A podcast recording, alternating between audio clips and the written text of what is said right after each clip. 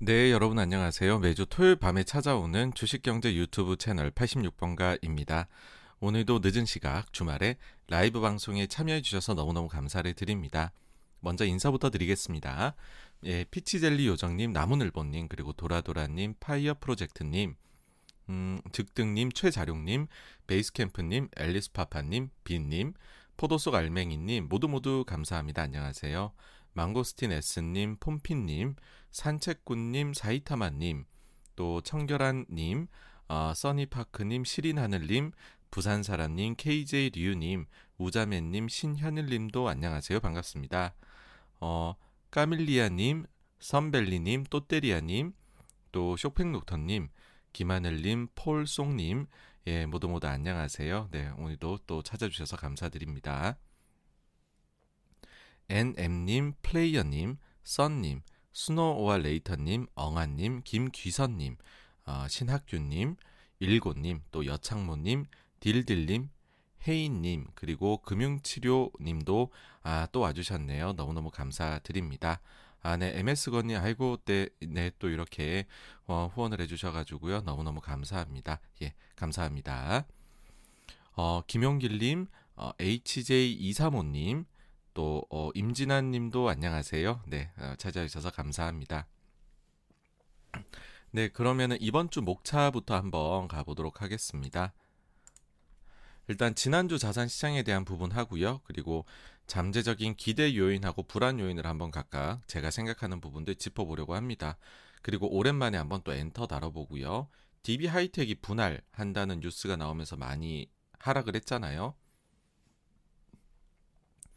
특히나 최근에 뭐 LG화학부터 해가지고서 다들 분할하고 주가가 나빴었기 때문에 뭐 요 부분에 대해서 어떻게 봐야 되는지도 한번 정리를 해볼까 합니다. 예, 또 그 사이 와주신 알렉스님, SJ 킴님, 아, 승빈님, 하늘구름님, 그리고 양정호님도 안녕하세요. 모두 모두 반갑습니다.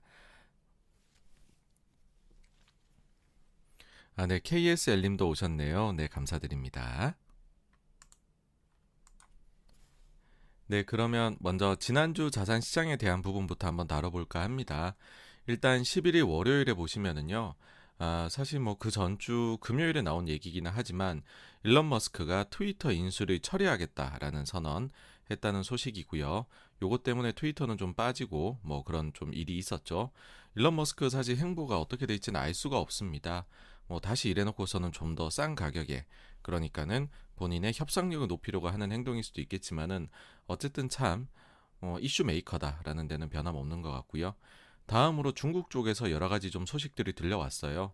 일단 부동산 문제를 제일 먼저 일으켰었던 헝다 경우에 어, 헝다가 역외 채권에 대해 가지고서는 계속해서 문제가 나오고 있지만 역내 채권, 그러니까 중국 내에서 발행된 부분에 대해 가지고서는 꾸역꾸역 잘 막아내고 있었거든요. 그런데 채권단하고 협의가 처음으로 잘 안 됐나 봐요. 역내 채권 중에서 첫 번째로 만기 연장이 부결된 게 나왔다는 소식입니다. 그러다 보니까는 이날에는 좀 루머도 돌았습니다. 어떤 거냐면 완다. 훨씬 이제 뭐 완다라고 그러면은 진짜 탑입니다. 탑. 이 업계에서 탑인데 어, 완다가 20조 원대 분식 회계를 했다. 그래서 7월에 도래하는 채무가 불이행이 될 것이다. 라는 루머가 굉장히 빠르게 예, 돌았습니다. 우리 시장에서요. 그래서 저도 실제로 이게 음, 근데 이제 중국 쪽에서는 뉴스가 전혀 없고 외신에서도 없어가지고서 중국에 있는 지인분들에게 좀 질문을 해봤는데 다들 금시초문이라는 반응이었습니다.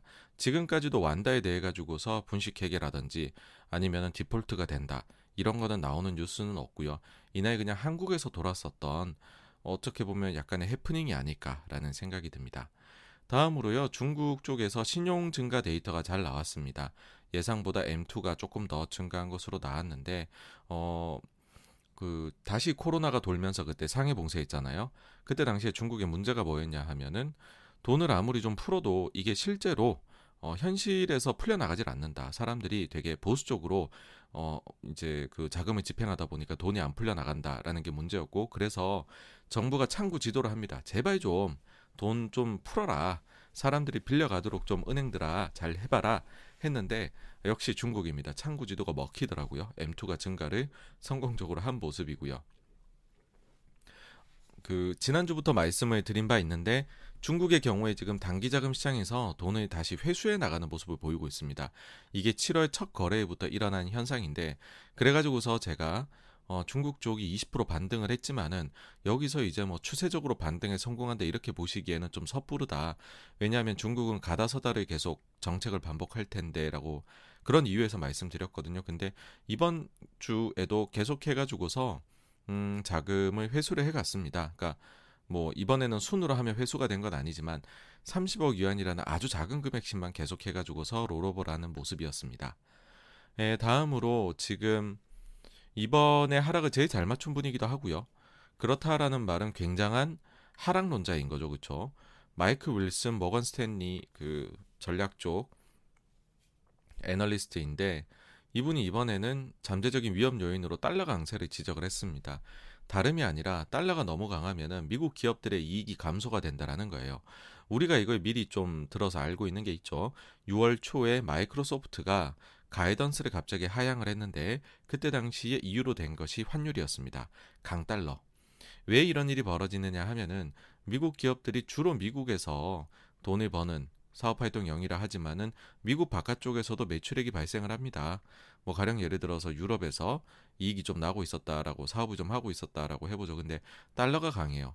그러면 단순히 유럽 사업부의 유럽 지역 사업에 어, 달러로 환산한 이익 자체도 조금 줄어들겠죠. 근데 여기에다가 부수적으로 또 이 그 트랜잭션 하는 측면에서 좀 또 어 그 환 강세로 환 변동으로 인해 가지고서 좀 손상이 가는 부분들도 존재할 겁니다. 그러다 보니까는 달러가 너무 강하게 되면은 이익이 줄어들 수 있는 위험이 생겨나는 건데 어, 어떻게 표현을 했냐 하면은 달러가 16% 강세가 되면 어, 미국 기업들의 이익이 8% 줄어들게 된다라고 이야기를 했습니다. 기준이 될 것 같아요. 어느 정도나 어, 이익에 연, 이익에 영향을 받는지요.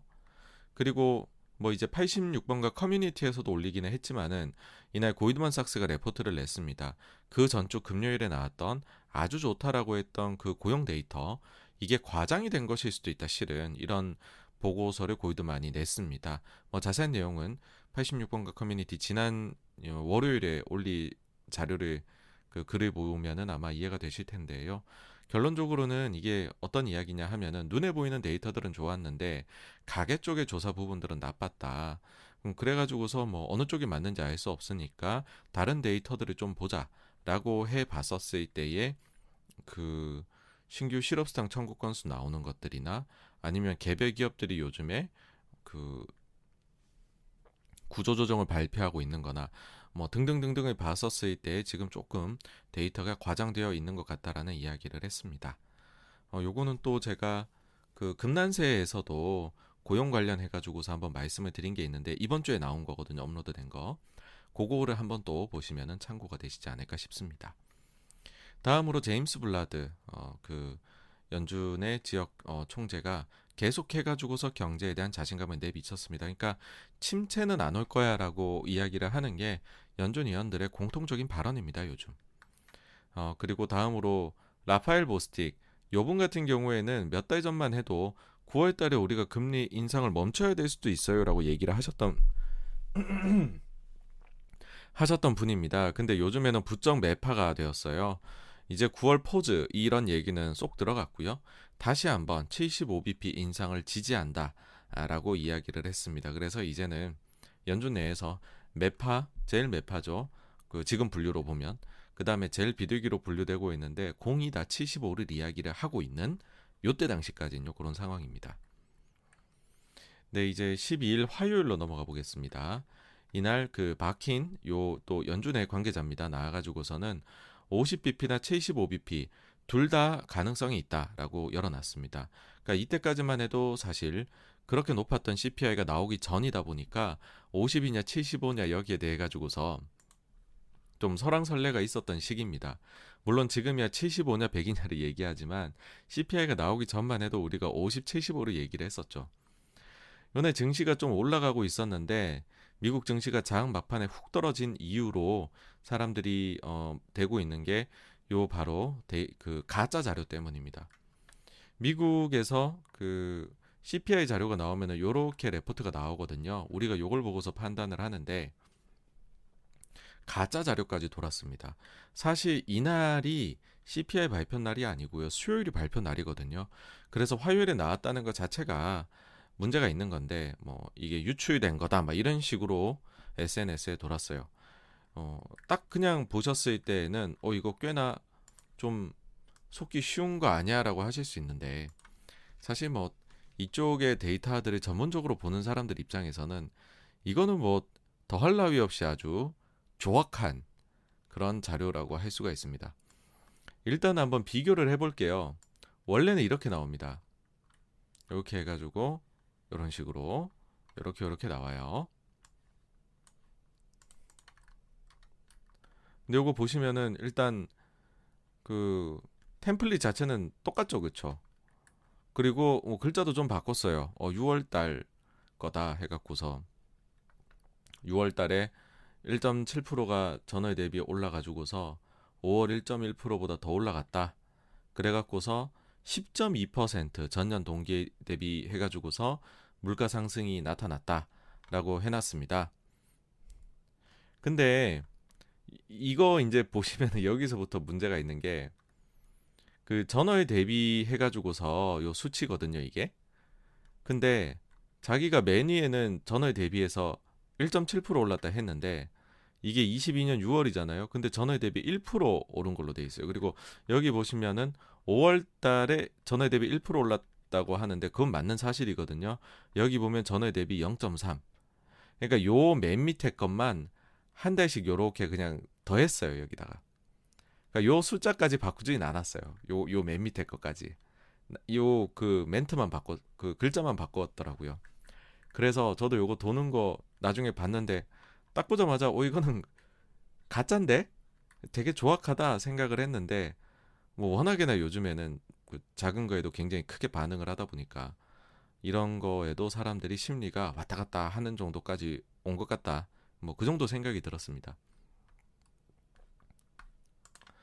어, 네, 그랬고요. 그다음 이제 수요일로 넘어가게 되면 우리나라 금통위가 있었는데 예, 50pp 인상을 했습니다. 사실 저 개인적으로는 50, 25 좀 고민이 되었을 것이다라고 생각을 했는데 예, 왜 그런 생각을 했냐 하면은 우리나라 같은 경우에 지금 7월 달에 회의가 있고 또 8월에도 회의가 있어요. 근데 미국 같은 경우엔 7월에 회의 있고 8월은 잭슨홀이라 건너뛰고 9월에 있거든요. 그래서 우리가 이제 7월에 조금 올려놓고 어, 미국이 7월에 만약에 되게 크게 올리면 이제 8월 가갖고 우리도 또 크게 한번 따라 올리면 되지 않을까라고 생각을 했는데 사실 뭐 호주나 뉴질랜드나 우리랑 체급이 비슷한 나라들 보면 다들 요번에 50bp 올리긴 했어요. 그래가지고서 우리도 뭐 그 따라 가지고서 뭐, 뭐 무난한 선택을 한 게 아닌가 생각을 합니다. 다만 이제 회의 끝나고서 인터뷰 하실 때에 어, 다음부터는 한 25bp씩을 일단 기본으로 하겠다. 이렇게 말씀을 하셔가지고서 시장에 그래도 조금은 50이 계속되진 않는다. 이런 안도감을 좀 주신 것 같습니다. 다음이는 뉴질랜드 금리 결정이 있었는데 예상대로 50bp 올려서 아, 기준금리가 2.5까지 올라갔습니다. 다음으로 중국의 수출입 데이터가 나왔는데요.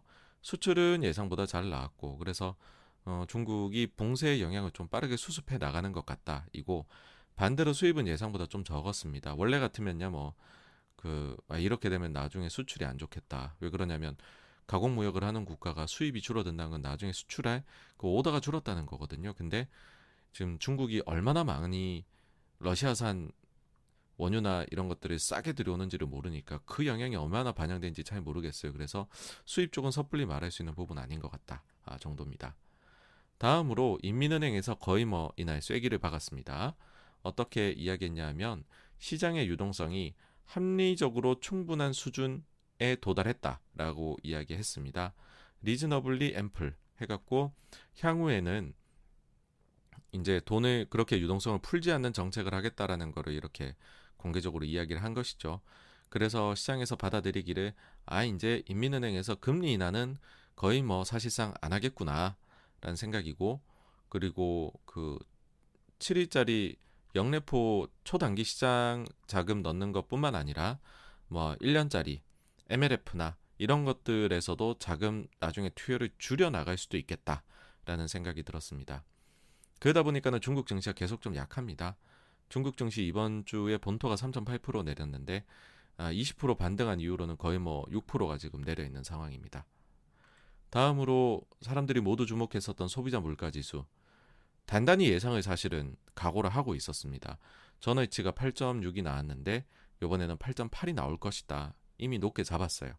그리고 전월 대비로도 다시 전월 대비 1%면 연으로 따지면 이거 12% 이상의 물가 상승이 나오는 어마어마한 숫자입니다. 근데 1.1로 올렸습니다.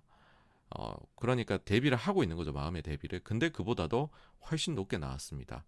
전년 동기로는 9.1, 그 다음 전월의 대비로는 1.3. 단순히 헤드라인만 높게 나온 게 아니고요. 요 헤드라인에서 음식하고 어, 에너지를 뺀 근원 소비자 물가 지수도 높게 나왔습니다. 예상보다. 그래서 뭐 상당히 높게 나왔다. 우리가 앞에 좀 뭐 그냥 팔자 내외에서 나왔으면 좋았겠지만 9 이상은 진짜 좀 높은 거 아니냐. 근원도 높고 어, 뭐 이제 그렇게 해서 사실 안 좋은 데이터예요. 이건 저는 뭐 명백히 안 좋은 데이터라 생각을 하고 제가 최근에는 소비자 물가보다 경기 침체 여부가 더 중요하다라고 하지만은 어쨌든 물가가 너무 높으면 침체를 앞당기게 될 것이다라는 뭐 그런 요인으로 작용하는 건 변함이 없잖아요. 그런 측면에서 봐서는 물가가 이렇게 계속 예상을 점점 높게 잡는데도 불구하고 높게 더 높게 나오는 거는 안 좋은 이야기이다. 그리고 한번 요 세부 내역도 한번 살펴봤습니다. 세부 내역을 살펴보게 되면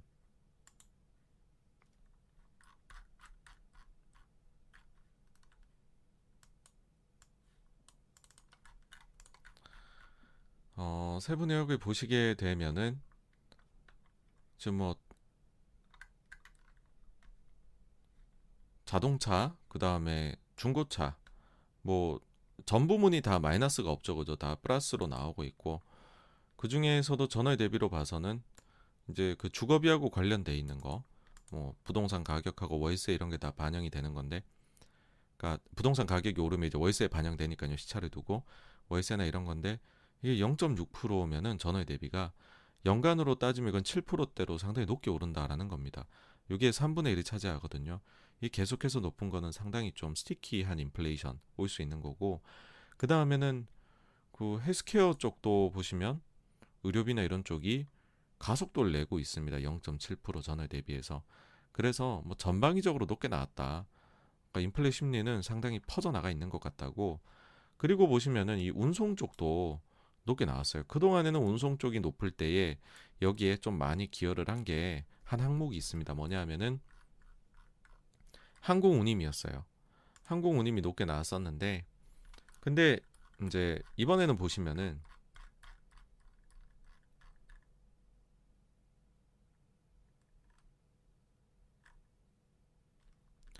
항공운임 같은 경우에는 막 18.6% 전월 대비 12.6% 이렇게 올라가다가 이달엔 조금 내렸습니다. 마이너스 1.8%. 그래서 아니 그럼 항공운임이 내렸는데 도대체 운송 쪽에서 뭐가 그렇게 많이 올랐을까? 라고 해서 보니까는 뭐 이런 항목들이 오릅니다. 이제는 차량 관련해 가지고서 보험 드는 거. 어, 그 다음에는 뭐 이쪽에 보시면은 뭐 차량 지금 수리비나 이런 쪽 그냥 전방위적으로 다 높아요. 예. 그리고 다른 세부 항목들도 보시면은 안 오르는 걸 찾는다는 것이 매우 뭐 어려운 지경에 이르렀습니다. 그러니까 진짜 다, 다 오르는구나. 예, 그런 생각이 좀 들었고 특히나 좀 저는 제 눈길을 사로잡았던 거는 뭐 이런 것까지 오르나 했었던 게 이제 교육 관련된 부분들.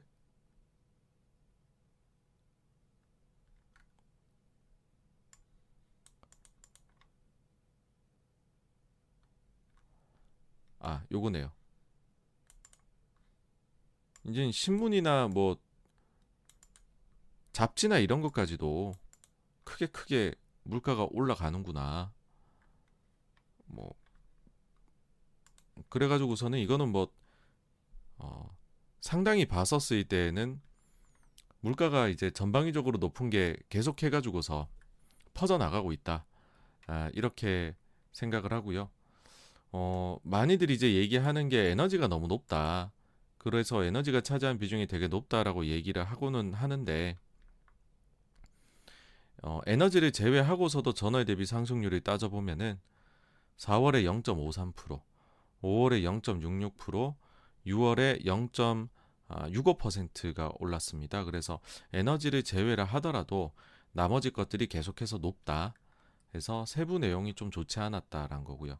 그렇게 되니까는 어, 라파엘 보스틱 요 총재가 나와가지고서는 어, 그 모든 이제 가능성이 열려 있다. 얘기를 하면서 어 이거 이거는 100bp를 지금 얘기하는 거 아니냐. 왜냐하면 100bp에 대한 가능성 질문을 받고서 모든 것이 이제 열려 있다라고 얘기를 했거든요.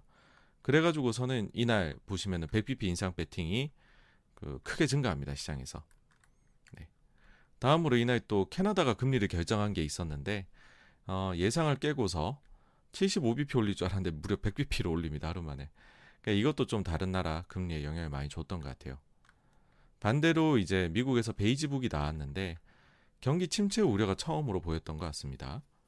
어, 관할 12개 지역 중에서요.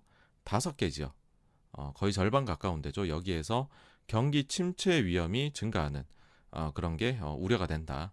구체적으로 코멘트는 몇몇 지역에서는 수요 둔화 조짐이 보이고 다섯 개 지역은 경기 침체 위험 증가에 대한 우려가 보인다. 이렇게 언급이 됐습니다.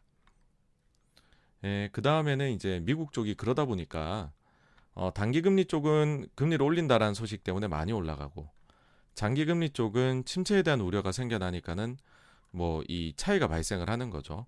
장기 금리는 약하고 그래가지고서는 금리 역전이 대단히 심화가 됐습니다. 2007년 2월 이후 처음으로 10bp 이상 차이가 났고요. 이게 어느 정도나 이제 2년물하고 10년물이 이제는 역전된 건지를 한번 보여드리면은요.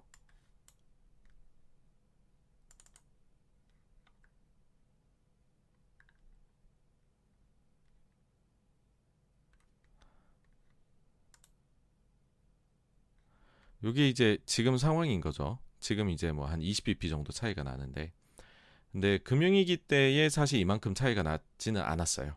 네.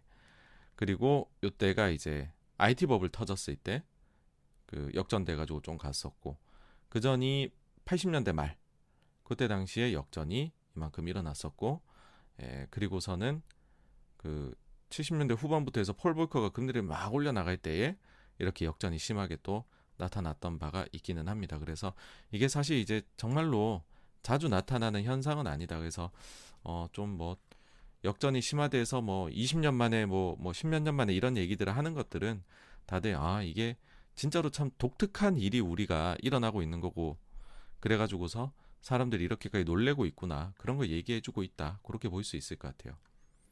그 다음으로는 유럽에서 이제 유로 달러 어, 1대1이 깨졌습니다. 그러니까는 1이 안 되고 유로화가 너무 약세인 거예요.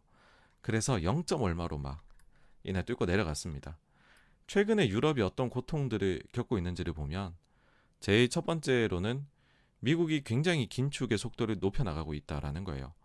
그러다 보니까는 유럽도 자기네 나름대로는 한다고 올리고 있는데 이것저것 미국이 따라가지를 못하고 있는 거예요.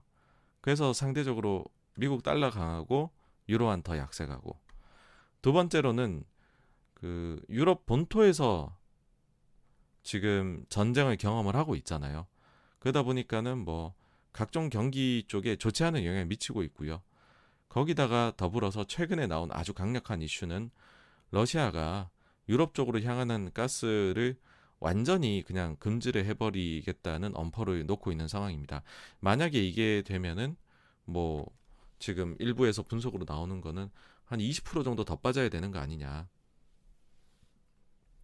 그런 이야기까지도 나오고 있습니다. 그래서 가스 공급이 완전히 멈추느냐의 여부가 어, 지금 뭐 유럽 쪽에서는 초미의 관심사인 것 같습니다. 그리고는 또 한 가지로 스물스물 올라오고 있는 그런 위험으로는 남유럽 부채 문제죠. 뭐 이탈리아를 비롯해서 우리 예전에 봤었던 그 피그스 이런 데들에서 부채가 결국엔 문제가 되지 않겠느냐라는 얘기까지도 나오고 있으면서 사실 거의 대부분이 유로와 숏을 치고 있는 것 같아요. 글로벌에서 가장 붐비는 포지션 중에서 하나인 것 같습니다.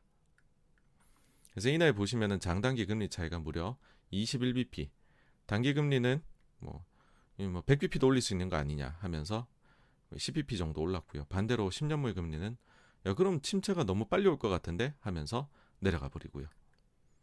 다음 목요일로 넘어가 보면은 지금 그나마 남유럽 쪽에서 신뢰를 얻고 있는 게 누구냐 하면은 마리오 드라기 이분입니다. 그러니까 이분 같은 경우에 원래 유럽 중앙은행에서 어, 총재를 했었죠. 그 지금은 그 다음에 크리스틴 라가르드가 하고 있는데 그때 당시에 별명이 슈퍼 마리오였습니다. 뭐 유럽이 문제가 다 해결된 건 아니지만 뭐 약간 그냥 단순히 문제를 덮고만 갔다라고 비판을 할 수도 있긴 하지만 어쨌든 그때 상황에서 여러 가지 산적한 문제들을 슬기롭게 잘 넘겼던 걸로 특히 주식시장 입장에서는 좋은 기억이 많은 그런 뭐 인물이란 말이죠. 근데 어, 중앙은행장을 끝나고 끝내고 나서는 실제 정치에 뛰어들더라고요. 그래서 이탈리아 총리로 임명이 됐었습니다. 근데 지금 연정을 하고 있는 오성운동하고 갈등이 커져가지고서 사퇴를 하겠다. 보통 이제 우리 그런 거 있잖아요. 사퇴 표명 딱 했는데 그게 알고 보면 내가 진짜 사퇴하고 싶어서 하는 게 아니라 어 그 협상력을 높이기 위해 가지고서 뭐 그렇게 얘기하는 경우도 있잖아요. 근데 지금 언론에 나오는 얘기로 봐서는 20일에 다시 뭐 이야기를 하겠다라고는 하는데 아마 그때 사임이 확정되지 않을까로 보고 있습니다.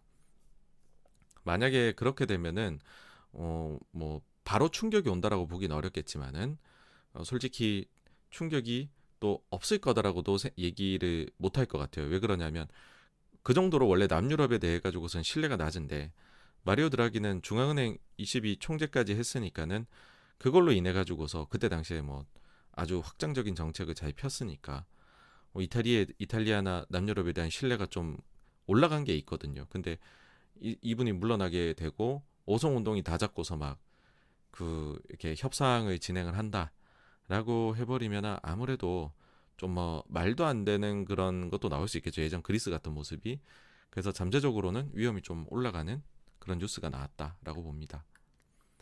다음으로 미국의 생산자 물가인데요.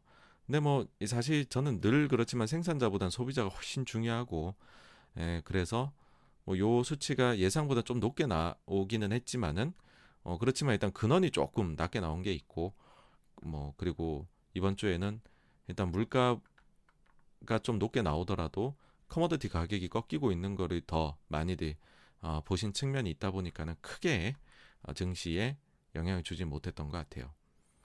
다음으로 고용 쪽인데요. 신규 실업수당 청구 건수 계속 올라가고 있습니다.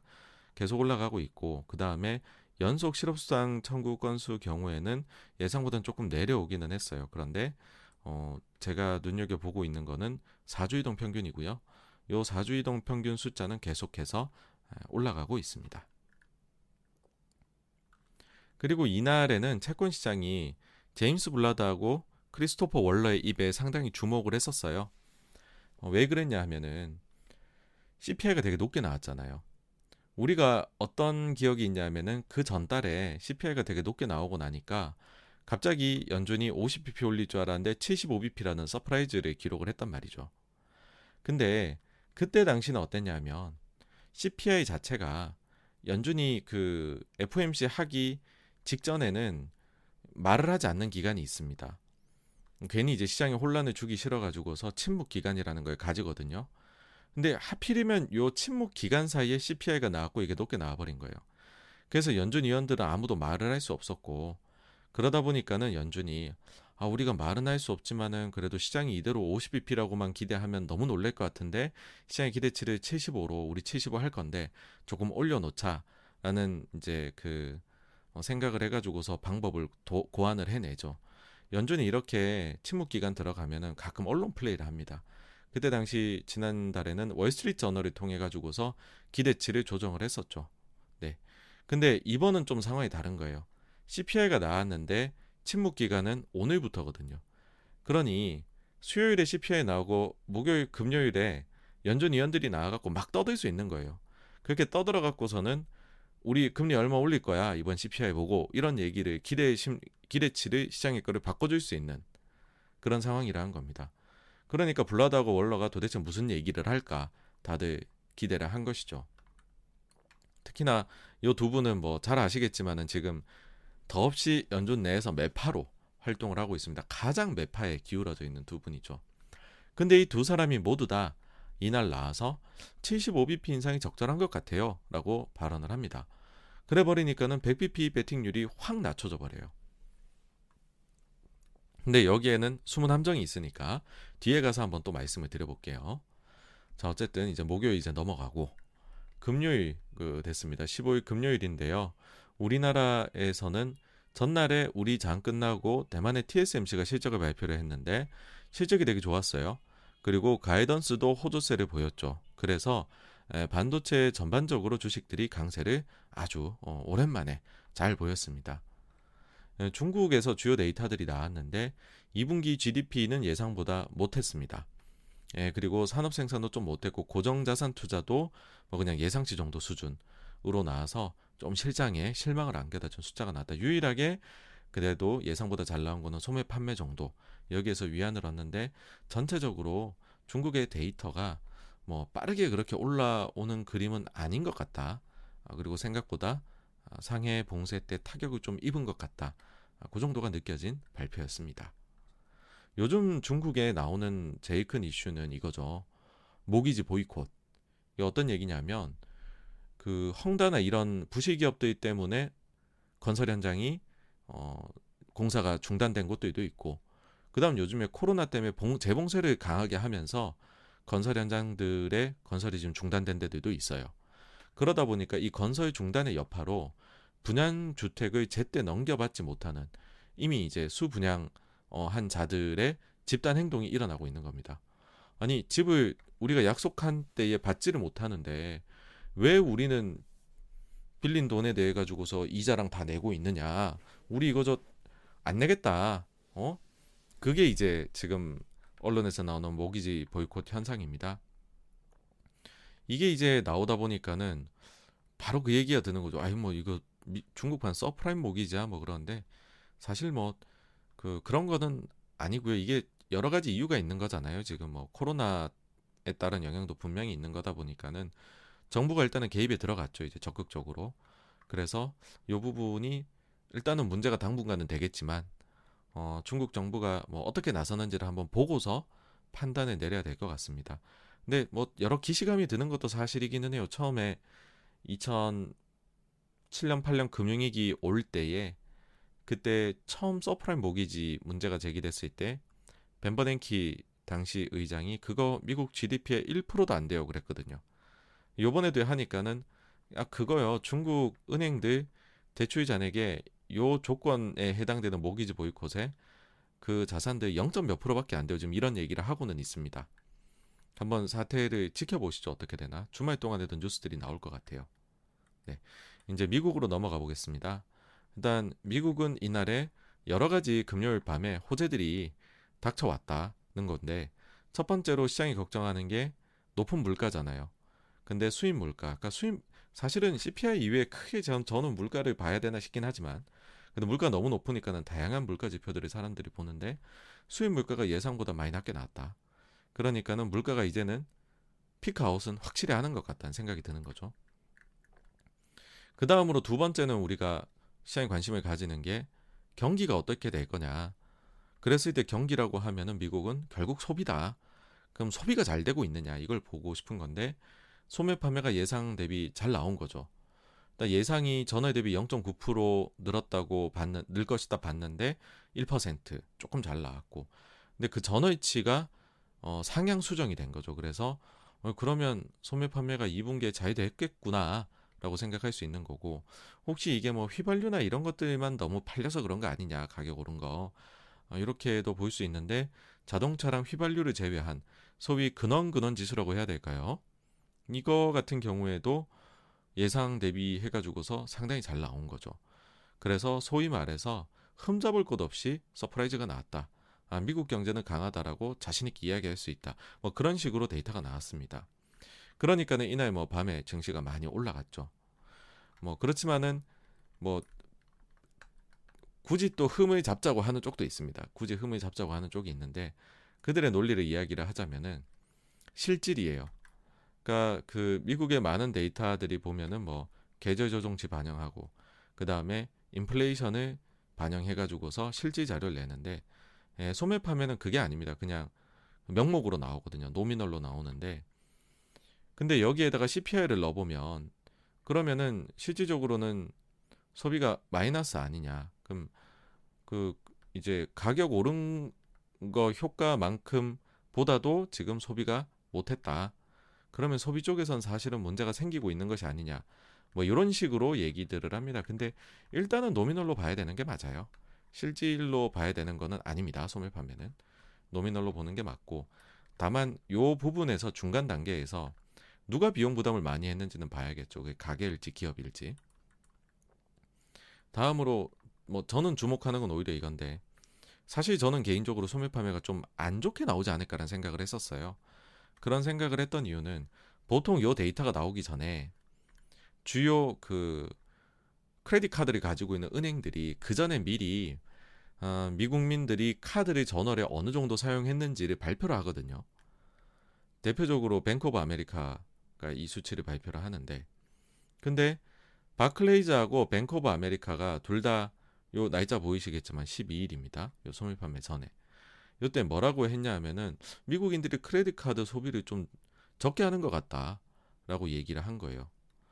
어, 자기네가 이제 관리하고 있는 내부 이 신용카드 데이터를 보니까 소매 판매가 바클레이즈의 경우에는 0.4% 감소, 어, 뱅크 오브 아메리카는 0.3% 정도밖에 증가를 못했다.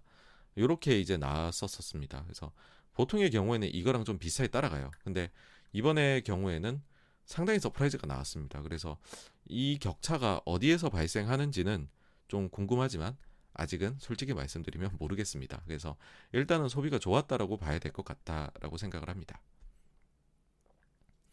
그 다음에 어 이제 그 물가 이 인플레를 하나 또 봐야 될 것 같네요. 그러니까 요 날에 기대 인플레이션들이 쭉 발표가 됐거든요. 자 이제 기대 인플레이션 저희가 그 6월 FMC를 왜 봐야 되냐면 요거 때문입니다. 자, 그 연준이 원래 50bp 인상한다 그러다 갑자기 75로 인상을 했어요. 그리고 75로 인상하는 과정에서 월스트리트 저널에서 기사를 쓴게 아, 분위기를 그나마 좀 어, 사람들이 눈치챌 수 있도록 하는 그런 어, 통로로 작동을 했죠. 근데 그 기사를 그러니까 여기에 흘려준 거죠. 이 닉이라는 기자한테. 근데 이 기자가 질문을 합니다. 명백히 명백히 이번 결정은 당신과 동료들이 미팅 사이에 시장 기대치를 형성하는 방법하고는 달랐다. 이게 인플레 데이터 때문임을 잘 알고 있다. 인플레이션 데이터에서 무엇을 보았길래 당신 말의 신뢰를 갉아먹을 위험이 있음에도 불구하고 당신이 이전에 했던 방식과는 다르게 이번엔 언론을 통해서 이런 식으로 이야기를 어, 하는 그런 행동을 하였느냐라고 하니까 파월 의장이 금요일에 나온 물가하고 더불어서 미시간대에서 발표하는 기대 인플레이션 숫자 그리고 어, 연준이 최근에 고안해낸 일반 기대 인플레이션 숫자 두 개다가 너무 높더라 그 얘기를 합니다. 그래서 아 이제 사람들이 알아챈 거죠. 아, 연준이 결정할 때 단순 CPI나 PC뿐만 아니라 지금 기대 인플레도 많이 보는데 그 중에서 미시간하고 일반 기대 이걸 봐야 되는구나 라고 이제 알게 된 것이죠. 힌트를 얻은 겁니다. 소위 말해서. 근데 요 날 그 금요일 날에 요 두 가지가 다 발표가 됐어요. 일단 첫 번째 보면 미시간대 인플레 기대 심리 같은 경우에는 단기가 5.3에서 5.1로 내려왔고 장기 5년 짜리 같은 경우에는 3.1에서 2.8로 내려왔습니다.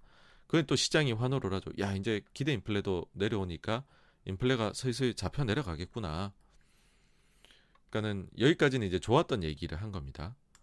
근데 다만 이제 그 일반 기대 인플레이션 경우에는 그 좀 더 높게 나왔어요. 사실 이거 지난주에 이번 주에 있을 일을 얘기를 하면서 그런 말씀 드렸죠. 미시간대는 매달 짓게 하니까는 저거는 좀 내려올 것 같고 일반 기대 인플레는 분기에 한 번 조사를 하니까는 1분기 대비해서는 2분기가 명백히 올라왔으니까 이거는 높은 숫자가 나올 것 같은데 시장이 어떤 식으로 이거를 반응을 해줄지는 잘 모르겠다 그런 얘기를 드렸었죠. 근데 실제로 보시면은 이게 이제 그 일반 기대 인플레이션 쪽입니다. 근데 저는 요거 보면 좀 흥미로운 부분이 누가 봐도 이 안혜주라는 분 한국 분 같으세요. 요 분이 이 고안에 상당한 기여를 연준 내에서 하신 것이 아닌가라는 생각이 듭니다. 네. 어, 요 보시면 이제 업데이트입니다. 좀 딴 길로 샜는데 22년 7월 15일 업데이트 있죠. 여기서 이제 CI 요렇게 데이터 받아 보시면 돼요. 이 데이터는 좀 많이 생소하실 겁니다. 그래서 이제 자료 어떻게 찾아 들어가는지부터 한번 보는데요.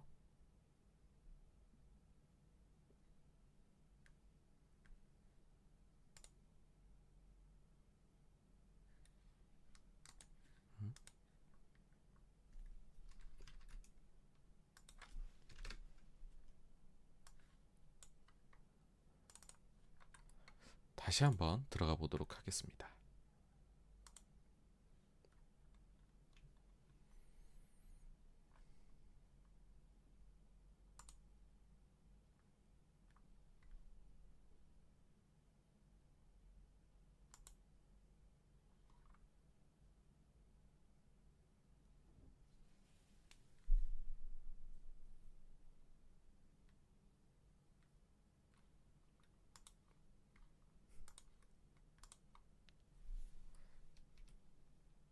어, 네 나왔네요 이제. 이제 쭉 해가지고서 요게 이 그 기본 데이터고 요게 이제 보조라고 볼 수 있는데 보시면은 전분기 대비해가지고 둘 다 올라왔습니다. 2.17에서 2.19, 3.07에서 3.13. 그래서 그 요 한 시기만 제외하고요. 금융위기 당시에 가장 높은 숫자를 기록을 했습니다.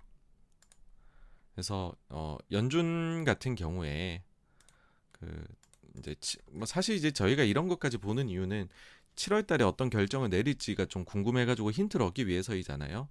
그래서 그 기대 인플레 쪽에서 미시간은 낮게 나왔지만 CI는 또 좀 높게 나온 부분이 있으니까 그러니까 아마 제가 볼 때는 조금은 시장 기대 대비해서는 매파적인 매파적인 좀 그 결정을 내리지 않을까라는 생각도 듭니다. 어쨌든 본인들이 고안해 냈고 한 얘기가 있으니까는요.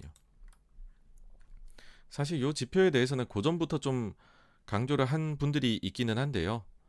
어, 그 클라리다 요거 이제 물러났죠. 전 부의장인데 연준에 21년 1월 13일에 이런 얘기를 했습니다. 자기는 어, 그 CIE를 굉장히 면밀히 따른다라고 얘기를 했을 정도로 요건 앞으로 계속 좀 저희가 봐야 될 데이터일 것 같습니다. 분기 한번 나옵니다. 자, 이제 그 그래서 어, 침묵 기간 들어가기 전에 연준 인사들이 나와서 도대체 무슨 말을 마지막에 했느냐라고 보면 일단은 가장 비둘기 보스틱이 나와서 75bp를 선호한다라고 이야기를 했습니다. 어, 연준이 너무 드라마틱하게 움직여서는 안 된다라고 얘기를 하면서 사실상 100bp를 별로 선호하지 않는 걸로 어, 신호를 보냈죠. 그래서 각종 뭐 CPI나 아니면은 그 요번에 나온 소매 판매 데이터나 금요일까지 데이터를 다 봤었을 때에도 나는 75bp를 선호합니다. 라고 보스틱은 얘기를 한 거고요. 그 다음에 블라드도 나왔어요. 가장 매파 쪽에 있는 사람이 나온 거죠. 근데 블라드 같은 경우에 말이 좀 바뀌어요. 그 전날만 해도 월러랑 블라드 둘 다 75bp 자기는 선호한다. 라고 얘기했는데 이날은 뭐라고 했냐, 얘기를 했냐 하면 75bp를 올린 75bp나 100bp나 별 차이 없다. 이렇게 주장을 합니다. 그래서 100bp VC가 또 살아나 버렸습니다. 이날에. 여기다가 조금 더 이제 그 100쪽으로 블라드는 기울어져 있음이 느껴지는 발언이 하나 더 있었는데 원래 제임스 블라드가 지난 6월 회의 끝나고서 점도표에 찍었던 연말 예상 금리 자기가 생각하는 그거는 3.5에 찍혀 있었어요. 근데 본인은 이제 그 이제는 3.75에서 4로 생각을 한다라고 해서 그 전에 대비해 가지고서 금리를 25에서 50bp 정도 더 많이 올려야 되는 걸로 좀 뭐 얘기를 하셨습니다. 만약에 뭐 이렇게 된다면은 다음 요번에 75를 만약 한다면 남은 거에 다음 50을 해야 될 정도로 뭐 어떻게 보면 좀 강하게 얘기를 한 거죠. 그리고 이날 출연은 안 하셨지만 크리스토퍼 월러도 제가 볼 때는 이 사실상 100bp 쪽으로 오늘 이날 만약에 나왔다면 블라드처럼 좀 의견을 바꿔가지고 얘기하지 않았을까라는 생각이 들어요. 왜 그러냐면 그 전날에 자기는 75bp를 선호한다라고 얘기를 하기는 했어요. 근데 더 큰 거 1% 100bp 인상에도 자기는 열려 있다라고 얘기를 했거든요. 그럼 75로 결정할 거냐, 100을 결정할 거냐, 이 차이를 만들어내는 요인이 있을 거잖아요. 그 요인은 데이터 때문이라고 얘기를 했어요. 자, 보시면은 이제 그 앞으로 나오게 될 데이터에 이제 따라 가지고서 75로 할지 100을 할지 결정을 하겠다라는 건데 근데 이때까지 나온 것만 해서는 CPI만 봐선 자기는 아직까지는 75로 하고 싶다 선호한다 했던 거죠. 근데 그러면 앞으로 나올 데이터 FOMC 전에 어 그 뭘 그렇게 중요하게 볼 거냐 하니까 얘기를 한 게 소매 판매 이 금요일에 나왔죠. 그 다음에 다음 주에 그 뭐 주택 착공이나 뭐 이런 데이터들 나옵니다. 주택 관련된 데이터를 보고 싶다라고 얘기를 했어요. 근데 요 두 개 중에서 지금 소매 판매는 예상보다 잘 나와 버렸잖아요. 그래 버리면 제가 볼 때 원론은 이날 나왔다면 100이 좀 더 괜찮을 수 있지 않을까요? 이렇게 혹은 블라드처럼 에이 그 75, 100 그 차이 없어요. 100해도 놀라지 마 이런 식으로 얘기를 아마 하지 않았을까 싶습니다. 어, 시장에서도 이런 점을 분명히 염두에 두고 있는 것 같아요. 그래서 시장에서 지금 어, 실제로 반영이 되어 있는 시장에 다음 회의 금리 인상 폭에 대한 예상치를 보면은요. 75bp 배팅이 70.9%, 100bp 배팅이 29.1%로 아직 좀 어, 남아 있음이 어, 여러분들 보이실 겁니다. 그래서 100bp는 아직 살아있는 그런 재료다라는 거를 생각을 해 두셔야 될 것 같아요. 어, 그리고 뭐 소소하게 내연에 미국 산업 생산이 나왔는데 예상보다는 조금 낮게 나왔습니다. 자, 그 다음에 뭐 영향을 줄 만한 거는 아무래도 바이든 미국 대통령하고 모하마드 빈 살만 사우디의 그 만남이겠죠. 과연 정말로 증산이 될 거냐, 어, 노딜이냐, 이거 주먹악수했다는데 뭐 이런 식으로 지금 합성해가지고 자료들이 막 돌아다니더라고요.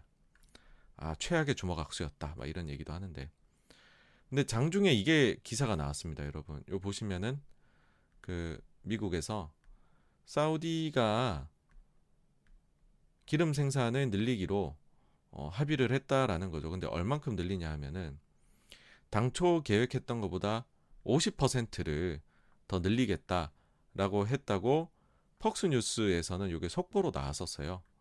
근데 그 뒤에 보시면은 다른 데서는 별다른 얘기가 없었다.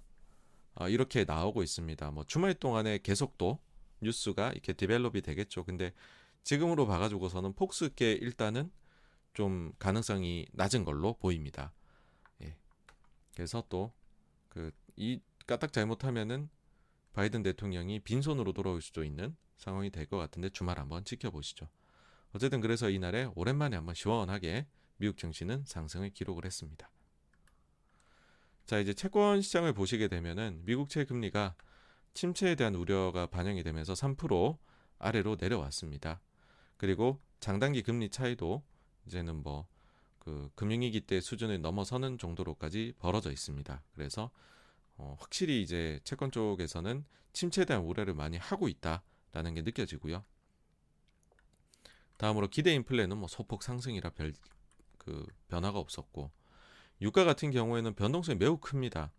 매우 큰데 지금 과연 이게 그 딜이 될 것이다라는 사우디 관련해서 바이든 대통령 방문하는 그 선반영이었을지 아니면 여기에서 또 뭐가 있을지 네 일단은 100달러 아래로 뭐 WTI가 내려와 있는 상황이거든요. 그래가지고서 뭐 러시아가 우크라이나를 언제 침공했느냐를 날짜를 잡는 거에 따라 다르긴 한데 요네 장대 양봉이 보이시죠? 그래서 요 날을 이제 기준점으로 잡게 되면은 러시아가 우크라이나를 침공에 들어가서 유가가 오른 부분은 이제 다 사라졌다. 그렇게도 볼 수 있습니다. 그래서 만약에 노딜이 된다면은 제가 볼 때는 상방으로 좀 더 크게 열리지 않을까 생각합니다. 다음으로 공급망 쪽인데요. 어, 최근에 적체가 다시 조금 나타납니다. 약간 늘었어요. 그래서 요거를 다시 한번 이제 좀 눈여겨 봐야 될 것 같고요. 어 근데 그럼에도 이제 운임은 내려가고 있습니다. 뭐, 뭐 여러 가지들 해제 뭐 코로나나 이런 거 해제되고 그리고 오히려 조금 경기가 둔화가 되기 시작을 하니까 운임은 좀 빠르게 내려오는 모습이네요. 어, 단기 자금 시장은 별일이 없었고요. 별로 지금 숫자 별로 보실 게 없고 fund flow 같은 경우는 선진이 계속 나가고 있습니다. 빠져나가고 있고 신흥 시장은 뭐 요즘에 중국이 좋다 보니까 살짝 들어온 것 같네요. 한국 시장이 의외로 여러분들 국내 시장 증시 보시면 외국인이 계속 팔고 있다 얘기하고 있지만 근데 글로벌 fund flow 이거 이제 매주 자료 내주는 측의 자료를 보게 되면 오히려 매주 들어오고 있습니다. 그래서 저는 아무리 봐도 실제로 외국인이 뭐 그렇게 대놓고 우리 증시를 판다 하기보다는 CFD나 다른 부분들이 좀 있는 게 아닌가 외국인 매매는 그렇게 생각합니다.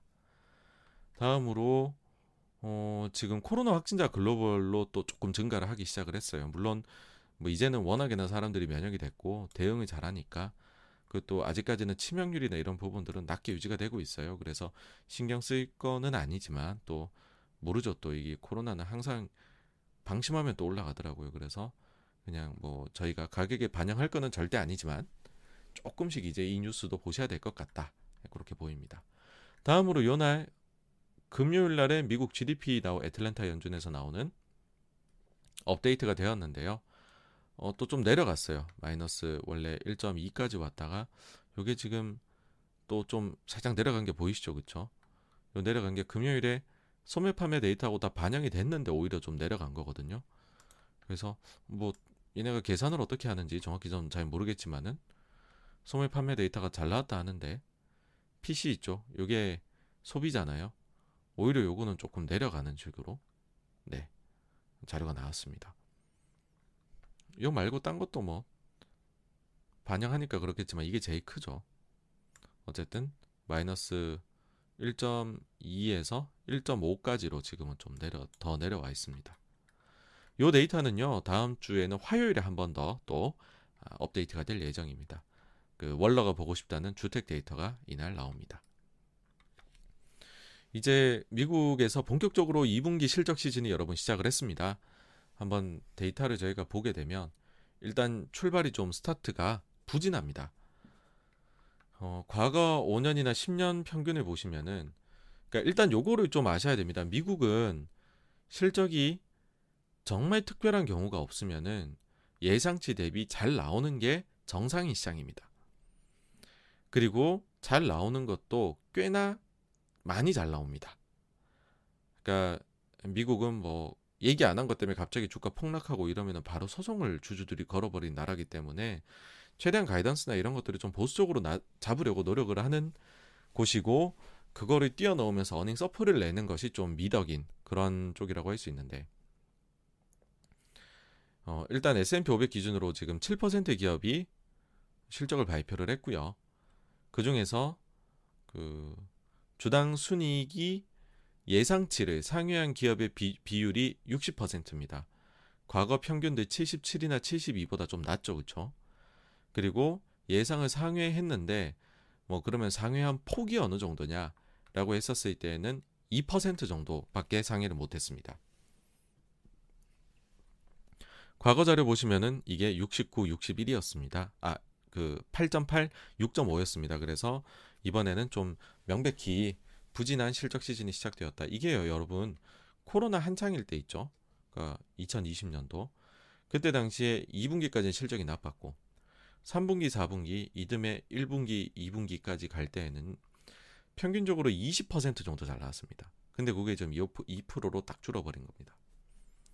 다음으로 매출액이 예상치를 상회한 기업들의 비중은 60%로 과거 평균인 69, 61보다 역시나 낮았고요. 매출액 예상치의 상회 폭 자체도 0.8로 1.8, 1.1보다 좀 낮아요. 그 다음에 그 가이던스가 긍정적으로 낸 곳, 그 다음에 부정적으로 낸 곳 있죠. 요 비중도 보면은 지금 긍정적으로 낸 곳보다는 좀 부정적으로 낸 곳이 계속 해가지고서 지난번 사실 이제 실적 시즌 때에도 이렇게 나왔었는데 어 요번에도 어 좀 부정적인 그 예상을 하는 곳이 좀 늘어났습니다. 근데 뭐 어찌됐든지 간에 이런 게 반영이 돼 있으니까는 과거 대비해 가지고서는 어, PER이 좀 낮아져 있습니다. 과거 5년은 18.6배, 그 다음에는 과거 10년은 17배였었거든요. 근데 지금은 이게 15.8배로 내려와 있는 상황입니다.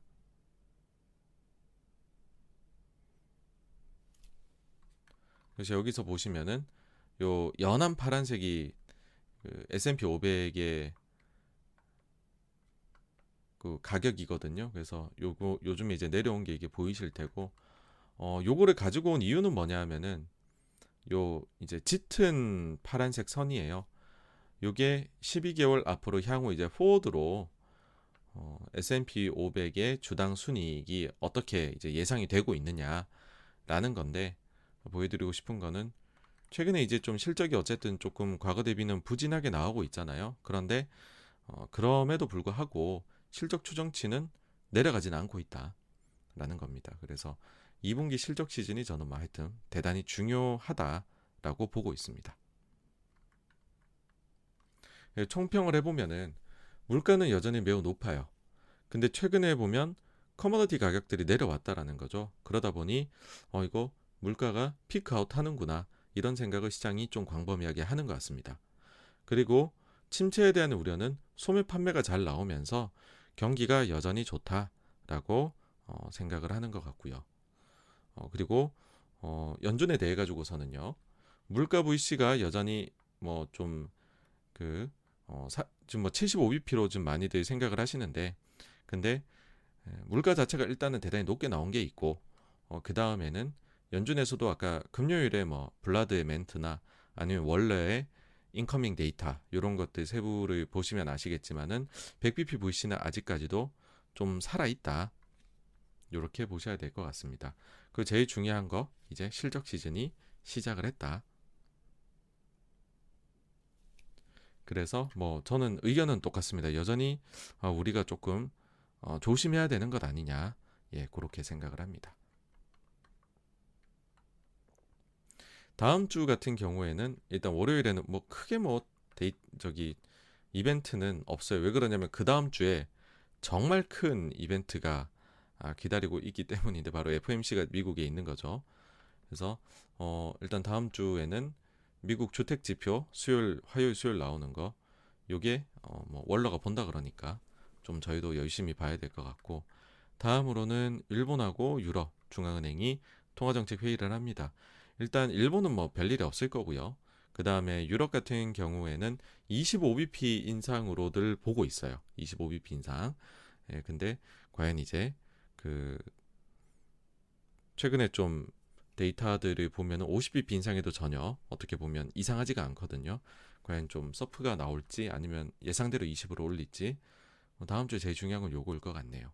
네, 그리고 매주 나오는 실업 데이터 뭐 요 정도까지 하면은 뭐 다음 주 정리가 되지 않을까라고 생각을 합니다. 네. 그래서 여기까지가요. 지난주 자산 시장에 대한 부분이었고요. 다음으로 넘어가 보도록 하겠습니다. 네, 그 사이 저희 들어와 주신 규규님, 도도댕댕이님, 어, 부자님 또 와주셔서 감사하다 말씀드리고요. 네, 그리고 아유 또 김용기님 또 매번 찾아주시는데 이렇게 후원도 해주셔서 너무너무 감사하다는 말씀드립니다. 네, 감사합니다. 네, 그리고 비카프리오님도 아유 또 와주셨네요. 네, 매번 감사드립니다. 네, 감사합니다. 아, 그리고 그라운드님, 또 영우우님, FKSDUD님, 미아님, 어, 장양님, 쿱님, 어, 또 어, 플레이어님, 1111님, 어, 또 진아리님, 디에스님, 정영님, 스카님, 블루웨일님 모두 모두 찾아주셔서 감사하다는 말씀드립니다.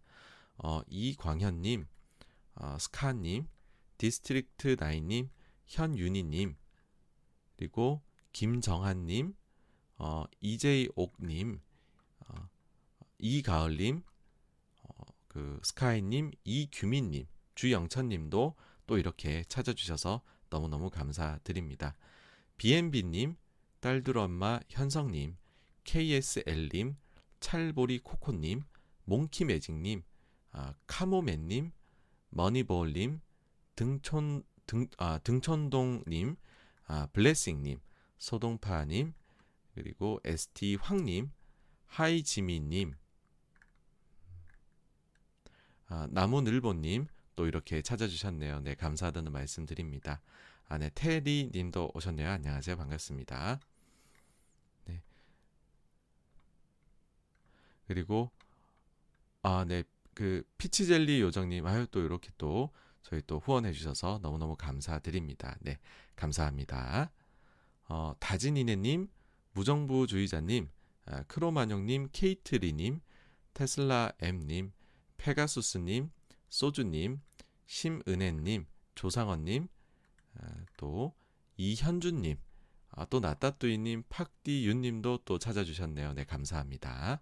아, 네, 팍디윤님 하여 또 이렇게 후원해 주셔서 예, 너무너무 감사합니다. 네, 감사합니다. 보이드님, 홍아선님, 큐리하이님 또 찾아주셔서 감사하다는 말씀드리고요. 아, 네, MJ님 또 이렇게 매주 찾아주시고 후원해 주셔서 너무너무 감사드립니다. 네, 감사합니다. 정홍일님, 알프레도님, 안다미로님, 어, 엠버님, 김정수님, 네, 어, 또 와주셔서 너무 감사드리고요. HM 어, 오르벤님, SY 리님도 또 오셨네요. 감사합니다. 아유 또 네 승포님 또 매주 이렇게 예, 후원해 주셔서 너무너무 감사합니다. 예, 감사합니다. 아, MSJ님, 이현주님, 초코님도 또 와주셨네요. 네, 감사드리고요. MSJ님 또 이렇게 후원해 주셔서 감사합니다. 네, 감사합니다. 어, 네.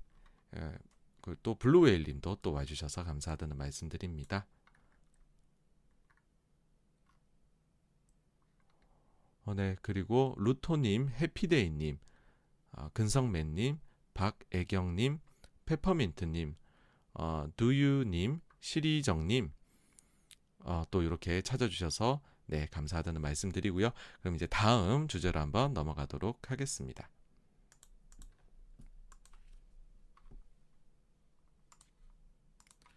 네, 두 번째 주제는요. 증시에서 우리가 좀 잠재적으로 기대할 요인들 어떤 게 있을까입니다.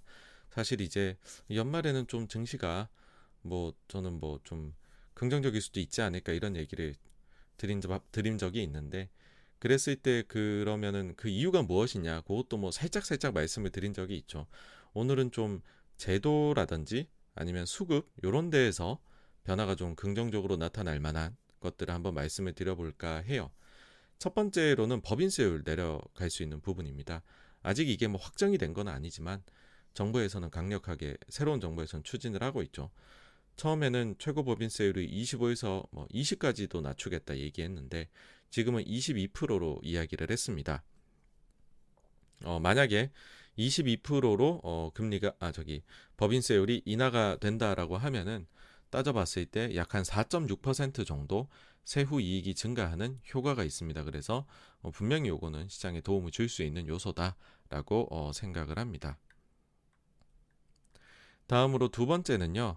주식 양도세 아, 대주주 요건이 완화되는 어, 그 완화를 시키는 건데 현행은 보시면은 한 종목당 10억이고 그 다음에 가족 합산이에요. 그래서 막 어지간한 종목을 사가지고 그리고 또 그거를 만약에 뭐 조금 신용이나 이런 걸 사가지고 아, 이제 일으켜가지고서 했다. 그러면은 연말에 그 가족들끼리 갑자기 대주주가 돼버리는 이 사태가 발생할 수도 있습니다. 그랬는데 지금 완화를 어, 지금 하기로 한 게 한 종목당 일단 100억이고 그리고 가족이 합산이 안 돼요. 이렇게 돼 버리면은 정말 어지간히 돈이 많은 그런 가족이 아니면 아무리 빚내 가지고 투자를 해도 그것도 뭐 한 종목에 몰빵만 또 하실 거는 아니잖아요.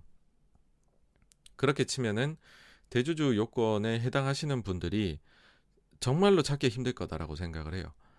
그리고 어 이제 세금 요런 데 좀 부담을 많이 느끼시는 분들이 투자를 좀 꺼리는 것도 많이 좀 들어오게 할 수 있지 않을까라고 해서 사실 뭐 근데 이 부분은 수익이 나야지 우리가 내는 거잖아요. 세금이라는 거는. 근데 지금 같은 경우에는 주가 계속 빠지니까 뭐 돈 벌었을 때 이렇게 해주겠습니다. 라는 이야기는 시장에 별로 회자가 안 되는데 어쨌든 뭐 수익이 나기 시작하면 만약에요. 그렇게 되어 버리면은 어, 빚을 낼 수 있다, 뭐 많이 살 수 있다, 개인이 이런 부분은 분명히 뭐 아주 크게 호재로 작용을 할 것이다라고 생각을 해요.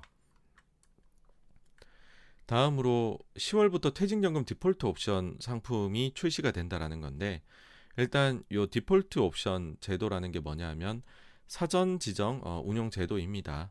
그러니까 우리 같은 경우에 퇴직연금이 대부분이 어, 그 원금 보장형에 들어가 있게 되죠. 근데 다른 나라들 같은 경우에는 원금 비보장, 그러니까 주식 쪽의 위험자산 비중을 더 높이는 방향으로 나아갑니다. 예, 근데 어, 이 디폴트 제도를 하게 되면 퇴직연금 가입자가 일정 기간 동안 운영 지시를 내리지 않았을 경우에 사전에 지정해 놓은 상품으로 자동으로 적립금이 들어가게 되는 것을 어, 얘기를 합니다.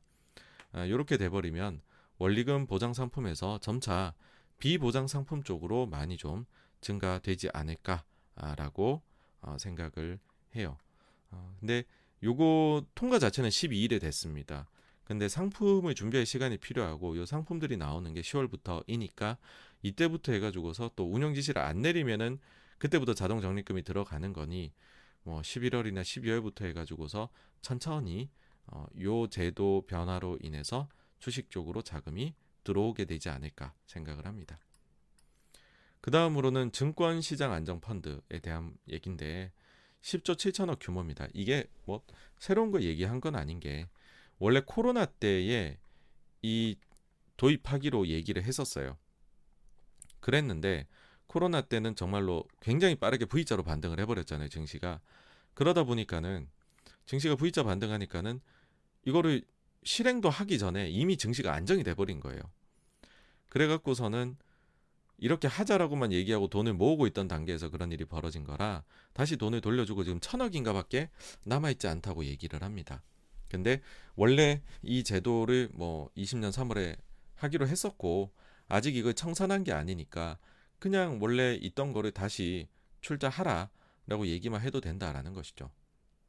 근데 과거 사례를 보게 되면은 어쨌든 뭐 이게 나왔을 때가 증시가 최고 바닥이었다.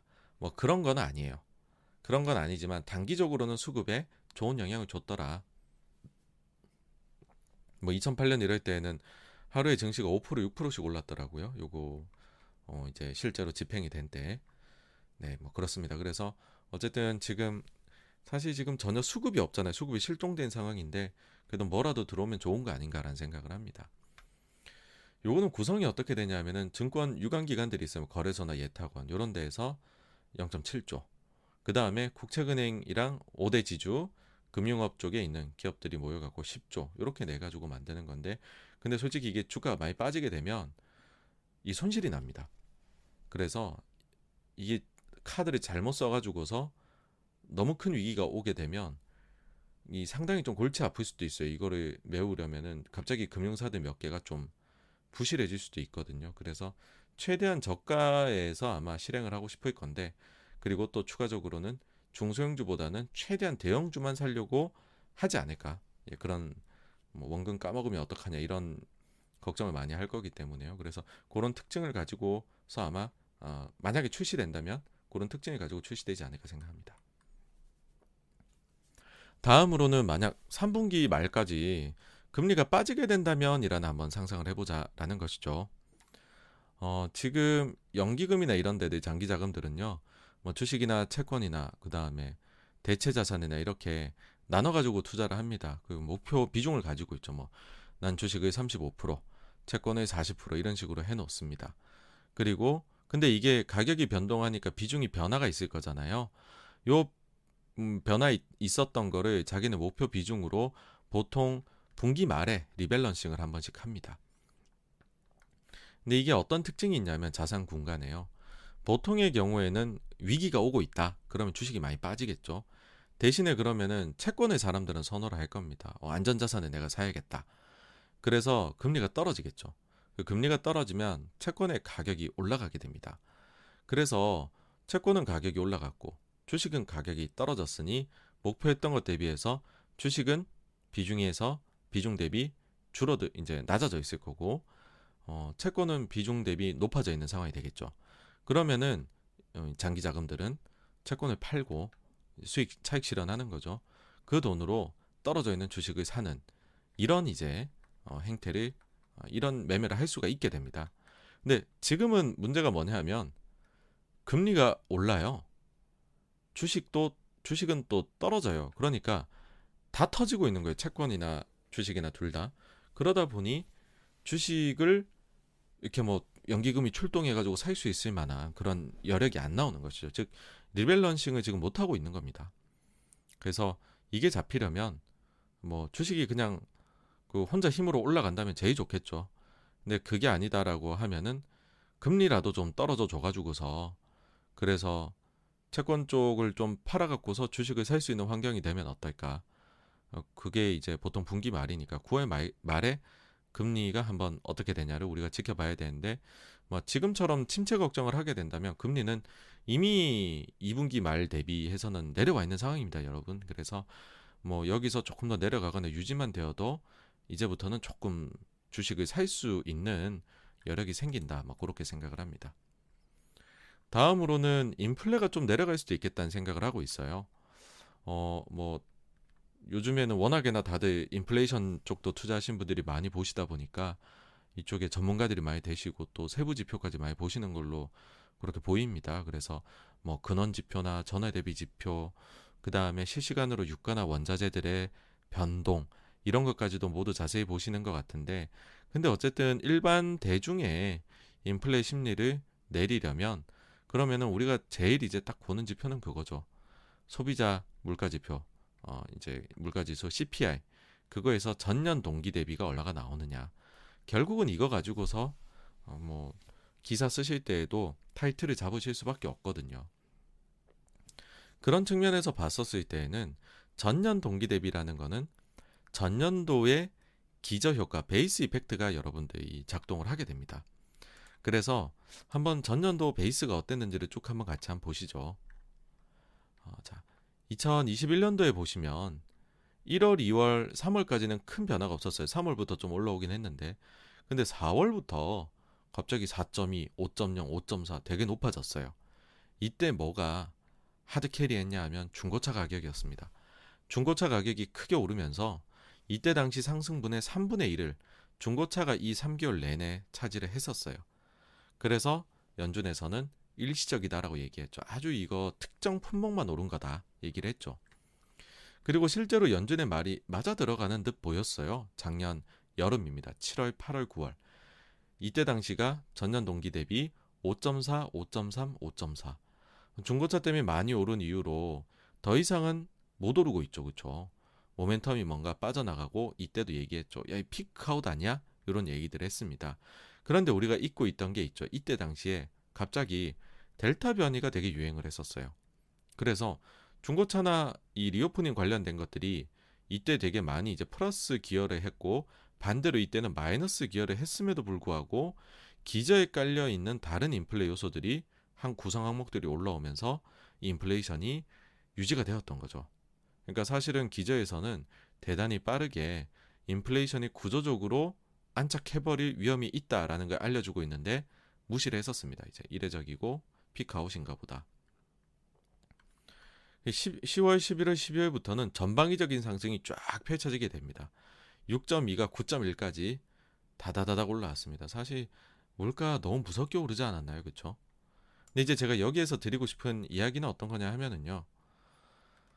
올해 여름 지금 데이터들 나오는 거 있죠. 4월, 5월, 그러니까는 이제 그 7월, 8월, 9월까지 이때까지는 작년도 기저가 좀 낮은 것 같다라는 거예요. 델타 영향 때문에.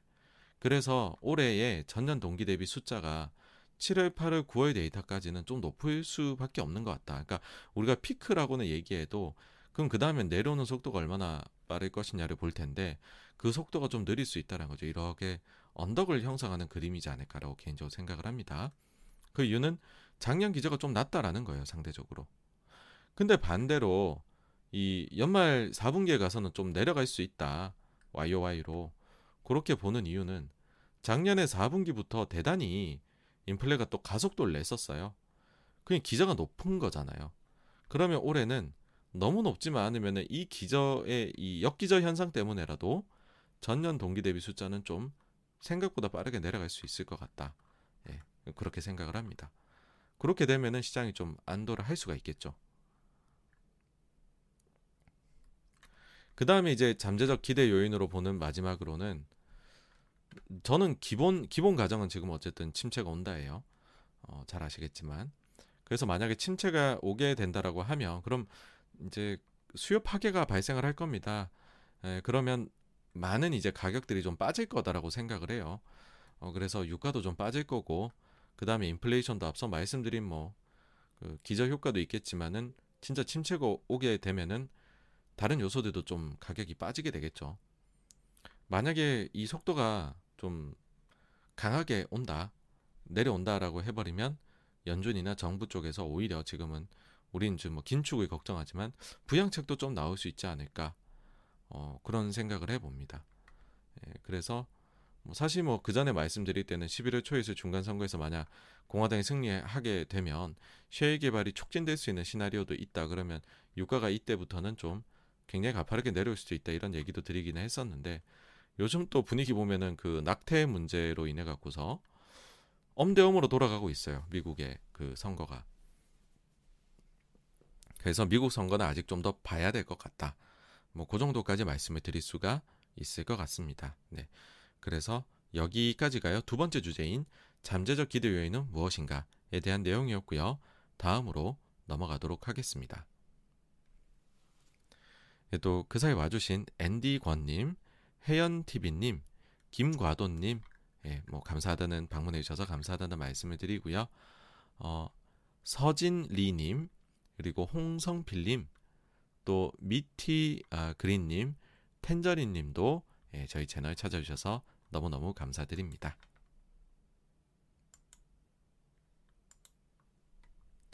네, 다음 세 번째 주제 그럼 또 이제 잠재적 불안 요인은 어떤 게 있느냐라는 겁니다.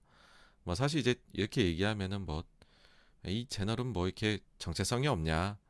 뭐 좋은 얘기하고 나쁜 얘기하면 야 너 뭐 그렇게 하면 누가 못하냐 이렇게 하실 수도 있겠지만은 사실 매크로라는 게 그런 게 있습니다. 그 매크로에서 한쪽을 아주 100% 확신을 가지는 경우는 그건 사실 매우 어렵다라고 생각을 하고요. 되게 이게 변덕이 심하기 때문에 이런 것도 있고 저런 것도 있고를 우리가 좀 그냥 파악을 하고 그 사이에서 나는 기준은 이렇게 잡겠지만 뭐 그렇다고 그걸 절대적으로 따라갖고서 과도한 배팅은 하지 않겠다.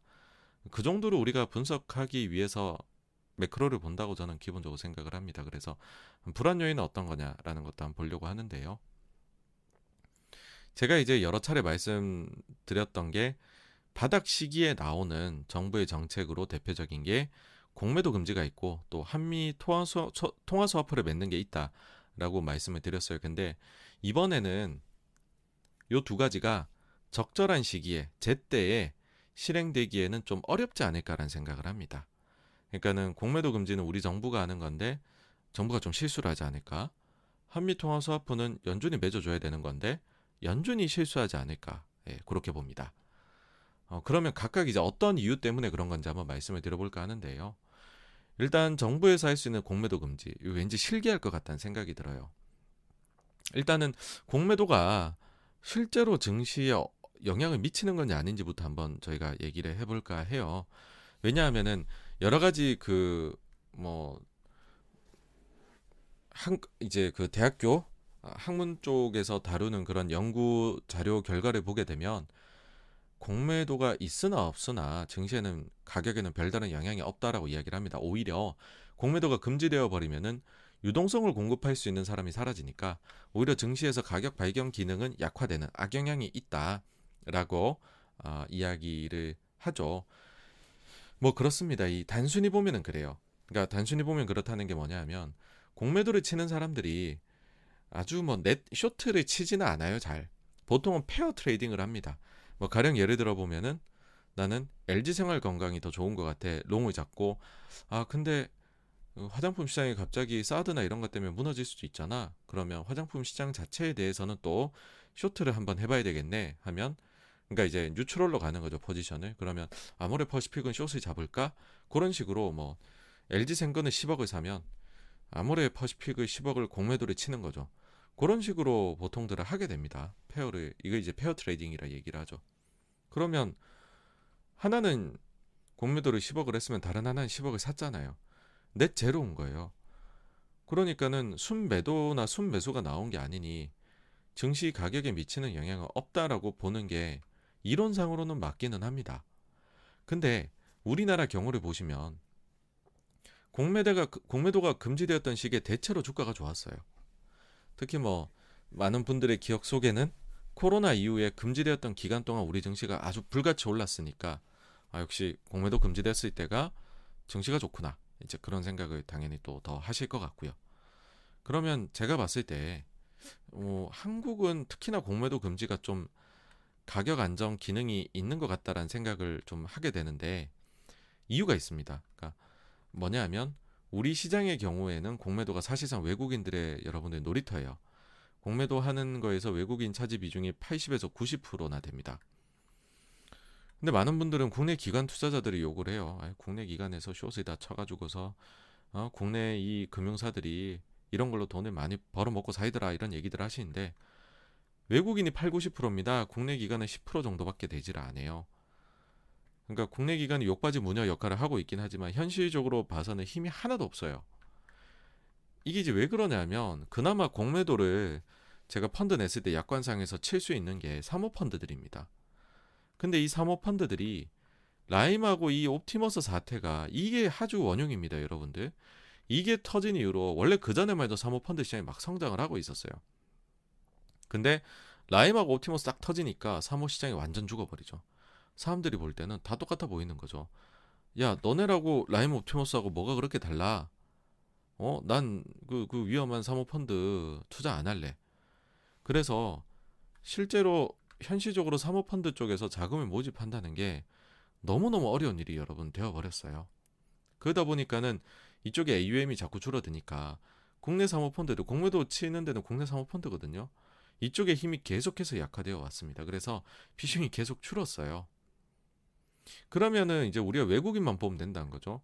이 외국인들은 성향이 어떠냐면 여러분 뭐 미국이나 아니면 홍콩이나 싱가포르에서 롱쇼 펀드를 하는 사람이 딱 한국 시장만 가지고서 매매를 하겠습니까? 아니죠. 글로벌로 하거나 하다못해 동아시아 롱숏 이런 식으로 플레이를 하게 될 겁니다. 그렇죠? 그러면은 이런 플레이가 가능해요. 국가별로 이종으로 할 수가 있습니다. 가령 예를 들어 가지고서 어 나는 게임주를 한번 가지고 플레이를 해볼까?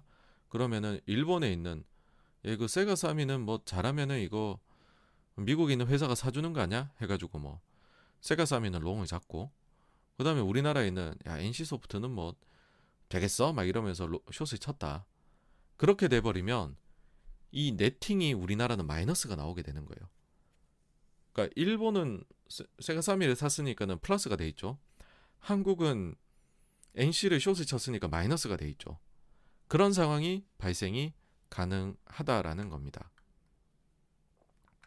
근데 반대로 우리가 숏을 막아버리게 되면 이 롱숏을 동아시아 롱숏을 치는 펀드 입장에서는 어 막혔네 그러면은 뭐 가령 예를 들어 가지고서 우리나라에서 뭐 포스코를 롱을 잡고 일본에서는 신일철을 숏을 치는 그러니까 한국에 헤지 펀드가 들어올 때는 숏은 못 하잖아요.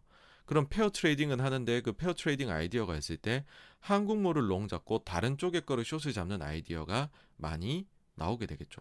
한국은 숏이 안 되니까. 그래서 제가 봤을 때에 우리가 만약에 미국처럼 완전히 열려 있고 완전 경쟁을 하고 있는 그리고 대단히 사이즈가 큰 시장이라고 하면 공매도가 미치는 영향은 net zero가 맞을 것 같아요. 근데 우리 같은 경우에는 사실상 외국인들이 거의 가지고 노는 시장이고 공매도는 근데 외국인이 한국에서만 long short를 잡아서 net zero를 만드는 경우 어, 보다는 이제 동아시아를 가지고서 국가 간의 long short를 하는 경우가 많이 나오다 보니까 그러니까 우리가 공매도를 막아버리면은 한국의 long 아이디어들이 들어오게 되는 순기능이 있다라는 생각이 드는 거죠. 물론 그냥 저 개인적인 생각이에요. 그래서 제가 볼 때의 공매도 금지가 효과를 우리 시장에선 좀 발휘를 하고 있는 게 아닌가 그런 건데 근데 이 공매도 금지를 왜 실기를 할 것 같냐라고 생각하느냐 하면 타이밍이 너무 나빠요. 뭐냐 하면 작년부터입니다. 이제 작년부터 우리나라가 MSCI 선진 지수에 들어가겠다는 얘기 되게 많이 했었어요. 그게 사실 이제 어쩔 수 없는 얘기였죠. 왜 그러냐면 어, MSCI에서 우리는 그 이제 그 개발 그 도상국 지수라고 해야 되겠죠. 뭐 하여튼 이머징 쪽에 들어가 있는데 이머징 쪽은 우리보다 성장률이 더 높은 나라가 많아요. 그러다 보니까 우리는 이머징에서 차지 비중이 10%가 조금 넘는데 자꾸 성장하는 국가들이 나와서 자꾸 자꾸 비중이 커져가는 거예요. 그러니까 우리는 이머징 내에서는 성장이 좀 낮은 거죠. 그러니까 MSCI emerging이 rebalancing이 펀드 리, 저기 그 지수 rebalancing이 될 때마다 한국 비중이 조금 조금씩 줄어요. 그래서 이 지수 재조정 일에는 한국에서 보통 매도가 나옵니다. 외국인들이. 이제 그런 구조를 갖고 있다 보니 우리가 그러면 선진에 들어가면 그 내에서는 우리가 또 그 성장이 좀 좋은 나라거든요. 그러니 선진에 들어가면은 우리가 오히려 외국인 자금이 구조적으로 들어올 수 있는 그런 게 되는 거 아니냐 이런 이제 생각이 든 겁니다. 그래가지고서 선진지수 우리 들어가야 된다 이 얘기를 작년부터 계속 하고 있는 거예요. 근데 선진지수에 들어가려면은 솔직히 절대적으로 바뀌어야 될 거는 외환시장 완전 개방인데 그 다음으로는 이 매매가 자유로워야 되거든요. 근데 우리는 공매도 금지가 심심찮게 나온 시장이란 거예요. 2020년 3월에 공매도 금지해서 2021년 5월에 풀었어요. 그랬는데 만약에 또 2022년 7월 달에 공매도 금지를 한다. 그렇게 돼버리면 제가 볼 때 여러분들 같으면 여러분들이 MSCI 지수 담당자면 어떻게 보시겠어요? 아이 그 한국은 자꾸 그 맞고 저 선진지수 못 들어와요. 이렇게 얘기를 하겠죠. 그러니까 우리가 완전히 영모션에 걸렸어요 지금 정책적으로. 그래서 요번에 또 맞게 되면 제가 아, 볼 때에는 그 단기적인 이제 거를 보면은 이 막는 게 맞고 아주 장기적으로 보면은 지금 우리가 고통을 감내하더라도 공매도 금지까지는 안 가는 식으로 해야 선진지수 그나마 노려 볼 수 있고 뭐 이런 상황입니다. 진퇴양난이란 거죠 한마디로. 그래서 어 근데 제 생각에는 만약에 더 빠지면은 또 불만들이 많이 개인 투자 생겨날 수 있는 공매도 금지 하겠죠. 그래서 이거는 참 어려운 문제가 돼버린 것 같아요. 예전처럼 막 빠졌을 때 빠르게 이 조치가 내려지고 이러기에는 좀 힘든 게 아닌가. 예, 그렇게 봅니다. 그 다음 두 번째로 연준이 실수를 할 만한 거가 이제 뭐가 있을까 보면은 이 연준이 피마라는 제도를 만든 게 있습니다. 이게 2021년도 7월 달에 만든 건데 상설 단기 자금 공급 어 이제 그 시스템이에요. 요걸로 미국이 국내용으로는 SRF라고 standing repo facility를 만들었고 해외용으로는 FIMA라고 해서 foreign international monetary authority 어, repo facility라고 해갖고 FIMA라는 걸 만들었습니다. 우리나라는 이제 FIMA에 해당이 되는 거죠. 그래서 연준이 볼 때는 아야 21년 7월부터 우리가 해외 쪽에는 사실상 상설로 통화 스와프 같은 거를 만들었다. 이렇게 지금 연준은 얘기를 하고 있어요. 근데 엄밀히 따지면 요 둘이 다릅니다, 여러분. 다른 게 뭐가 있냐면 통화 스와프는 말 그대로 통화를 바꾸는 거예요. 미국의 달러하고 우리의 원화를 바꾸는 겁니다. 근데 원화는 우리가 마음껏 발권할 수 있는 거잖아요. 그러니까 사실상 우리가 남의 통화를 마음껏 받아올 수 있는 겁니다. 그래서 저는 표현을 이렇게 해요. 일종의 이거는 마이너스 통장 같은 거다. 반대로 이제 피마 같은 경우에는 담보 대출이에요. 우리나라 이 외환 보유고에 있는 미국 채권을 미국 국채를 담보로 해가지고 달러를 받아오게 되는 겁니다. 그래서 담보 자산이 묶이게 되는 차이점이 있습니다. 한번 그 비교를 해보도록 하겠습니다. 우리나라 현재 외환 보유고 중에서 어, 미국 국채가 차지하는 게 1,100억 어, 달러 정도가 됩니다.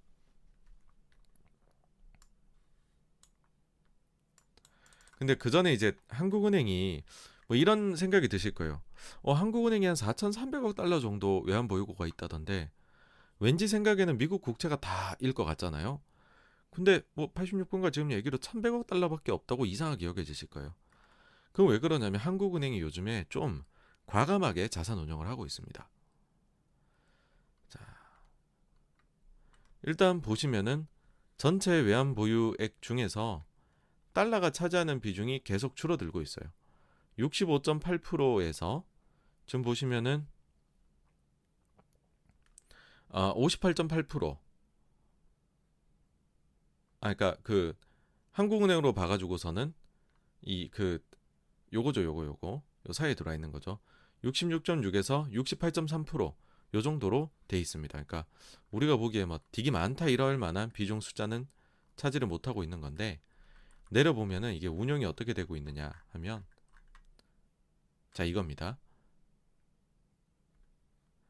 언제든지 이게 결제 수요들이 있기 때문에 지금 그, 그 구성을 우리가 그냥 해놓고 있는 거는 준비를 해놓고 있는 거는 6.9% 이건 언제든지 그냥 빼다 쓰고 뭐 넣고 하는 거죠. 근데 정부채나 정부기관채 이거는 한 절반 정도 됩니다. 그쵸? 놀라운 거는 회사채도 10% 이상 들어가 있고요. 자산 유동화 채권, 그 다음에 주식도 이제는 점점 늘어나서 10%를 지금 차지를 하고 있습니다.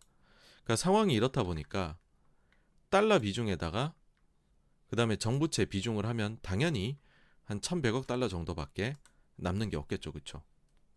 그리고 우리가 이제 주식이나 이런 걸 비중을 높이다 보니까 현재까지는 한국은행이 운용으로 해가지고서 수익이 잘 나오고 있습니다. 역대급 이익을 내고 있어요. 한은의 단기 순이익이 7조 3천억, 7조 8천억, 20년, 21년 이렇게 냈습니다. 요거는 30%를 유보해야 되는 것 빼고는 정부로 다시 보내요. 정부 재정에 상당한 기여를 합니다. 근데 요런 거를 연준도 해요. 연준 같은 경우에도 지금 정부 쪽에다 보내주죠. 돈을 벌어갖고. 중앙은행들이 요즘에는 돈 버는 거대 자산 운용사가 돼 있습니다. 어쨌든 그래서 생각보다는 미국 채가 적어요. 예, 적습니다. 요걸 일단 기억을 해두시고요. 조금 딴 얘기로 돌아가 보면은 최근에 스위스 중앙은행이 조금 이슈가 됐었잖아요. 보유하고 있는 미국 주식이 많은데 이거를 파는 것 같다 이런 뉴스가 나왔었는데 스위스 중앙은행이 뭘 얼마나 가지고 있냐 이거를 주요 그 이제 지분 이 공시 자료 있잖아요. 에드가에 나오는 거 미국에 그거 가지고서 이렇게 정리를 꾸준히 사람들이 합니다. 보시면은 1분기 기준으로 해가지고서 미국의 주식을 이제 공시된 것만 1,773억 달러를 스위스 중앙은행이 지금 가지고 있다라고 해요.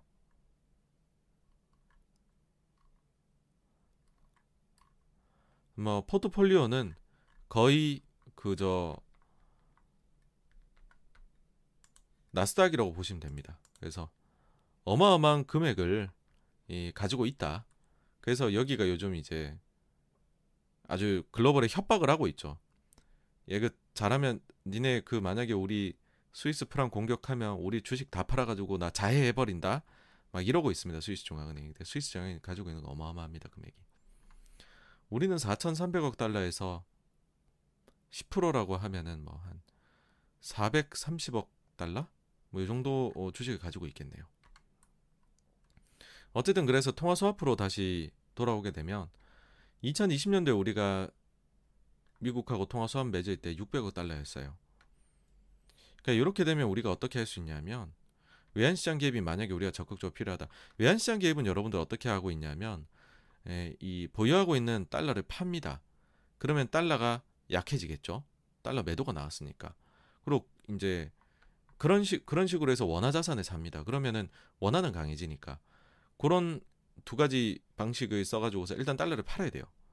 그래가지고서 환 시장 개입을 하는 건데 통화 스와프로 600억 달러 확보하고 우리가 갖고 있는 미국채 1,100억 달러. 그러니까 한마디로 이 우리가 통화 수합이란 제도를 활용하게 되면 1,700억 달러만큼 외환 시장에 개입할 수 있는 여력이 있어요. 근데 이 피마라는 제도를 활용하게 되면 우리가 이 1,100억 달러를 가지고 담보를 제시해서 작년 말에 이미 연준한테서 한국은 가지고 있는 담보 가치로 봐서는 피마가 600억 달러 정도 내줄 수 있을 것 같아요. 그러니까 담보 비율이 거의 한 절반 정도로밖에 인정을 못 받은 거예요. 그래갖고서 600억 달러 한도로 어쨌든 배정을 받았습니다. 그러면은 우리가 외환시장 적극적인 개입이 만약에 필요한 상황이 왔다라고 해버리면 피마에서 600억 달러 미국에서 갖고 와서 하고 근데 우리 갖고 있는 1100억 달러는 담보로 잡혀 있으니까 이거는 개입이 안 되는 거죠. 그래서 통화 수합일 때는 1700억 할 수 있는 게 피마일 때는 600억 밖에 못 하게 됩니다. 정책 여력이 굉장히 제한이 될 것이다 라고 생각을 해요. 근데 연준 입장에서는 어떻게 생각하냐? 아니 우리는 피마라고 되게 비슷한 제도 통화수합하고 비슷한 거 이미 다 해놨는데 왜 또 굳이 비슷한 통화수합을 따로 맺어줘야 되느냐? 이렇게 생각을 할 수 있다고 봐요. 그래서 만약에요, 정말 만약에 되게 극단적인 상황까지 갑자기 치닫게 되면 연준이 아마도 실수를 저지르지 않을까, 좀 실기를 하지 않을까. 본인들이 이미 좋은 제도를 만들어 놨다는 착각 때문에 뭐 현실적으로는 그런 일이 벌어가는 이제 현실적으로 이 둘이 차이가 있기 때문에 그런 실기를 할 수도 있다라는 생각이 듭니다. 이게 제가 생각하는 잠재적인 불안 요인들입니다. 네. 그래서 여기까지가 세 번째에 대한 내용이었고요. 다음으로 넘어가겠습니다.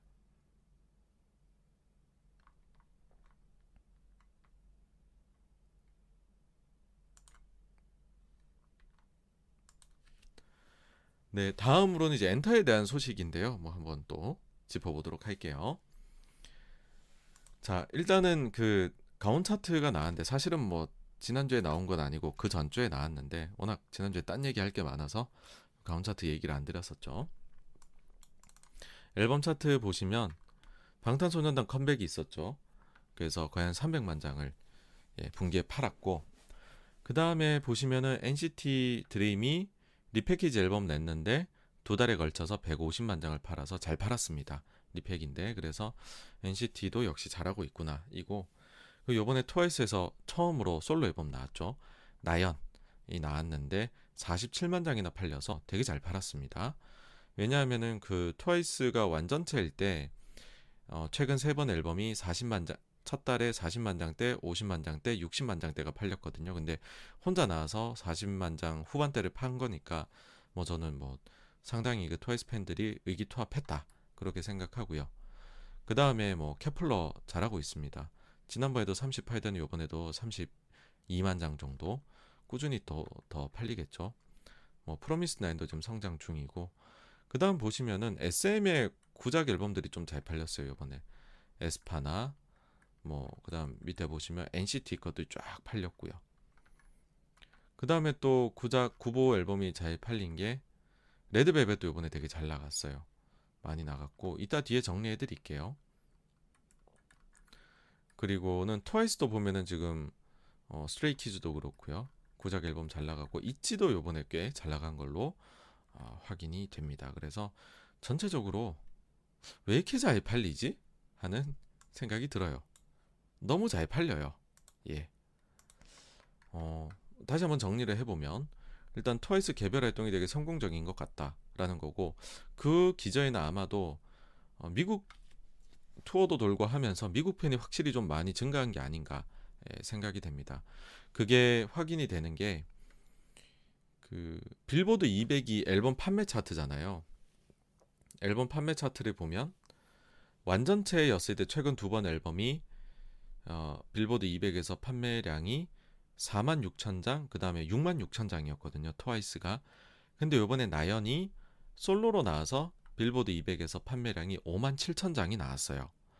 그래서 미국 팬이 굉장히 일단 많이 증가한 게 이번에도 확인이 된다라는 거고, 뭐 이제 미국 쪽에서 활동하면은 뭐 저변이 넓어졌으니까 멤버들 입장에서는 사실 지금 굉장히 기회가 온 거거든요. 그런 상황에서 재계약은 뭐 필연적인 것 아니었나. 그래서 전원 재계약이 일단 됐다는 건 대단히 좋은 소식인 것 같고요. 일단 뭐 그 팬분들에게도 뭐 기획사에게도 그렇겠지만은 본인들도 그렇고 상당히 축하의 소식이 나왔다라고 생각을 해요. 사실 JYP는 전속 계약금을 거의 주지 않는 걸로 유명합니다. 어 근데 뭐 트와이스는 어떨지 모르겠어요. 뭐 어느 정도나 줬을지 이런 부분들은 사실 회사에서는 너무나 민감한 부분이기 때문에 여러분들에게 얘기를 안 해줘요. 근데 재무제표는 거짓말을 못합니다.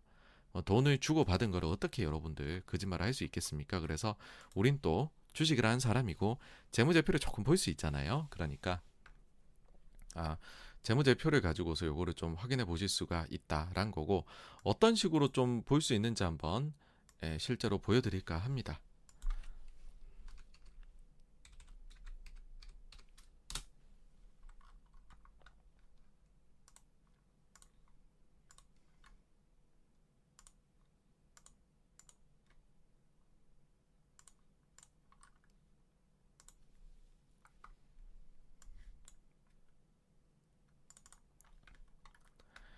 네, 이제 그 JYP 이렇게 하면은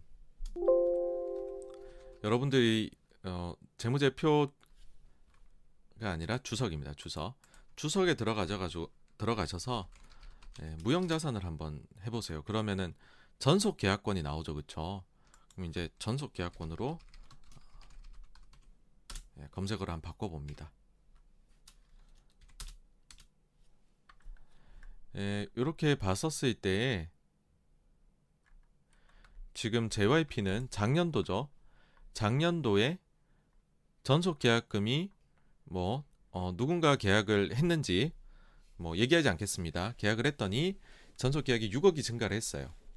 그리고 아마 한 3년 계약인가 봐요. 상각이 2억이 됐죠. 그래서 4억이 남았습니다. 그 전에는 어떻게 됐냐면은 1억 5천 계약금을 줬고 그 해에 다 상각을 했네요.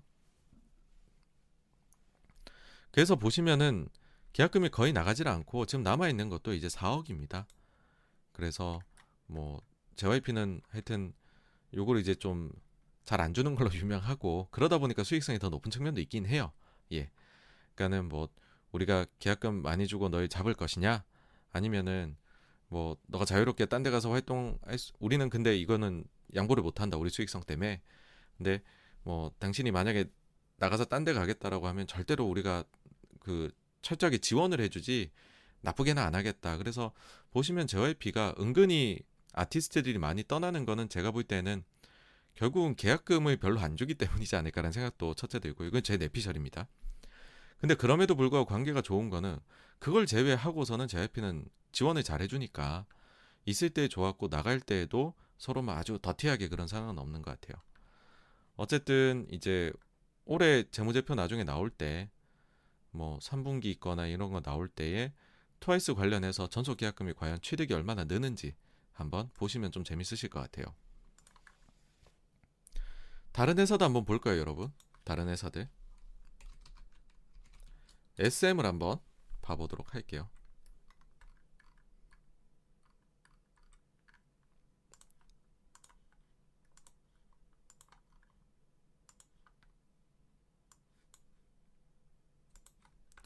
SM은 보게 되면요.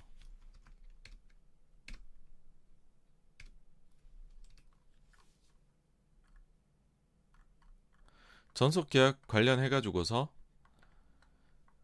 그 한 해에 취득을 22억, 작년에 22억 했네요. 원래 이제 그 계약권에서 상각 들어가고 남아 있는 게 164억. 그래서 어 작년에 상각한 거는 66억.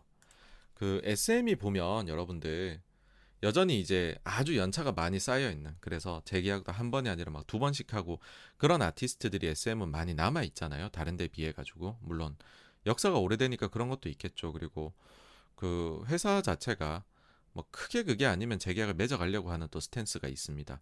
대신에 이제 SM은 계약금을 좀 주는 주인 것 같아요.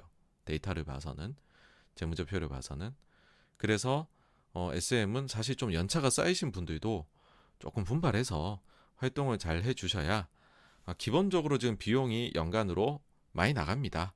네, 기자가 이게 좀 깔리는 비용이 있어요. 어, 그래서 조금 분발해 주셔야지 요거를 좀 어, 상계하고 그 이상으로 수익을 올릴 수 있는 조금 비용이 있는 구조를 가지고 있다 SM은 그렇게 보실 수 있고요. 그 다음에 한번 YG 엔터를 볼게요.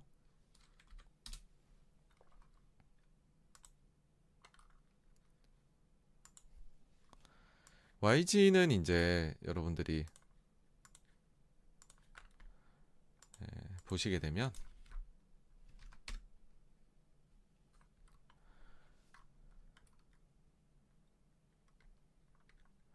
지금 올해 작년 같은 경우에는 아예 계약금을 준 게 없어요. 없었고 그 전에도 뭐 6천만 원입니다. 그래서 지금 봐서는 YG는 전혀 뭐 계약금 쪽에서는 이슈가 없다인데 과거에는 사실은 아주 큰 건이 있었죠. 그게 뭐냐면 바로 빅뱅입니다. 그 빅뱅이 2006년도에 데뷔를 하고요. 두 차례에 걸쳐서 재계약을 맺습니다. 그 첫 번째는 2011년에 맺고요. 그 다음에 2015년에 맺어요. 그러면은 2011년도 자료에 나올 거잖아요. 그쵸?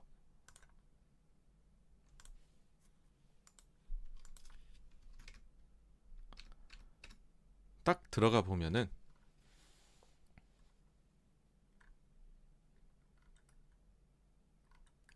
무형자산의 변동을 보시면 2011년도에 53억이 증가를 합니다. 53억. 아마 대부분이 빅뱅 멤버들의 계약금으로 아, 쓰이지 않았을까라고 생각을 합니다. 자, 2011년 계약할 재계약할 때는 53억이었어요. 그다음 15년도에 또 그 재계약을 맺었다라고 말씀을 드렸죠.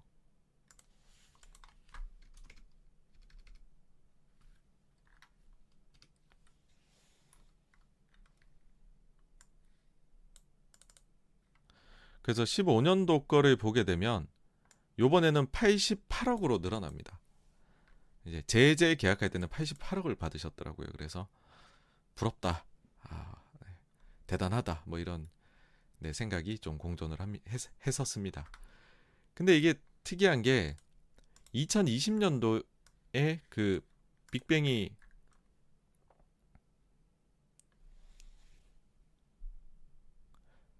재계약이 확정이 됐다라는 기사들이 많이 나왔었어요. 근데 실제 아까도 보셨지만은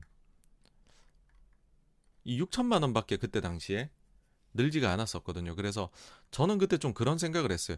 재계약을 맺었다라고 하는데 이게 뭔가 조금 예민한 부분들이 서로 있어 가지고서 계약 진행에 조금 뭐가 있는 게 아닐까 뭐 이런 느낌 받았었는데 결국에는 올 초에 나온 얘기가 그 떠났죠. 이제 그 멤버 한 명은 YG를 떠나게 됐죠. 그래서 이게 계약금이나 이런 부분들이 뭔가가 조금은 확정이 안 됐던 게 아닐까라는 생각도 이것도 물론 제 대피셜입니다. 들긴 합니다. 왜냐하면 그 전에 분명히 50몇 억, 뭐 80몇 억 이렇게 했었는데 이번엔 재계약 얘기가 나왔는데 금액이 안 찍히니까 좀 이상했던 거죠.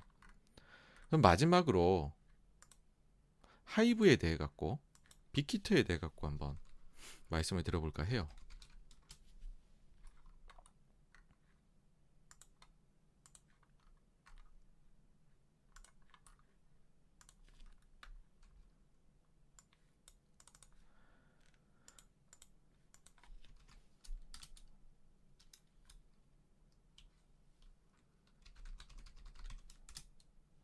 하이브의 경우에는 이 전속 계약으로 따로 무형 자산을 발라내주질 않고요. 기타의 무형 자산에 속해 있습니다. 근데 이게 알기가 어려운 게 막 합병하고 이런 부분들이 있으면서 기타의 무형 자산에 계약금만 들어가는 게 아니라 되게 커져 있어요. 이거 자체가. 그래서 따로 발라내는 것이 여기까지만 보면 불가능하죠. 그쵸? 불가능합니다. 하지만 또 우리가 불가능하다고만 얘기할 수는 없는 거잖아요. 그쵸? 옛날 자료를 보면 됩니다. 빅히트 시절일 때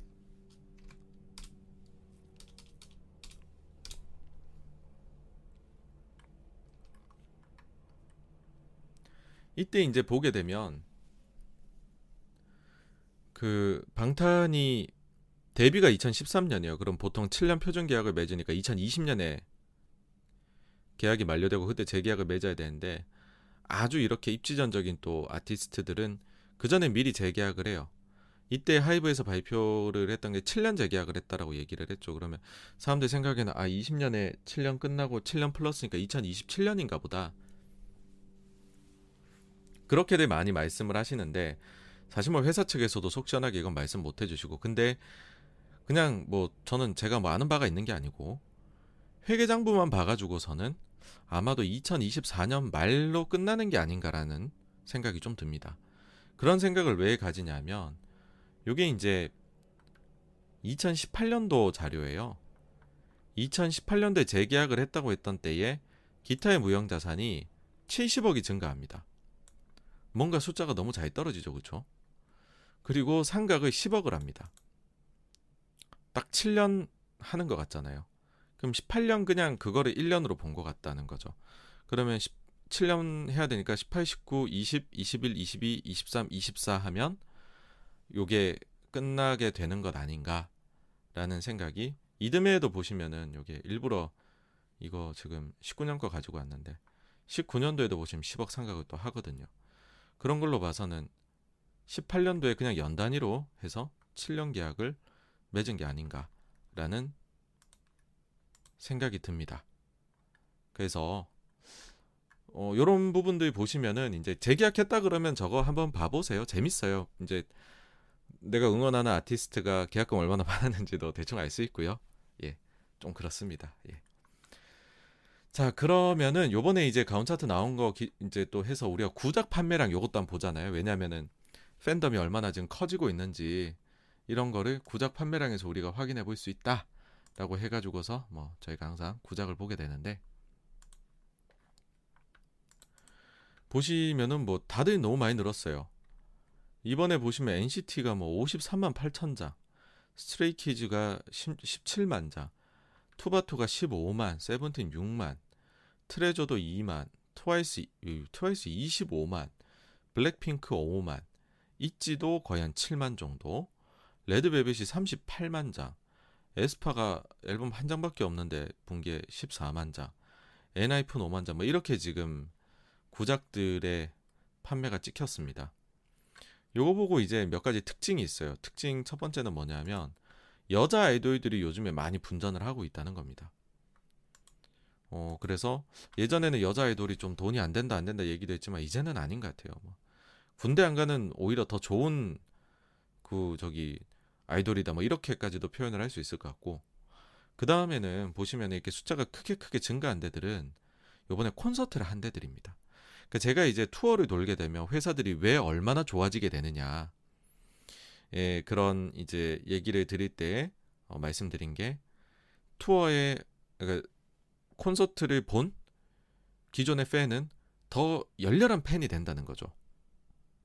그리고 그 콘서트 갈 때 뭐 이제 지인들이 데려가는 경우들이 있어요. 어, 난 쟤 너무 좋아하는데 나 혼자 가기 그러니 나 친한 친구랑 같이 가자. 근데 친한 친구는 그거죠. 아, 난 걔네 그렇게까지 팬은 아닌데. 근데 실제로 여러분들께서 공연장 가서 공연 들어보면 공연 그 자체가 주는 그 스케일에서 오는 감동이나 이런 게 있거든요. 그러면은 열렬한 팬이 아니었다가 열렬한 팬이 되는 경우들도 많아요. 그래서 투어를 하게 되면 팬층이 보통은 한 단계 더 아, 늘어나고 성장을 하게 됩니다. 트와이스가 상반기에 보시면 미국하고 일본 투어를 돌았단 말이죠. 그래서 뭐 그 공연하는 공연장에서도 아마 이 앨범이 많이 팔렸을 거예요. 보시면은 투어를 도는 기간 동안에 52만 장이 팔린 거죠. 앨범을 하나 낸 것과 동일한 효과가 나온 거죠. 어마어마한 겁니다. 그 전에 구작이 팔리던 페이스하고 비교하면 엄청나게 증가한 거죠. 그 다음으로 NCT 같은 경우에 5월 달에 일본 돔 투어를 돌았어요. 그러다 보니까는 이제 그 투어장에 이제 CD 깔아놓고 파는 것도 있을 거고 또 팬층이 추가로 증가한 것도 분명히 있을 겁니다. 그러다 보니까는 54만 장 또 판매를 엄청나게 해버렸죠. 그럼 다음으로 지금 투어를 도는 데는 어디냐라고 하면 6월 달에 스트레이키즈가 일본을 돌았죠. 그러니까 여기는 아직 지표에는 안 들어갔겠죠. 6월에 돌았으니까 아마 7월 달에 조금 더 어, 늘어나지 않을까라는 생각이 있고 그 다음에 투바투도 드디어 투어를 돌게 됩니다. 7월 달에 미국 세븐틴이 8, 9월에는 미국이고 11월에 일본에 가요. 그리고 트레저가 11월 달에 일본 있지도 11월 달에 미국에서 투어를 돕니다. 그래서 이 부분들이 또 한 단계 성장하게 되지 않을까라고 개인적으로는 기대를 합니다. 어, 그리고 저는 이제 그 구작들이 팔리는 거를 볼 때 중요하게 보는 요소가 절대적으로 얼마나 많이 팔렸냐라는 것도 있지만은 또 어, 그 다른 것도 좀 보는 게 그 어떤 요소가 있냐면 전체적으로 구장된 것들이 다 팔리기 다 팔리고 있느냐 이거예요. 그러니까 이거는 어떤 거냐면 제가 만약에 갑자기 한 8집 가수의 팬이 딱 됐어요. 근데 열렬한 팬이 됐어요. 그럼 1집에서 7집까지 다 사고 싶을 거잖아요. 그런 사람이 얼마나 늘어나냐는 거예요. 이제 제가 이제 요거 가지고 자료 정리할 때 이렇게 하는데 방탄 같은 경우에 매달 그냥 모든 앨범이 다 팔려요. 순위 안에 가온 100위 안에 들어와요. 투바투도 거의 그렇다고 보시면 됩니다. 근데 JYP 지금 보시게 되면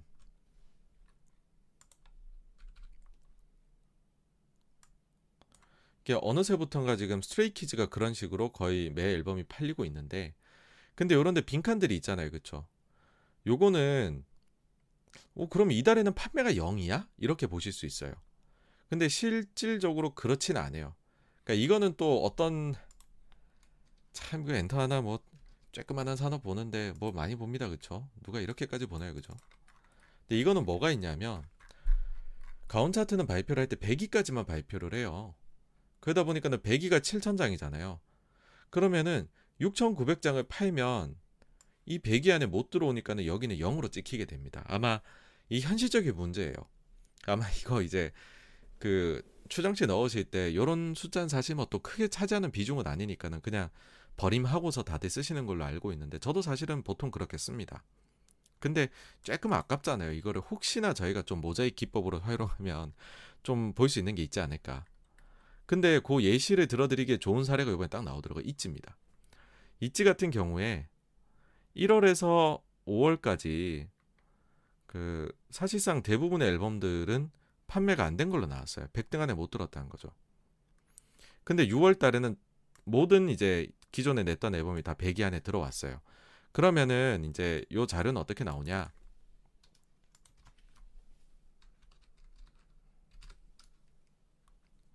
그러면은 이제 숫자가 이렇게 나와요. 어, 이달의 판매량, 2020년 누적 판매량. 그래서 Crazy in Love라는 앨범이 아, 요거는 이제 그 1, 2월에도 팔렸으니까 제외하고 만약에 이제 뭐 개수라는 앨범이 이번 달에는 18,000장 팔렸는데 1월에서 6월 누계로는 25,000장이 팔렸다라는 거죠. 그러면은 우리가 이제 생각해 볼 수 있는 거죠. 아, 이달에는 요만큼 팔렸는데 누적으로 이만큼 팔렸다니 요 두 개 차이 하면 1에서 5월까지 아, 그래도 꾸준히 좀 나가고 있었구나. 요런 게 이제 나오는 거죠. 그래서 저는 개인적으로 이거를 할 때 각각 아티스트들 요런 것들을 다 보정치를 써주거든요. 그렇게 해보면은 모든 앨범이 다 나가고 있어요, 여기가. 그래서 전체적으로 좀 어쨌든 팬덤이 슬슬 붙고 있는 걸로 보인다. 뭐 그렇게 생각이 듭니다. 다음으로 이제 2분기에 전체적인 그 기획사별로 앨범 얼마나 팔렸냐면 하이브가 이제 빅히트 플레디스 소스 엔하이픈 다 합쳐서 864만 장. 요번에 뭐 방탄 컴백도 있었고 투바투 컴백도 있었고 세븐틴 컴백도 있었고 르세라핌도 나왔죠. 그래서 상당히 잘 나왔고요. SM은 뭐 그 NCT 가지고서 377만 장. JYP하고 YG는 사실 뭐그 눈에 띄는 컴백이 없었습니다. 그래가지고서 뭐 118 나왔고 YG 같은 경우는 활동이 뭐 YG는 진짜 활동을 해야 돼요. 활동을. 요거 기준으로 해가지고 2분기 지금 어 실적이랑 좀 추정치랑 비교해 보면 하이브는 사실은 앨범 판매량 갖고는 얘기하기 너무 어려운 회사예요. 그래서 중립적인 저는 생각이고 SM 같은 경우에는 지금 시장에서 보고 있는 것보다는 좀 더 팔린 것 같아요. 그래서 앨범 판매만 놓고 봐서는 실적이 조금 더 잘 나올 수 있는 요소 같고 JYP하고 YG는 뭐 추정치 대비랑 비슷하거나 약간 못한 수준이라고 보입니다. 근데 또 다른 요소들이 있으니까 저는 앨범 판매량만 가지고 말씀드린 거고요. 네, 그렇습니다. 다음으로 그 여자 아이돌도 이제는 컴백하면 돈이 된다는 게 에스파가 무려 선주문이 161만 장이고 첫 주 판매량이 113만 장이에요. 그래서 이 정도면 그냥 남자 아이돌이다. 이제는 뭐 여자 남자 이제 구분 안 해야 되겠다. 제가 이제 구분 안 하고 이제는 분석을 하기로 좀 생각을 했고요. 여기 보시면은 그 역대 걸그룹 음반 첫 주 판매량에서 뭐 113, 엄청난 게 나온 거죠. 그 다음에 뭐 69, 44, 39 이렇게 찍혔는데 사실 지금 어 상장사랑 별로 상관이 없어서 그런데 되게 숫자가 잘 나오는 거는 여기기는 해요. 아이브. 진짜 숫자가 잘 나와요. 그러니까 골고루 되게 잘 나와요. 뭐 유튜브나 스포티파이나 그 아니면은 앨범이나 그 국내 음원이나 모든 게 골고루 다 잘 나와서 되게 이제 회사에서 잘하기만 하면은 대성할 수 있겠다는 생각 이 듭니다. 뭐 어쨌든 딴 얘기였고요. 이제 걸그룹들이 지금 점점 너무 너무 잘 나간다. 이제 남자 아이돌이다. 뭐 그냥 그 얘기 드리려고 갖고 온 거예요. 다음으로 뭐 일본에도 이제 나갑니다. 에스파 8월 달 초에 6월 7일 6일 7일 날 쇼케이스 하더라고요. 그리고 빌보드 200 숫자도 지금 요번에 잘 나올 걸로 보입니다. 어, 첫 번째 앨범이었던 세비지 같은 경우에 빌보드 200 첫 주 판매가 18,000장이었어요. 근데 걸스 같은 경우에 이번에 200 예상이 나온 게 5만 5천 장입니다. 아까 보시면 트와이스가 지금 미국 팬덤이 좀 붙었다고 말씀드렸잖아요. 그래갖고서 요번에 4.6, 6.6만 그 다음에 나연 솔로가 5만 7천인데 에스파가 지금 두 번째 앨범 만에 5만 5천이니까 뭐 상당히 이거는 좋은 숫자라고 전 개인적으로 고, 뭐 고무적인 숫자가 나왔다 생각해요. 그리고 있지 같은 경우에 어저께 컴백을 했거든요. 금요일 날에. 근데 첫날 판매량 자체가 이미 뭐 일단 기록을 찍었습니다. 있지 앨범의 첫 주 판매량 합계가 3만, 6만, 14만, 20만, 25만이었어요. 제일 최근 앨범이 25만 장이었는데 이번엔 첫날에 25만 장을 팔았습니다. 그래서 왜 이렇게 다 잘 되지라는 생각이 들기는 해요. 다 너무 잘 돼요. 네. 잘 되면 좋은 거죠. 그쵸? 맞습니다. 다음으로 카카오에서 뭐 SM 인수 공시 또 난 또 미정이야. 또 미정. 이제 세 달 뒤에 또 냅니다. 10월 13일 날. 그리고 엠, 엠넷에서 어, 아이랜드 2 1이 이제 엔하이픈이었죠. 2는 걸그룹을 내려고 했는데 연내 원래는 방송을 하려고 했는데 뭐 여러 사정상 내년으로 연기가 됐다고요. 좀 아쉬운 소식이고요. 그 다음에 티빙하고 시즌이 합병을 결정했다. 정말 좋은 소식입니다. 전 개인적으로 국내 OTT들끼리는 경쟁 안 했으면 좋겠어요.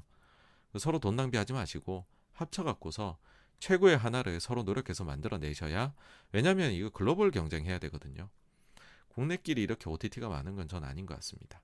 어쨌든 참 대승적 차원에서 좋은 결정을 내렸다라고 생각을 합니다. 그래서 여기까지가 네 번째 엔터에 관한 내용이었고요. 다음으로 넘어가겠습니다.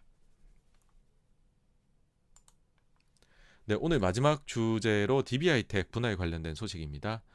또 분할 얘기 나오니까 주가 쭉 빠졌어요. 저희 집 분할에 아주 노이로제가 걸리겠습니다. 그렇죠? 뭐 LG와 SK 이노베이션 뭐 등등등등 너무너무 많았고 너무너무 안 좋은 결과가 나왔죠. 그래서 DB하이텍도 이날에 16%나 빠졌습니다. 이게 이제 왜 이런 얘기가 나오게 되었느냐라고 하면 지주회사 전환 강제로 되는 거를 그 동부가 통보를 받았기 때문입니다. 그러니까 DB하이텍의 모회사는 DB거든요. 근데 DB가 강제 지주 전환 통보를 받았다라는 겁니다. 이거는 왜 받게 되었냐라고 하면 어, 총 우리나라에서 지주회사라고 하면요 정의 자체가 총 자산이 5천억이 넘고 근데 그그총 자산 중에서 자회사 지분이 차지하는 비율이 50% 넘는다. 쉽게 말씀드려 총 자산이 6천억이 있는데 자회사 지분 가치가 3천억이 넘는다. 그러면 이거는 이제 지주사라는 거예요. 이거는 나는 지주사 하겠어요 말을 안 해도 강제로 지주로 전환시켜 버려요. 근데 DB그룹이 2021년 말에 이게 이제 기준이 충족돼서 22년도에는 이제 바꿔야 된다. 이렇게 통보를 받았다라는 겁니다. 여러분들이 이제 그 팁을 하나 말씀드리자면 연결 재무제표가 있고 별도 재무제표가 있잖아요. 그냥 그 공정거래법 관련된 거는 다 별도라고 보시면 돼요. 그래서 이 별도 기준으로 보게 되면 어떻게 되느냐? DB그룹이 DB가 총자산이 6,100억인데 하이텍이 이게 시가평가되고 있거든요. 주가 오르니까 올라간 거예요. 4천억이라 66%가 된 겁니다. 자, 총자산이 5천억이 넘느냐? yes. 어, 자회사가 50% 넘느냐? yes. 이렇게 된 거죠. 그러면 이제 시장에서 제일 걱정하는 거는 이 일부러 빼는 거 아니냐. 그럼 그런 생각인 거죠. 자회사가 총자산에서 차지한 비중만 50%가 안 되게 하면 그러면은 DB는 지주사 전환 안 해도 되니까는 이 이거 고의적으로 하이텍 빼는 거다. 그럼 한번 계산해 보죠. 하이텍 주가가 얼마나 빠져야 50% 미만이 될까?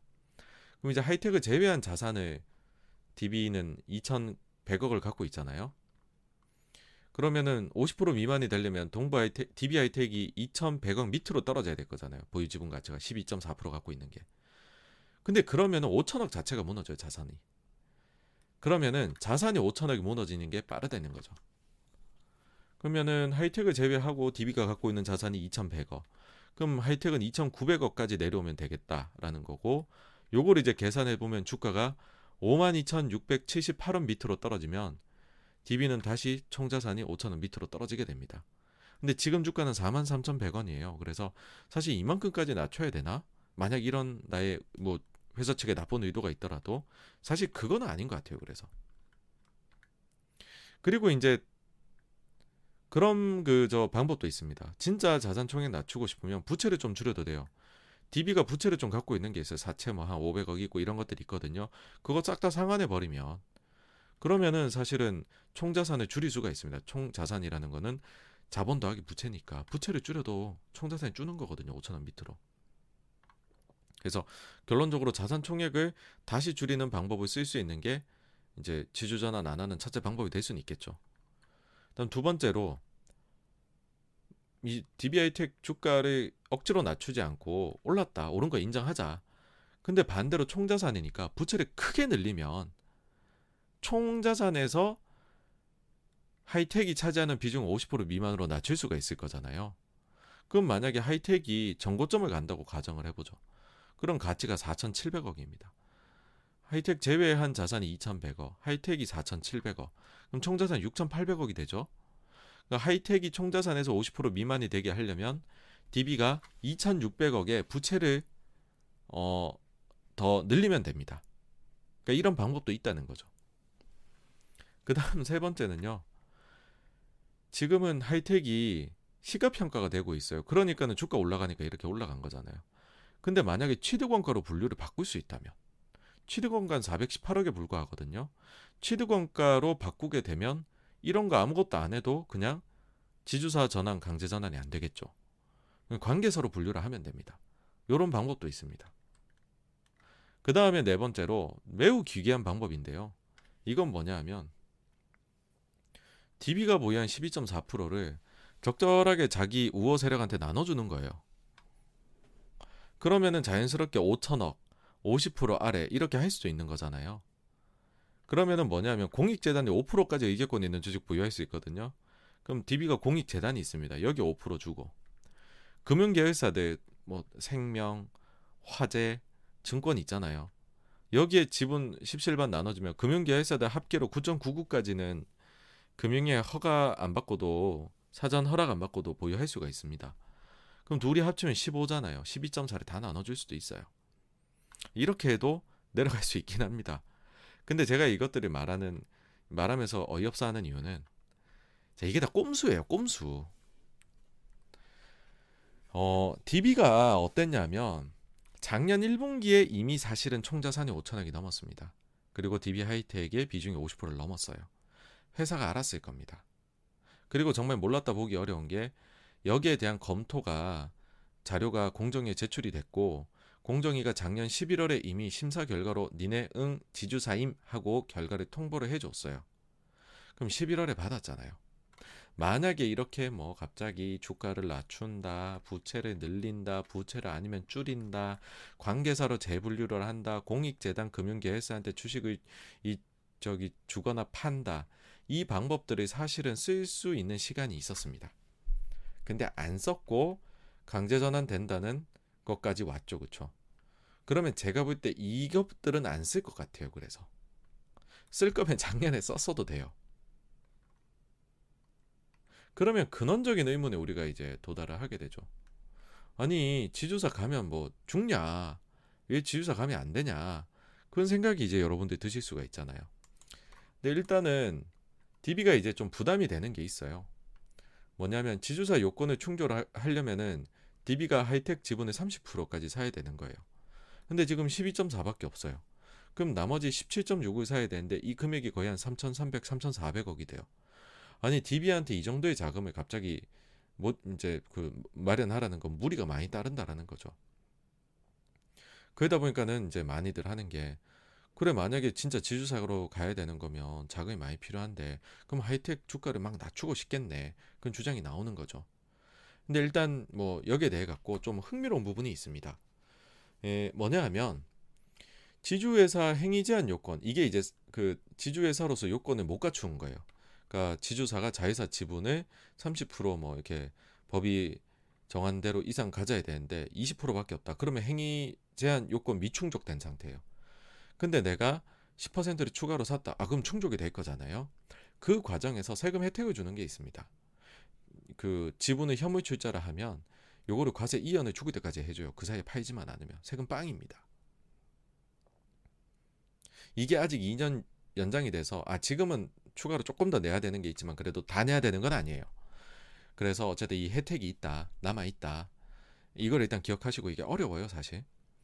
그 다음에는 어 이제 그러다 보니까는 그 그 그 다음에는 이제 생각하셔야 될 게 지분 보유 상황이 어떠냐는 건데 다들 이제 DB가 하이텍을 가지고 있는 게 12.4밖에 없다라고 얘기하지만 DB의 이제 특수 관계인들이 5.42%를 또 갖고 있는 게 있습니다.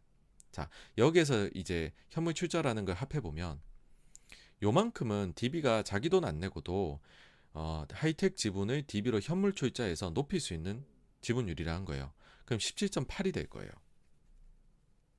이렇게 되면은 기존에 요 사람들이 DB 주식을 현물 출자로 가지게 될 거거든요. 지금 DB가 특수관계인 지분율 합해갖고 44%예요. 근데 요것들이 또 보이시죠? 요 회장님 요 지분이 들어가면은 제가 보기에 60% 이상 가지게 되거든요. 그러면 자기네들의 홀딩스의 지분율도 화끈하게 늘릴 수 있고 DB로서는 돈 안 쓰고 현물 출자로 하이텍에 대한 지분율도 늘릴 수 있으니 아주 일거양득이다라고 생각을 합니다. 그러니까 실제로 지주사로 전환을 하려고 한다면 자볼 때 DB는 일단 갖고 있는 요 특수관계인들의 지분을 현물 출자부터 할 것 같아요. 그러고 나면은 사야 될 게 이제는 12.2%잖아요. 그러면 취득해야 될 부담 금액이 2,300억 정도입니다. 높아요. 2,300억도 높은 건 사실입니다. 근데 여기서 이제 사실 제가 이거 여쭤봤을 때 뚜렷한 답을 못 얻어가지고서 저도 여기에 가정으로 쓴 건데 이게 뭐 뭐냐 하면은 강제 전환이 된 거잖아요. DB는 자기들이 올해 전환하겠다 한 게 아니라 작년 기준으로 이 강제 전환 기준이 충족이 된 거죠. 근데 원래 자회사는 20까지 가짐됐어요. 근데 올해부터 지주사로 가겠다라고 하는 데들은 30으로 30%까지 30%로 기준이 높아졌어요. 올해부터. 얘는 작년이잖아요. 그 강제 전환이. 그 올해 하겠다고 선언한 게 아니고. 그래서 이게 법리적으로 잘만 따져보면 작년 기준이 20%를 적용을 받을 수 있는 게 아닌가라는 생각도 해봅니다. 물론 가능성은 낮겠지만. 그렇게 되면은 회사가 2.19%만 추가 취득하면 되고 이게 금액이 425밖에 안 돼요. 근데 마침 하이텍이 자사주가 2.34%가 있네요. 요거 가져오면 되겠네요. 땡입니다. 그러면 DB가 하이텍의 20.15%를 보유를 하게 될 거고 뭐 충족이 되고 끝나겠죠 이러면은.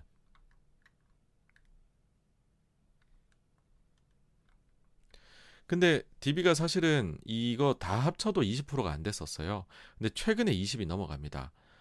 어떤 것 덕분에 넘어가냐 하면 5월 달에 갑자기 재단이 하이텍 지분을 0.46% 사요. 이게 7만 원대거든요. 이거 물렸어요. 사자마자 물렸어요. 30%. 근데 이때 갑자기 사더라고요. 0.46.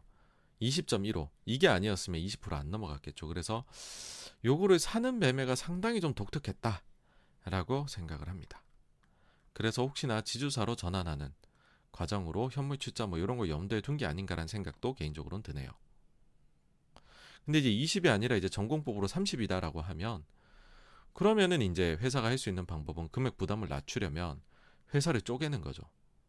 회사를 쪼개면 그 중에서 쪼갠 회사 중에 A하고 B가 있으면은 A는 좀 크게 쪼개고 B는 좀 작게 쪼개서 B를 팔아버리는 거예요. 그러면 B를 팔아갖고 돈이 좀 났겠죠. 그 다음에 전체 완전체일 때 대비해서 분할을 하면은 쪼개서 나온 회사 A는 시총이 좀 줄어들어 있겠죠. 그러면은 현금도 좀 생겼고 내가 사야 될 금액도 좀 줄었고 그러면 이제 이중으로 좋은 거죠 회사 입장에서 거기다가 이제 부족한 자금들은 DB가 갖고 있는 5% 자사주 있거든요 이거나 자, 자회사들 갖고 있는 거 있습니다 FIS 이거 이제 SI 해주는 업체고 월드 메탈 뭐 이런 것들 매각 다 하면 뭐뭐 뭐 어떻게든 자금은 뭐 그래도 딱 해갖고 좀 타이트하긴 하겠지만 맞출 수 있지 않을까라는 생각을 합니다. 어, 바로 다 해야 되는 건 아니에요. 2년의 유예 기간이 있습니다. 그리고 유예 기간 동안 다 못해도 또 과징금 내고 가도 되기도 해요. 부족한 자기가 못 맞춘 금액만큼. 그래서 어쨌든 시간이 좀 있습니다. 시간이 좀 있기 때문에 DB에서 뭐 제 생각에는 아마 그냥 지주사로 가지 않을까라는 게 개인적인 생각이고 그러면은 요런 이제 지분의 어, 매매나 아니면은 뭐 분할한 이후에 뭐 팔고 사고 요런 과정들 그리고 현물 출자 요런 과정까지도 아마 거치게 되지 않을까라는 생각이 듭니다. 네, 그래서 여기까지가 DB 아이텍, DB 분할 관련된 내용이었고요. 이제 오늘 준비한 내용은 전부니까 Q&A로 넘어가 보도록 하겠습니다.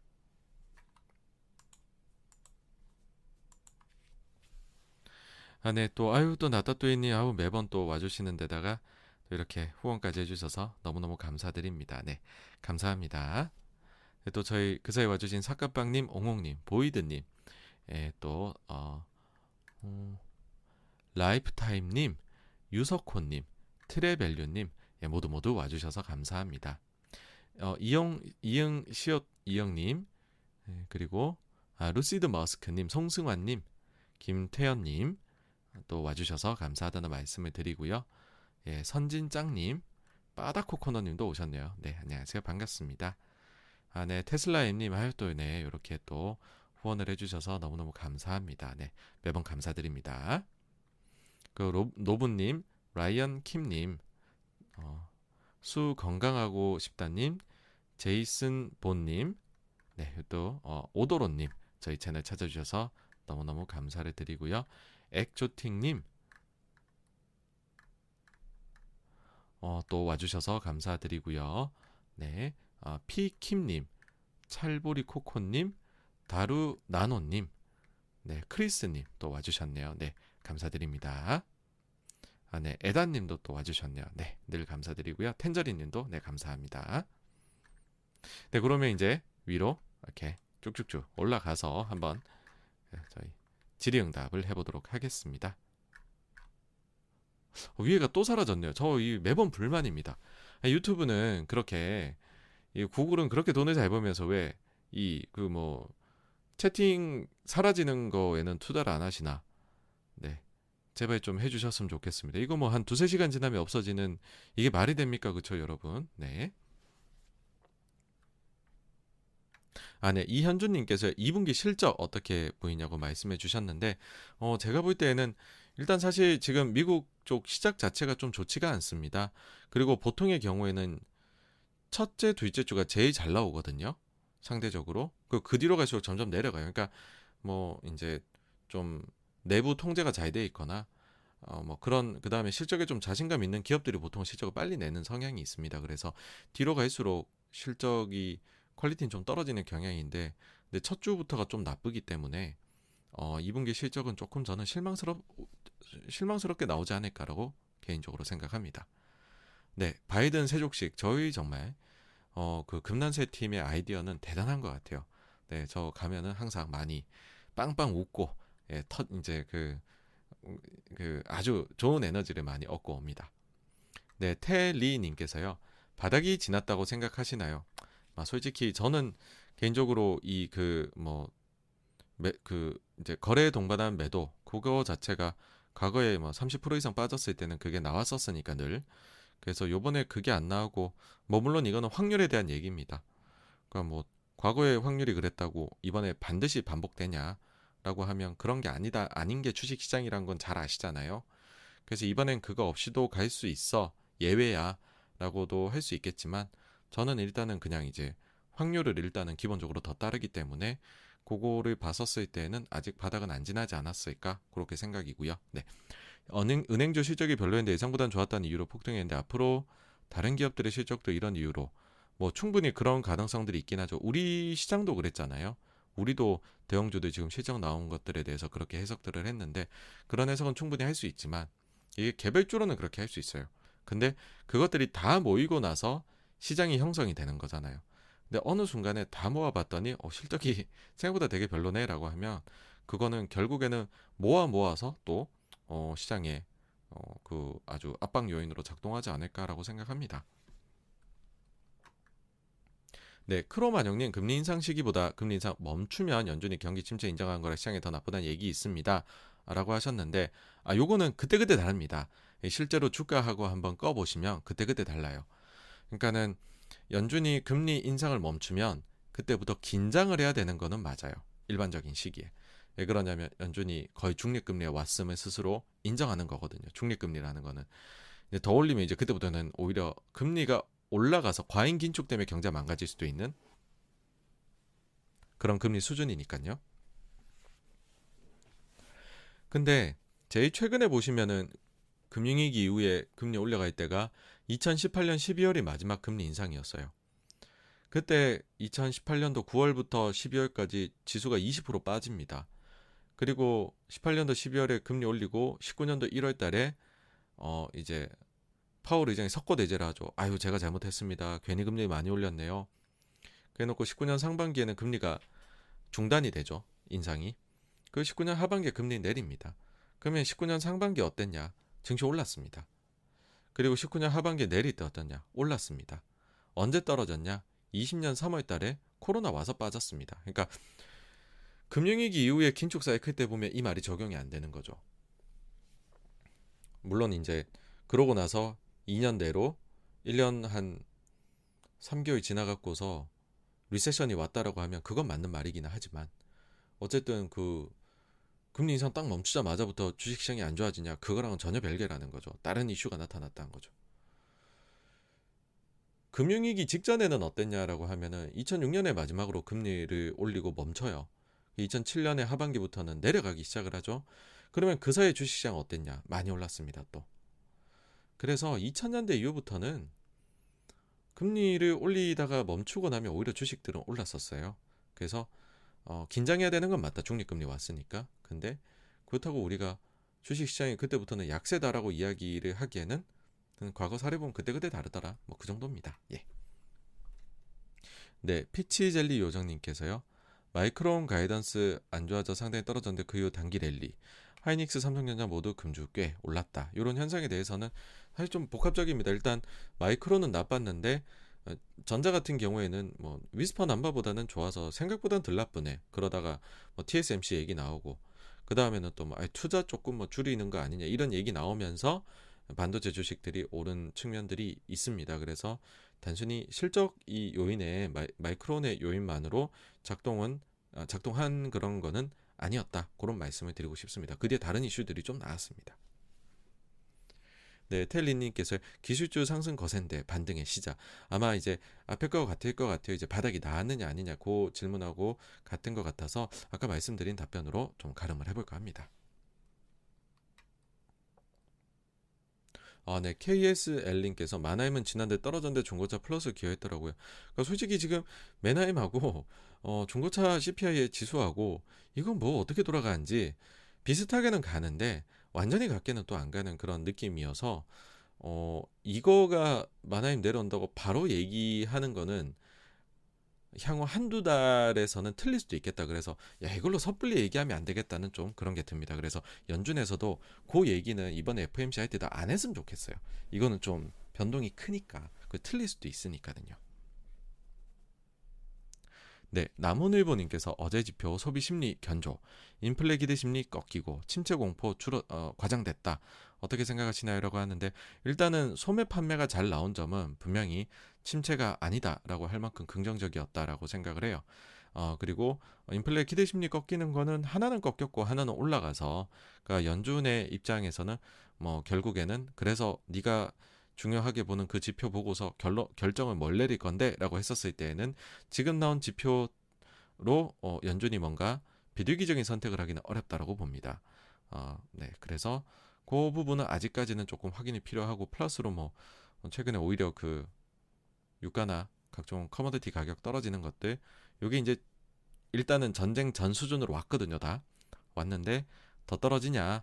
아니면은 최근에 이슈들을 소화하고는 다시 올라가느냐 그 점이 좀 남아 있는 것 같기는 해요 그래서 어 뭐 그런 점들을 종합해 보면 거기다 2분기 실적 시즌도 있고 네 종합해 보면은 뭐 아직까지는 그렇다고 해가지고서 또어 침체가 아니고 어 소프트시 아니면은 뭐 소프트 아니면 그것도 아니고 다시 둔화해서 뭐 이렇게 얘기하기는 그것도 또 섣부르다고 생각을 합니다. 네.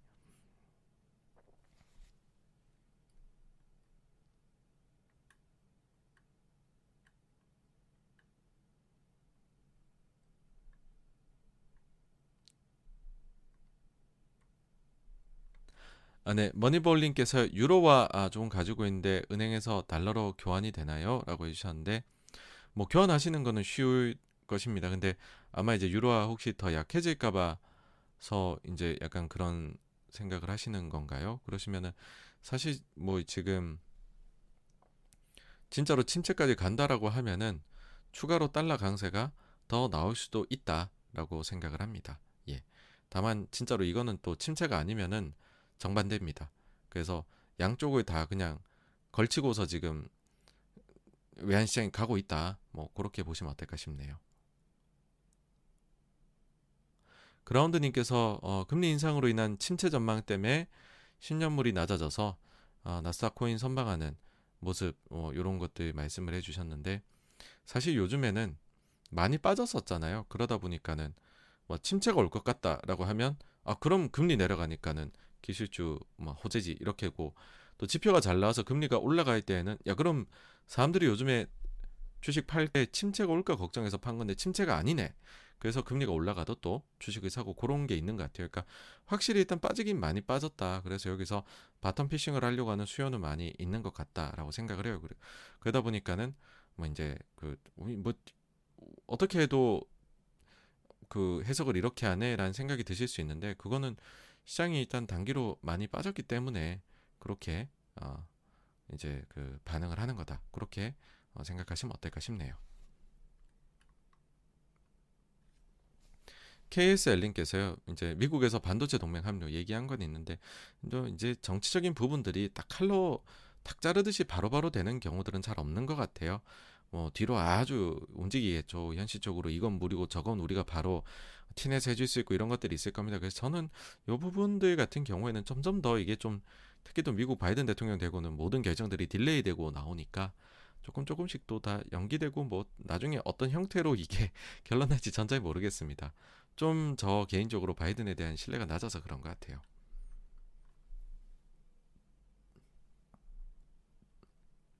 네, 뭐 딸둘 엄마 님께서 독서나 경험 말씀해 주셨는데 두 가지 다 되게 좋은 것 같아요. 네, 투자 서적 많이 보셔도 도움 되실 것 같고 또 뭐 어쩔 수 없습니다. 자기 돈 가지고서 여러 번 해보고 또 경험이 쌓이면서 그 과거에 대한 기억들이 남아 있고 그 실제 느꼈던 그 본인의 심리 그런 게 쌓이면서 점점 투자하시는데 이게 그 경험치 올라가시는 것 같아요. 네. 뭐 이미 다 답을 알고 계신 것 같습니다. 예. 아, BNB님께서는 이제 제가 이제 저점 형성 이후에 좀 좋을 것 같다 말씀드리니까 그 이후에 장기 추세가 올 수 있느냐 아니냐 이거 말씀하신 것 같은데 어, 그 부분은 아직까지 저도 많이 고민하고 있습니다. 그 고민하고 있는 요소들을 어제 3% 나갔을 때 좀 두 가지를 말씀을 드리기는 했는데 아직까지 그 부분에서 저도 결론을 내리지는 못했어요. 그래서 그 부분이 결론이 나야 좀 이게 진짜 장기로 되는 건지 아니면 단기적으로만 된 건지 나올 수 있을 것 같은데 음 뭐 좀 더 고민해보고 어 그거는 좀 말씀을 드려보는 게 어떨까 싶네요.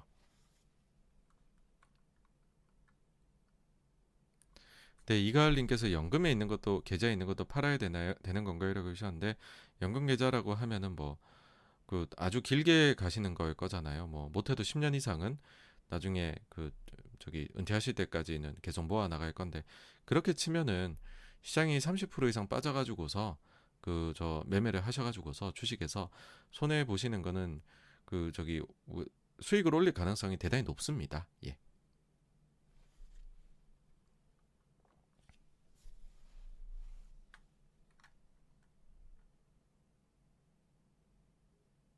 네, 스카님께서 라이브는 1080 제가 이거 잘 몰라서 그런데 일단 그 최대한 그래도 좋은 저기 컨디션으로 잡아가지고서 하고 있는데 이 부분 제가 잘 모르겠습니다. 죄송합니다. 예.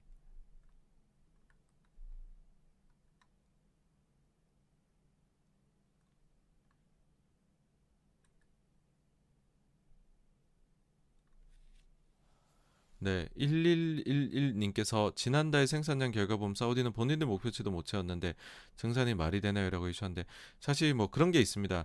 그 지금 오펙 플러스에서 한시적으로 3개 그 지금 추가 증산을 하기로 한 것도 있기는 하잖아요. 근데 제일 문제는 근데 이 본인들 지금의 목표치도 사실 못 맞출 정도로 생산 차질이 그러니까 러시아뿐만이 아니라요. 뭐 그 아프리카 쪽이나 이런 중동에 있는 국가들이 지금 아주 그런 상황을 맞이를 하고 있다 보니까 사실 목표치가 조금은 어, 의미가 좀 퇴색이 돼버린 게 있기는 하죠. 근데 사우디도 사실은 사우디도 지금 못 맞춘다는 건 조금 저도 그렇긴 하더라고요. 아랍에미레이트하고 사우디가 그나마 좀 맞춰줬었는데 아랍에미레이트도 본인들도 이제는 거의 다 채웠다 그러니까 모르겠습니다. 사우디가 늘리면 얼마나 늘릴 수 있을지 또 그거를 빠르게 채워 나갈 수 있을지는 참 좀 의구심들이 남아 있는 것 같아요. 예.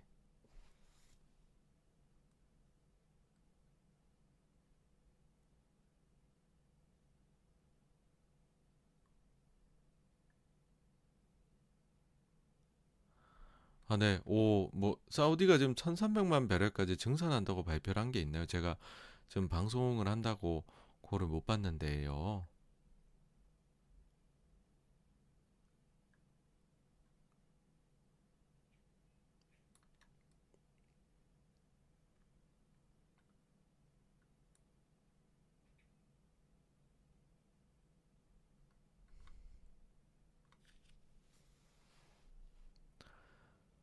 네, 그 루토 루토 님이신가요? 네. 님께서 SPY를 사야 하나요? 아니면 V5를 사야 하나요? 제일 이제 이런 것들이 현실적인 그 뭐랄까 이제 말씀 고민들이신 그런 부분일 것 같은데 네, 사실은 이제 이렇게 ETF를 하신다는 것 자체가 사실 뭐 개별 주식을 하시는 거하고 비교도 안 되게 차이가 납니다. 그래서 ETF 내에서 고르겠다라는 것 자체에서 예, 그 차이가 확 줄어든다라고 생각을 합니다. 그 고민이 많이 되실 때에는 솔직히 말해서 나눠서 사시는 게 또 앙드레 코스텔라니도 그런 얘기를 하더라고요. 뭐더 빠진 거 사야 되나 덜 빠진 거 사야 되나요? 그러면 나눠서 자기 같음 사겠다. 그래서 뭐 분산하는 거죠. 네.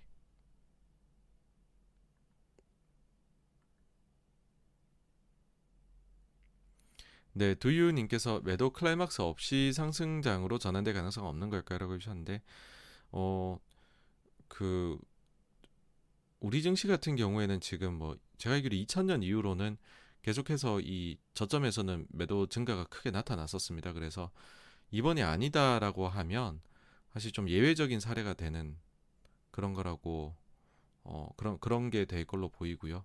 네.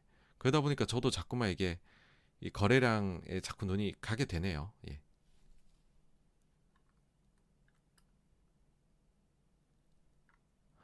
어, 텐저리는 오늘 소리가 좀 저기 작으신가요? 아이고, 그러면은 이거 방송한 거 전부 다 좀 이게 불편함을 드리겠는데요. 지금도 작으신가요? 어떠신가요?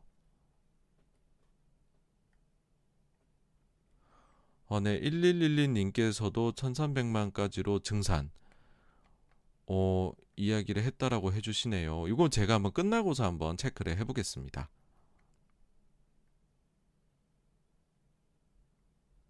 네, 그라운드님 세수 많이 부족할 텐데 어디서 메꾸려는지 저도 요즘 보면은 자꾸 이제 뭐 직장인들도 그렇고 세금 깎아주는 쪽으로 얘기가 나오는데 진짜 이러면 어디에서 늘리려고 할지 일단 한번 지켜보시죠. 일단 뭐 자꾸 깎아주는 쪽 얘기를 먼저 하고 늘리려는 쪽을 다음에 얘기하지 않을까 뭐 생각이 들긴 합니다. 그래야 이제 그나마 좀 그래 그래야 좀 인기를 인기를 얻을 수 있잖아요. 좀 깎아주는 걸 먼저 하고 조선모사할 수 있는데 예.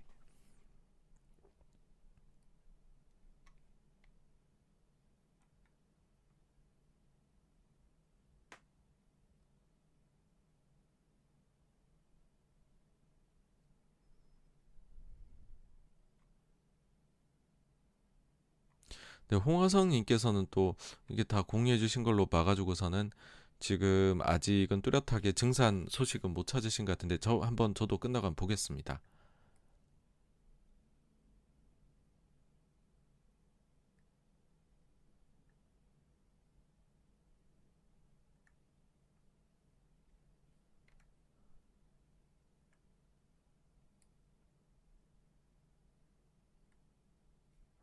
네, 노부님께서는 엔터주 보면 업틱률 지키는 공매도, 무시 공매도 비율이 비슷비슷하냐? 아, 그런가요? 만약에 그렇다라고 하면 엔터가 상대적으로 하락장에서도 좀 방어했다고 이거 막, 막 때리는 그런 느낌이 있는 것 같은 그런 거라는 말씀이신 거잖아요. 지금 그쵸? 그거에 내포하신 것 같은데 뭐 공매도가 인식으로 들어오면 사실은 당분간은 답이 없습니다. 뭐 공매도도 나름 작정을 하고 들어오는 경우들이 많아서요. 어, 아까도 말씀을 드렸지만은 사실 공매도 제도 그 자체가 이 그 아주 그냥 아카데믹하게 얘기하면 제 미치는 영향은 제로인 것이 맞으나 근데 현실적으로는 마이너스 영향을 미치거든요. 그래서 아마 우리도 더 만약에 시장이 험악해지면은 결국은 매도 공매도 금지 조치가 정부에서 나오게 되지 않을까 뭐 그렇게 생각을 합니다. 뭐 엔터주 얘기해서 갑자기 제가 좀 3,000%로 빠져버렸네요. 네.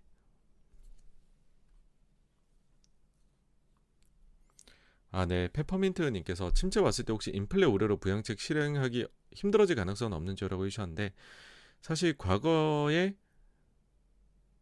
부양책을 처음 쓰기 시작할 때 인플레가 생각보다 높은 수준일 때부터 씁니다. 그러니까 그때부터 이제 미래 그 예상이 많이 나빠지니까 쓰기 시작하고요.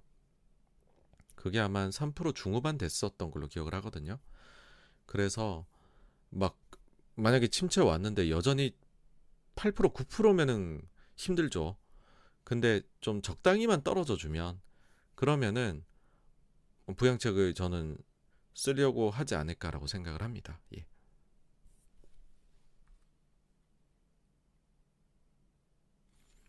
크로마뇽 님께서 달러 자산 있으면 달러를 팔아서 국내 국채를 사도 괜찮을까요? 아, 라고 해 주셨는데 그 사실 이거는 배팅입니다. 그러니까 제가 볼 때는 지금 달러로 돼 있는 그 그러니까는 그 이 사실 채권 투자가 대부분의 경우에는 그러니까 저는 그렇게 생각해요. 미국채 빼고서는 환율에 대한 투자다라고 생각이 들어서 뭐 물론 이거는 우리나라니까는 우리나라 걸로 해갖고 하시면은 그 거에 따른 내가 변동이 노출되는 거는 훨씬 뭐 사실상 거의 없다라고도 얘기하실 수 있겠지만은 그냥 기본적인 거 말씀드리면 다른 데들 채권 투자하는 거는 거의 사실 환율에 대한 거고 일도 먹거나 국채 가격이 좀 금리 나중에 내려가서 채권 가격 자체가 올라가는 것보다 보통 환이 큽니다.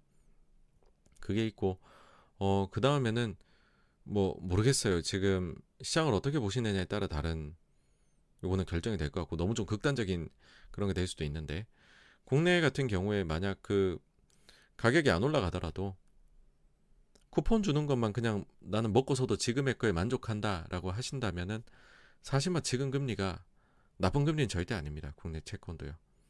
그래서 뭐 포트폴리오 차원에서 정안 내면 내가 쿠폰 다 먹고 그냥 끝내지 뭐 그렇게 생각이 드신다라고 하면은 좀뭐 괜찮다라는 생각입니다.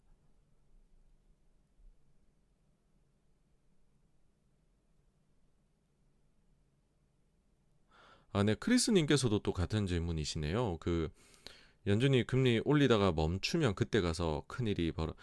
아, 이게 이게 저도 이제 방송에서 한두 번 얘기한 적이 있긴 한데 조금 이제 와전된 것 같네요. 어, 다른 분들도 이거 말씀하셨을 수도 있겠는데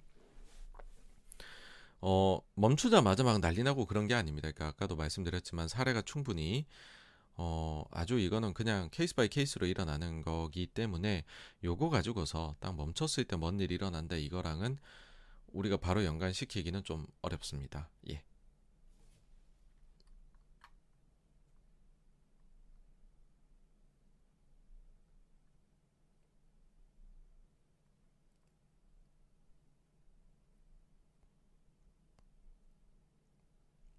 네, 사카빵님께서 연기금에서 채권 딜러들 찾는다라고 뉴스들이 나오던데 경기 침체 확정되었다면 현재로서는 가장 괜찮은 선택 아닐까요? 라고 해주셨네요. 네, 그 뭐 사실 이제 잡을 구하는 이 여러 가지들의 기준이 있겠죠. 기준이 있는데 그 저는 잘 모르겠습니다. 네네.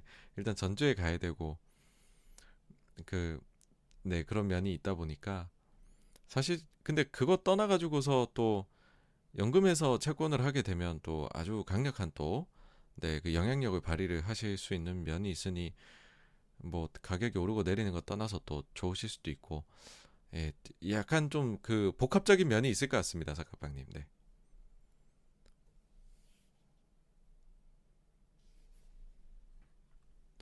찰보리 코코님, 어, 미국장 분위기가 좋은데 이게 국장에도 반영이 사실 이게 이제 이 바로 앞에 거에 대한 예상은 제 능력에 바뀐 것 같습니다. 뭐 일반적으로 보면 미국 오르면 우리도 좀 오르고 뭐 그래야 되는 거다라고 일반적인 부분이기는 한데 근데 뭐 또 이거를 일주일로 놓고 보면 다음 주 일주일 사이에 또 뭔 일이 벌어질지 우리가 요즘 하도 막 뭐가 펑펑펑펑 이게 맨날 이슈가 터지니까는요. 제가 말씀드릴 수 있는 계좌가 아닌 것 같습니다.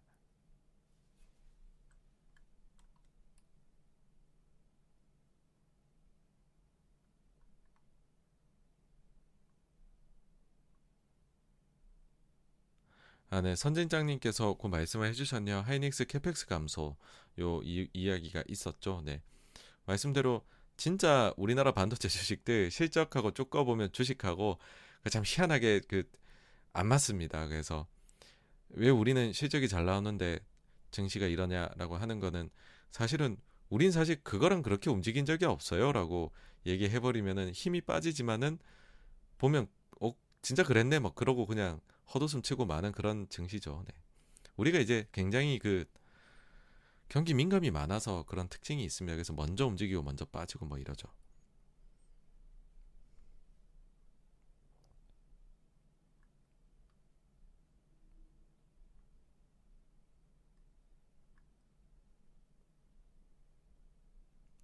네, 선진장님께서는 이제 삼전 하이닉스는 다운사이클 정점이어서 이제 좋아질 요소가 많은 것 같고 반대로 소부장이나 이런 쪽들은 좀 매력이 떨어지는 것 같고라고 어, 생각을 하시는 것 같네요. 네.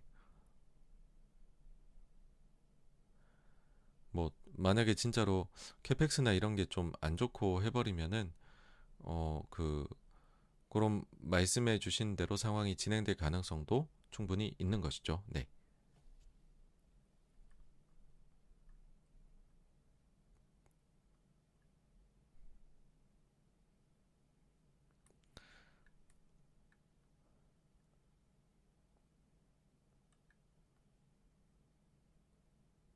어우, 뭐 채팅창에서 이미 아주 그 수준 높은 대화를 나누고 계시는군요. 제가 이제 굳이 뭐 멘트를 드리진 않았지만은 어 저희 채팅은 참 다 읽어볼 정말 시간을 들여서라도 가치가 있는 것 같습니다.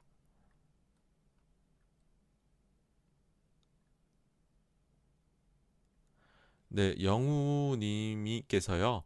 이미 우리 정부 1년 예산 25% 달하는 규모를 영끌족들 그 다음에 아 이번에 코인 막 투자 실패 이런 것들 다 이제 구제해주겠다고 얘기하는데 근데 이게 이제 따져보시게 되면은 진짜 정부 돈 들어가는 거는 그리 많지가 않고 다른 데 거 뭐 금융기관들한테다가 다 뭐 십시일반으로 해라 이렇게 나오는 것 같더라고요.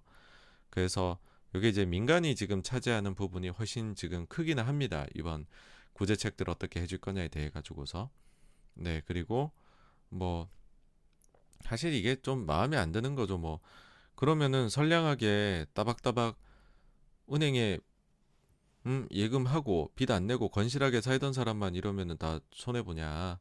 어, 앞으로도 그러면은 조금만 기회가 엿보이면은 무조건 빚 많이 내서 지르는 사람이 승자네.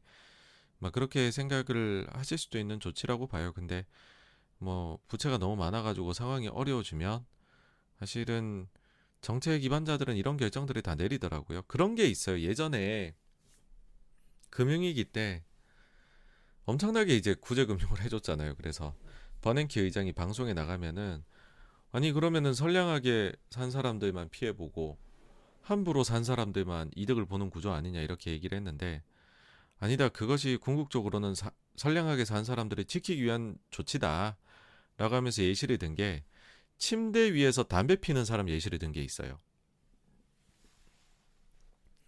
자, 만약에 마을에 어떤 사람이 맨날 침대 위에서 담배를 피운다는 거예요. 그러다가 이불에 불이 붙어 갖고서 집이 홀라당 타고 있어요. 그럼 우린 그걸 보고서 아유, 근데 저, 저 친구 저럴 줄 알았어. 맨날 저렇게 부주의하게 담배 피우고 있으니 언젠가 불이 붙지. 벌을 받아 마땅해. 근데 하필이면 그 막 전소되어 가는 그 집에 옆집이 우리 집이라면 그러면은 소방관을 부르고 열심히 집에 있는 호수로 불을 끌려고 하지 않겠느냐라는 거예요. 그 구제금명이라는 거죠. 근데 하필이면 그 불붙은 집이 목적 건물이고 옆집도 목적 건물이고 마을 전체가 따닥따닥 붙어 있는데 다 목적 건물이다. 그러면 그 마을 사람들이 전체가 달려와 가지고 바게스라도 그 물을 담아 가지고서 그 집을 불을 꺼트려야 된다라는 거예요. 그러니까 이게 연계가 너무 많이 돼 있다 보니까 경제 자체가 어 그래서 우리도 이게 선량한 사람들에게 상대적 피해가 간다는 걸 안다. 근데 잘못해버린 경제 전체가 망가지면 선량한 사람들이 진짜 잘못 없는데 경제 망가져 갖고서 피해를 보니 그걸 막기 위해서 하는 거다. 이런 식의 얘기를 한 바가 있긴 합니다. 그러니까 그만큼 어, 좀 위기 상황이다. 다 안 좋을 것 같다 해버리면 정부들은 결국은 거기에 뭐 대마불사라는 그래서 얘기도 있잖아요. 휘둘리더라고요. 예.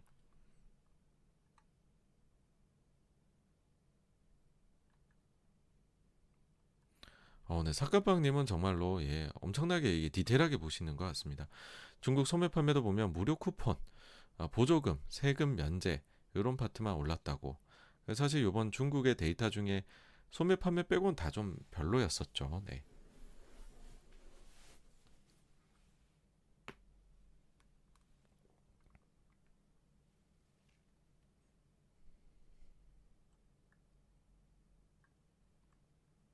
네, 그라운드님께서 선미는 일본에서 안 먹히나요 하시는데 사실 제가 이제 구, 상장사 이외에는 크게 관심이 없어서 네, 잘 모르겠습니다. 예.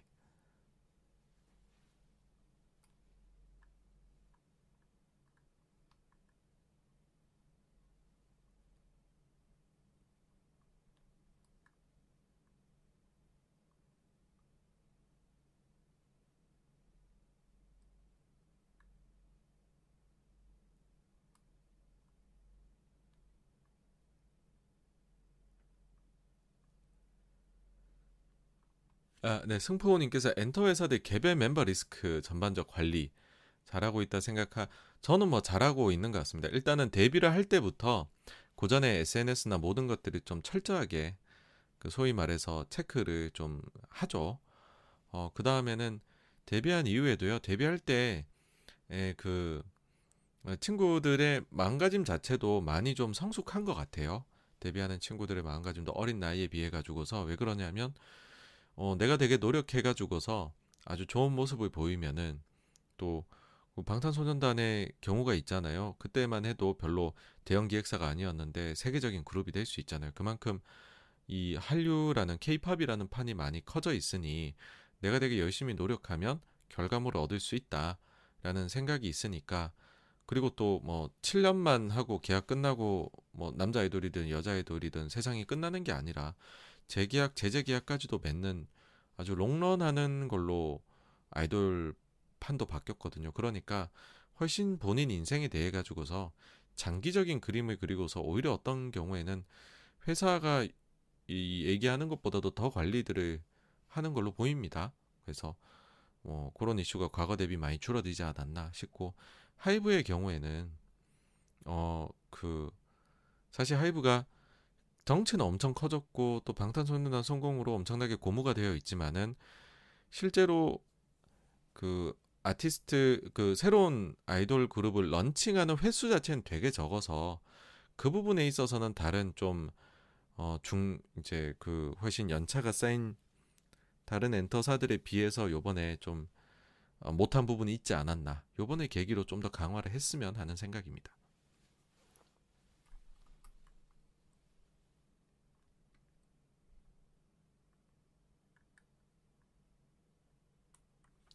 루시드 머스크님께서 다음 주 증시 안 좋은 영향 줄 수 있는 게 어떤 게 있을까요? 뭐 일단 주말에 바이든 사우디 방문 뭐 부분 있을 거고요. 다음 주는 찾자면은 중국이 과연 저 모기지 저 단체 행동 사태가 어떻게 흘러갈지 그리고 뭐 그냥 무난하게만 보자면은 다음 주에 있을 22 뭐 그 정도로 생각합니다. 일단 그 다음 주 FOMC가 있으니까 또 오히려 더 눈치 보기가 아주 막 이제 그 극심해질 수도 있지 않을까라는 생각입니다.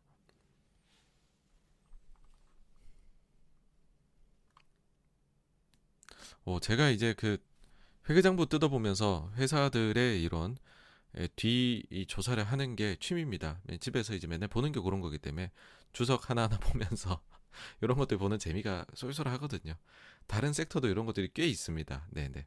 앞으로 요즘 사실 저도 조금 어, 어떻게 보면은 뭐랄까요 좀 너무 이쪽으로 말을 많이 했다 싶은 거는 매크로 쪽이기는 해요. 근데 매크로가 워낙에나 상황이 아주 독특하게 흘러가서 너무 하락을 많이 하니 또 관심이 여기 가 있으신데 딴 거 얘기하기도 좀 그래서 이걸 많이 했는데 조금 상황 나아지면 회계장부 보면서 아 여러분 이걸로 이런 것도 파악할 수 있어요 막 이런 거 하면서 저희 채널을 예, 이렇게 뭐 끌고 가보고 싶은 마음입니다.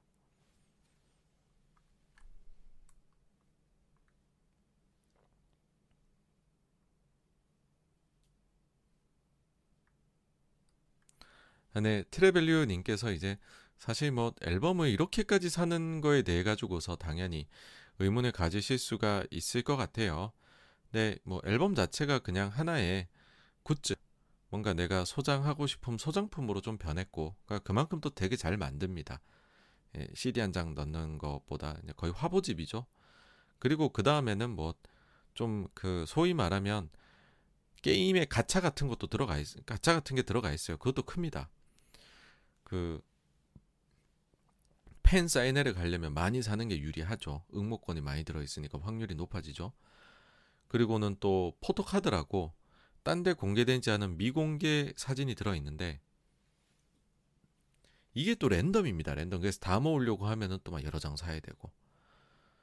그러고는 이제 이게 이제 두 번째 요인까지 말씀드렸죠. 세 번째 요인은 해외 시장이 되게 빠르게 넓어지고 있어요. 그러니까 미국이나 일본도 더 성장이 일어났고 그리고 팔려 나가는 국가 수 자체가 두 배 이상 5년 전에 비해서 증가를 했습니다. 그래서 해외 쪽에서도 그냥 팬이 한 장씩만 사도 팬들이 늘어나니까 앨범 판매가 또 확 늘어난 측면이 있습니다. 그래서 복합적으로 작동을 했다.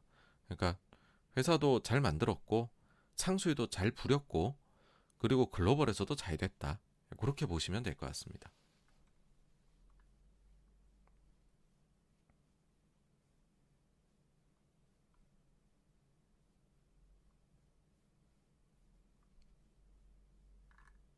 아이고 갑자기 채팅창에 많이 넘어가 버렸네. 잠시만요.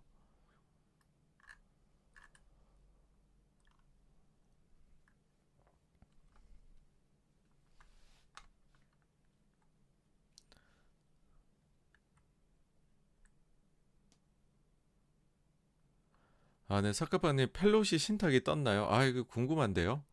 낸시 펠로시 참 주식 잘하시잖아요. 네, 옵션 매매를 기가 막히게 하시는데 이거 봐야 되겠네요. 네, 끝나고요.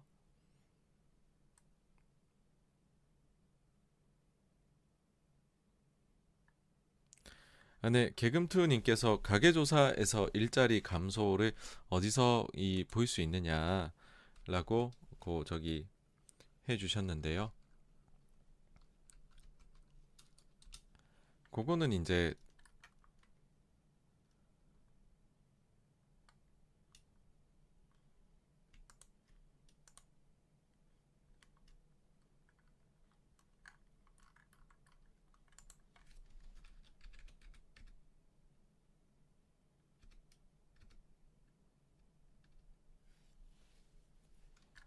그 이렇게 하시면 됩니다. 구글에서 이제 US 임플로이먼트 해 갖고서 그 사이트 들어가시면은 요게 이제 나오실 거예요. 그쵸? 요거 이제 노동청 자료 나오는데 여기에서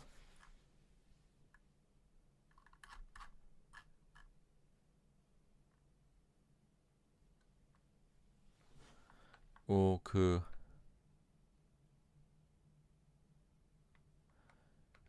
요거죠 이제 household data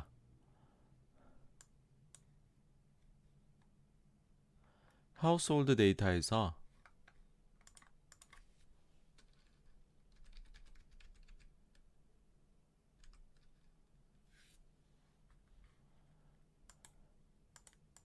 아, 요 또, 요 앞에 게 안 나오네요. 이쪽에 하시면은 나오거든요.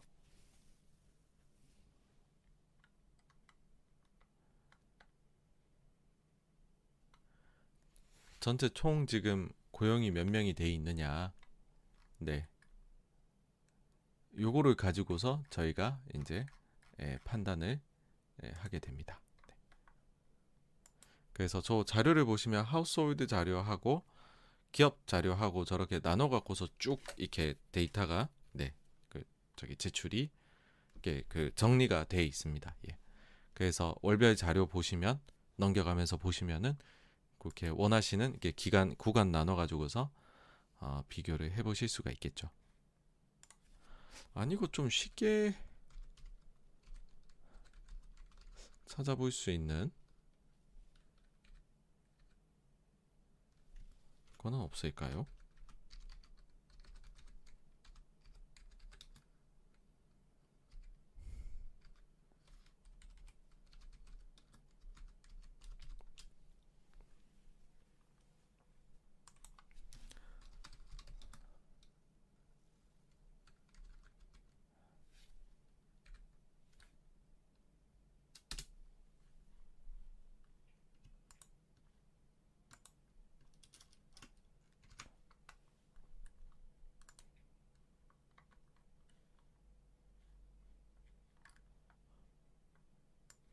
제가 프레이드에서 봤었는데 잠시만요.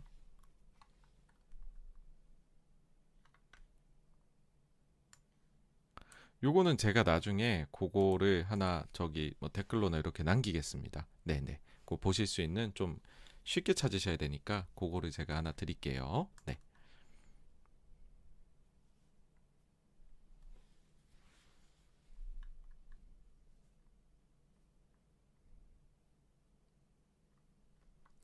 오, 사과방님 말씀으로는 반도체 주식들을 많이 샀나 보네요, 펠로시. 아, 대단하십니다, 진짜. 지금 주식 다 정지시켜야 되냐, 마냐 이런 얘기를 미국 정계에서 하고 있는데 열심히 하시네요. 돈도 많으신 분께서.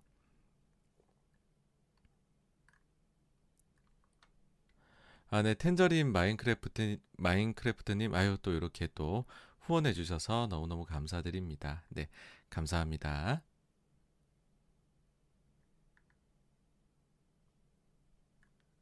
네, 금융치료님께서요. 최근 외국인 순매수 나와도 이제 워낙 약세 말씀해 주셨는데 이게 이제 좀 일반적으로 잘못 알려진 게 외국인 매도하면 뭐 매도하고 나가지고서는 환율 팔고 떠난다. 외국인 매수할 때는 원화를 사가지고 들어와서 하는 거다 이렇게 하는데 그 안 그런데도 되게 많아요. 네, 그리고 외국인들 우리나라 거 할 때 그거는 이제 자체 북을 갖고 하는 거고 안 그러면 증권사가 가지고 있는 열어놓은 소합북으로 하는데 소합북으로 하게 되면은 그런 과정 안 갖추고 그냥 사고 팔고 하는 거고 증권사들이 자체적으로 자기네 가지고 있는 걸로 했지만 조금 해가지고 소, 그 저기 환시장에서 들어오거든요. 그래서 제가 볼 때 대표적으로 잘못 알려져 있는 사실이라고 봅니다. 외국인은 우리나라 살 때 환전부터 해가지고 차근차근 이게 무슨 개인 투자자도 아니고 누가 그렇게 합니까? 바로바로 바로 생각나면은 매매해야 되는데 환전부터 해주시고요, 뭐 해주시고요. 아유 수합북에다가 바로 PBS에다 해가지고 하죠. 그, 그래서 그 관계를 이제 글로벌 증시가 안 좋을 것 같으니 외국인 매도도 나타났고 우리나라 환도 약해졌다. 뭐 그렇게로 그냥 과정을 보시는 게 어떨까 싶네요.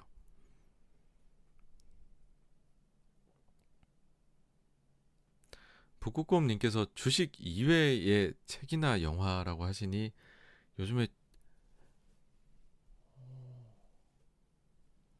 요즘에 제가 어린이용밖에 안 봐가지고서 드릴 말씀이 없네요. 네.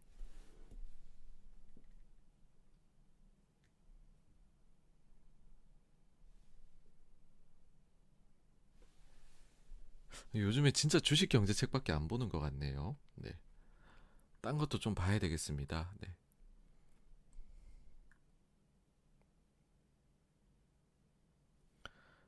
아, 네. DS님께서요, 실적 바닥이 4분기라 가정하면 주식은 선행하니 6개월 정도 선행이 말씀해 주셨는데, 그러니까 사실은 그래서 그 지금 이제 바닥을 만들어가는 과정이면은 분명한 것 같습니다. 다만 이 침체가 진짜로 오느냐 어, 오면 깊이가 좀 더 있느냐 없느냐에 따라 가지고서 거기다가 매 이 그 물량 측면에서 거래가 한번 또 터질 게 있느냐 없느냐 그런 거에 따른 한 단계 더 level down 정도가 남았다. 만약에 하락이 더 난다면 저도 뭐 그런 생각입니다.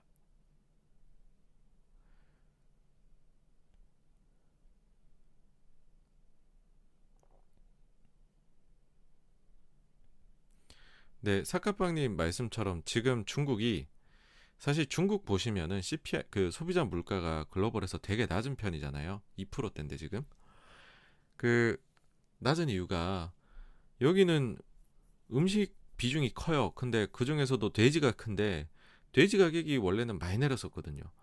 그래서 물가가 안정된 것처럼 보였고 보였었죠. 근데 지금 올라가고 있습니다.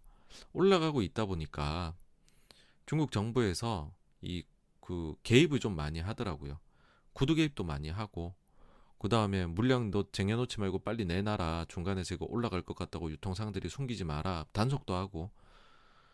어, 그래서 제가 볼 때는 결국에는 돈가, 돈가가 올라가지 않을까 하고 그에 따라 중국도 CPI가 올라가지 않을까.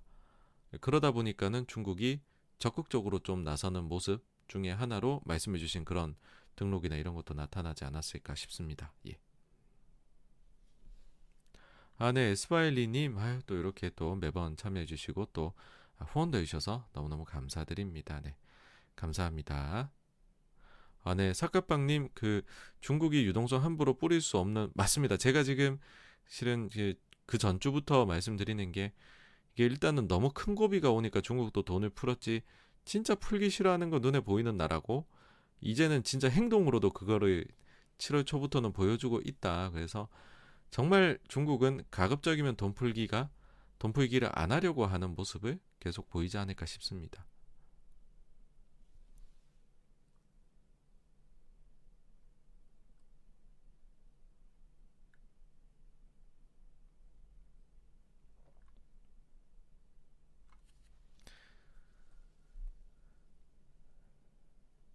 네, 결국 이제 금요일에 한국 증시 반도체 막 강하고 했던 부분들이 임팩트가 많이 컸던 것 같습니다. 네, 그로 관련된 말씀들이 많이 해주시네요. 블루웨일리님께서 이제 블록화로 가게 되면 안 좋지 않겠느냐라고 어, 말씀을 해주셨는데 예, 사실 과거에 냉전 시대 때도 주식들은 꾸준히 오르기는 했었어요. 그래서 뭐 단순히 그런 블록화로 가는 부분 자체가 주식 시장에 대해 가지고서 장기적으로 악재로 작용한다. 그렇게는 보지는 않습니다. 다만 이게 변화의 과정에서는 늘 이 뭐 아주 이 소란스러울 수밖에 없고 그 과정에서의 우리가 혼란은 좀 감수해야 되지 않을까 정도이지 그것도 또 고착화 돼 버리면 거기에 맞춰 갖고 또 성장을 하더라고요. 예.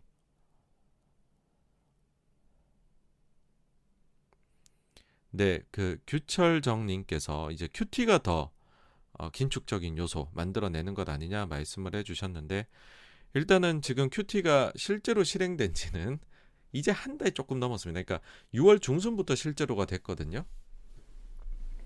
그 사이에 만기 돌아오는 게 없어갖고 그래서 어 아직까지는 그거에 대한 확인은 좀 안 되기는 하는데 어쨌든지 간에 금리도 빨리 올려가고 큐티도 해 나가니까 양방으로 해 나가니 뭐, 뭐, 누가 잘못인지 모르겠지만, 긴축적인, 아, 그, 그 향내를 되게 크게 풍기는 건 사실이다. 이고, 추가로 하나 더 말씀드리면 그런 것도 있습니다, 여러분. 뭐냐 하면은 지금 은행들이, 어, 저기, 개인들한테 대출해 주는 거를 더 선호를 해요. 과거 같으면은 돈이 좀 남아도 그 연준에 그냥 넣어놓고 가만히 있었는데, 그러지 않고 대출해 주는 걸 선호를 많이 합니다. 그러니까 요거 자체도 미국채 수요를 좀 감소시키는 영향이 있어요. 지금 은행들 부, 그 저기 대출 그러니까는 부채 중에서 자산 중에서겠죠. 자산 중에서 대출이 민간에 나간 대출이 차지한 비중이 50% 넘었고 근래 들어 제일 높은 비중이더라고요. 그래서 좀 복합적으로 작동하는 것 같습니다. 금리 시장에 이런 점도 안 좋게. 네. 라이프타임님께서 중국이 미국, 미국 국채 매각한다면 현재 시점에서 어떻게 보시나요?라고 해주셨는데 뭐 별거 아닐 거다라는 생각은 합니다. 과거에도 그런 얘기를 했는데 일단은 두 가지입니다. 하나는 미국채는 좀 수요들이 있어요. 그러니까 일정 수준 금리가 올라가면 사고 싶어하는 사람들이 늘 존재한다는 거죠. 왜 그러냐면 그래도 글로벌에서 제일 믿을만 하니까. 두 번째로 중국 입장에서 그 유인이 있느냐 했을 때 그럼 중국도 외환 보유고 운영을 할 때 미국 채를 팔고 딴 걸 사야 되는데 사고 싶은 게 보이시나요? 엔을 사겠습니까? 일본하고 관계는 좋나요? 그렇다고. 유로화 이거 뭐 좀 러시아 한테 한 방 맞으면 저렇게 흔들리는데 유로화를 사고 싶겠습니까? 뭐 그러니까 중국 입장에서도 이게 아주 엄청난 카운터 펀치가 된다면 할 수 있겠지만은 현실적으로 상당히 제한적이고 본인들도 뚜렷하게 대안이 없다라면 별로 쓸 유인이 없는 정책이 아닐까 봅니다. 유석호님께서 중국이 부도난다 가정하면 저임금 생산 공장은 다시 중국이 될 것 같습니다. 왜 그러냐면 우리도 경험했지만 이 부도가 나면 임금이나 다 낮아져요 되게. 그러면은 또 생산 설비 늘어날 수 있거든요. 오히려 이제 중국 쪽이 너무 경제가 좋으면 생산 공장이 빠르게 뭐 동남아나 아프리카나 이런 데로 옮겨가게 되지 않을까 싶습니다. 네, 펀드 파인더님, 파인더님 미장 반등에 대해서는 금요일에 제가 이제 지난주 정리하면 말씀드렸는데 하여튼 지표들이 다 좀 잘 나왔습니다. 예.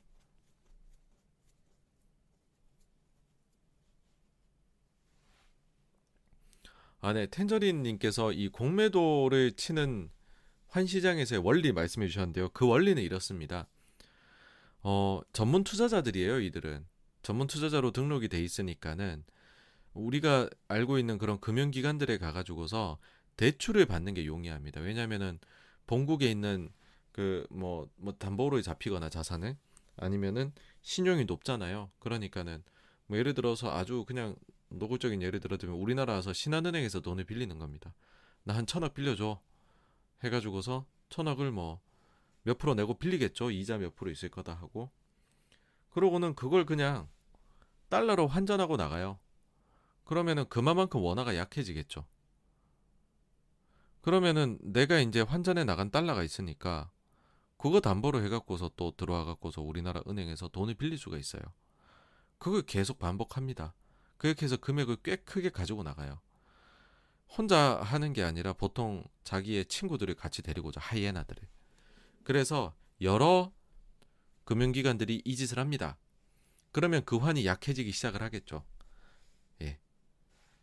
그 소로스가 영국 공격할 때 썼던 게 이런 식으로 해가지고서 어, 공격을 이제 영국에 대해서 했었습니다.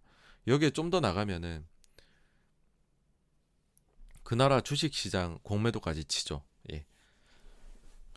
예. 그건 이제 90년대 말에 홍콩한테 그렇게 했었고요. 예.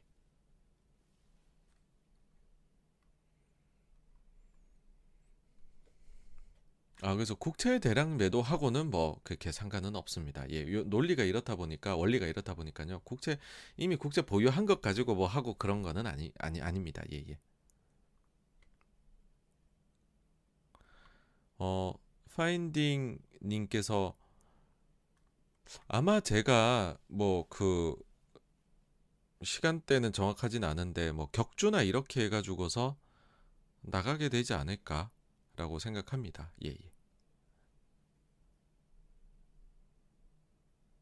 항상 뭐 여기저기 이야기하고 있는 거는 있는데 이게 또 막 완전히 확정이 돼야 또 말씀드리고 그런 면이 있기는 해요. 그래서 나오면은 다 좀 말씀드리려고 하는데 어쨌든 뭐 뭔가 얘기는 있습니다. 예. 하고 하고는 있습니다.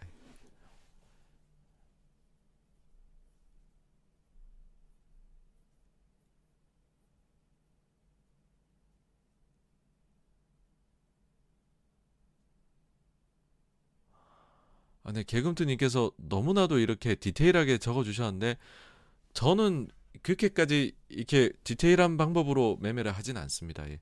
뭐 범위를 좀 넓게 놓습니다. 제, 저는 늘 생각이 제가 가지고 있는 거나 뭐 다음날 하한가도 맞을 수 있고 상한가도 맞을 수 있다고 생각을 하고요. 그래서 추가로 사거나 이런 것들은 그때그때 가가지고서 이 그 valuation을 또 해보고서 안전마진 생각해보고서 하는 부분이라 막 이렇게 말씀해주신 뭐 이렇게 어떤 밴드가 처음부터 완전히 나와가지고 하고 그런 식은 제가 사용은 잘 안 합니다. 예.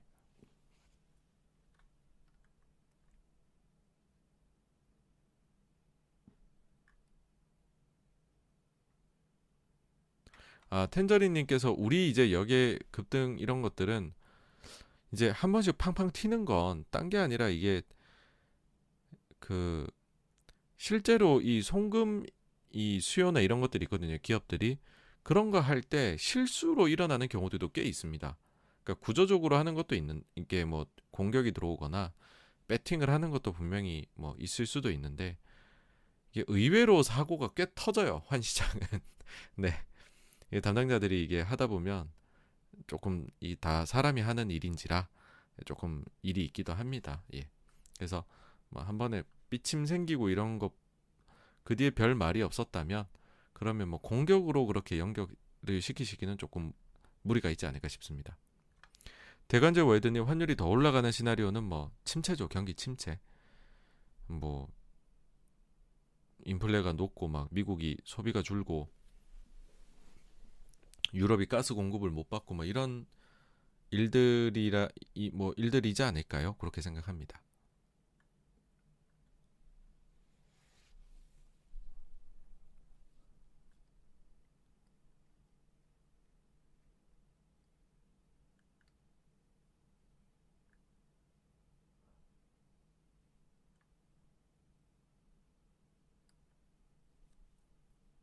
사카빵님께서 지금 오일 시장 쪽에 특히 선물 시장 쪽 그 유동성 부족한 부분 말씀해 주셨는데 근데 솔직히 이게 지금 미국 국채 시장도 유동성 메말랐거든요. 주식도 메마르고 다 없어요 유동성이. 어, 요즘 보면 저도 이제 거래량 쪽을 많이 보는데 각 시장마다 다 많이 줄어서 어디 갔지란 생각이 들어요. 과연 돈들은 어디 갔고 어디서 매매를 일으키고 있을까? 다 많이 줄었는데. 그래서 비단 5일 만에 이거는 그래서 거기에 대한 아주 해결책부터 나오고 그런 거는 잘 모르겠습니다. 예.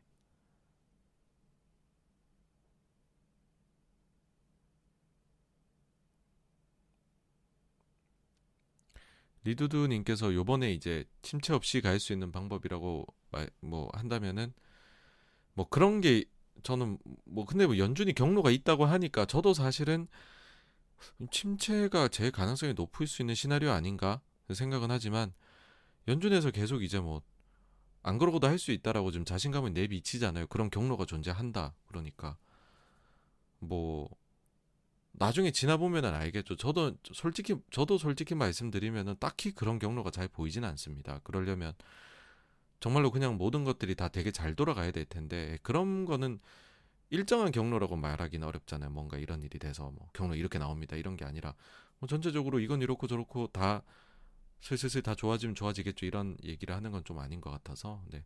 저도 솔직히 그 경로를 정확하게 잘 모르겠습니다. 아 소리가 잘 들리신다고 아 감사합니다. 네.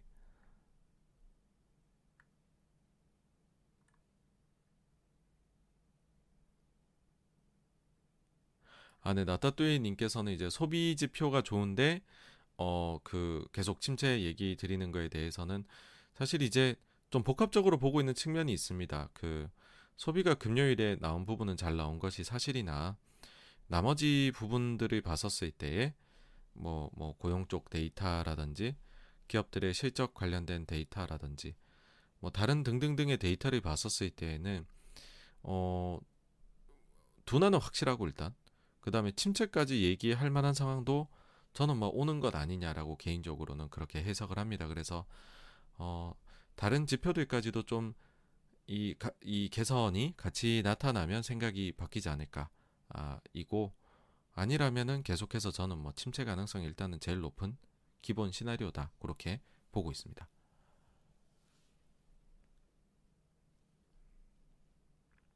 네, 송아님께서는 이제 달러 많은 이제 보유로 수익이 나신다고 말씀해 주셨는데, 만약에 진짜로 침체가 딱 온다라고 하면은 1,400원 간다는 얘기 할 것 같아요. 근데 아니면 이제 내려가는 거고. 그러니까 그 정도 수준까지 이미 온 거죠. 막 엄청나게 가격이 이제 주가 많이 내리고 침체 이야기가 나오면서요. 네, 그래서 요거는 뭐 본인이 어떻게 매매하시느냐에 달려 있다라고 생각을 합니다. 일단 나올 수 있는 1,400이냐 아니면 또 1,200이냐 양쪽은 이제 진짜 침체냐 아니냐로 남아 있다. 그렇게 보시면 어떨까 싶네요.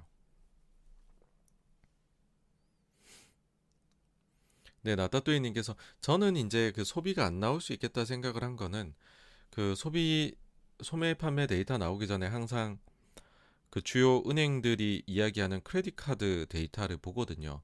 근데 그게 좀 안 좋길래 이번에 안 좋지 않을까 했는데 이게 이제 correlation이 높기는 하나 또 100%는 아니거든요.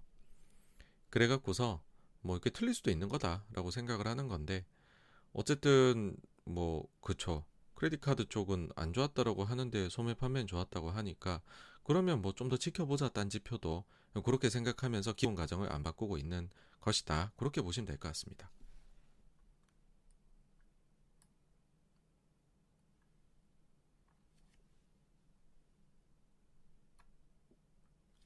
나무늘보님께서 많이 빠진 주가의 실적 부진은 아직 반영이 안 된 것인가요?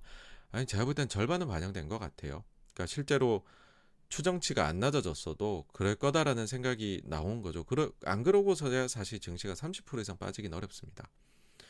근데 이제는 그렇게 된 거죠. 야, 그래 진짜 빠질까 실적이? 아니요, 그래 좀 선방하지 않을까? 근데 실제로 우려한 만큼 그렇게 실적이 안 좋아진다라고 하면 추가로 더 가격 반영돼야 될 건 남은 거죠. 왜냐하면 절반 남은 거니까요.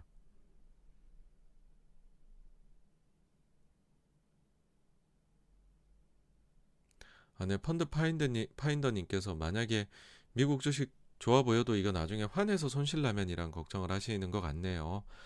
뭐 이거는 답이 없습니다. 이거는 시간을 장기로 투자하셨을 때만 해결이 되는 문제인지라 단기적으로는 둘 다 예상하게 되면 왜냐면 둘은 반대거든요. 그래서 좋은 기회를 놓치게 되죠. 사실 환의 변동보다 장기로 보면 왜 장기는 이게 해소가 된다고 말씀드리냐면 장기적으로는 환 변동보다는 주식 변동이 훨씬 클 수밖에 없습니다. 그래서 어 이제 싸고 좋은 주식을 사두면은 이제 그 환보다 훨씬 더 많이 움직일 것이기 때문에 이게 이제 미미해지게 되는 것이죠. 네.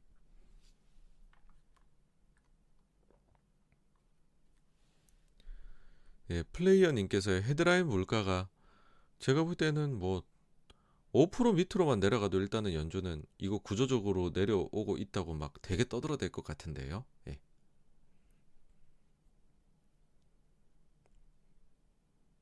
왜냐하면 과거에 그 긴축을 멈추는 시점이 생각보다는 금리들이 꽤 높, 아 저기 인플레가 꽤 높기는 해요.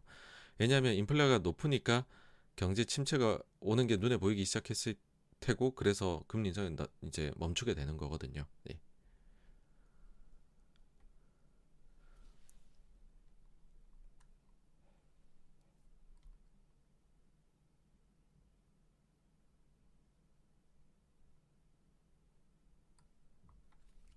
하이손이 검은색 채팅창은 그냥 일반 채팅창입니다. 그냥 네. 어, 저 이거 제도를 잘 몰라가지고서 뭐 멤버십으로 하게 되면 채팅창이 색깔이 바뀌나요? 이건 짠. 저 일단 멤버십이 없어서 그런데 잘 모르겠습니다.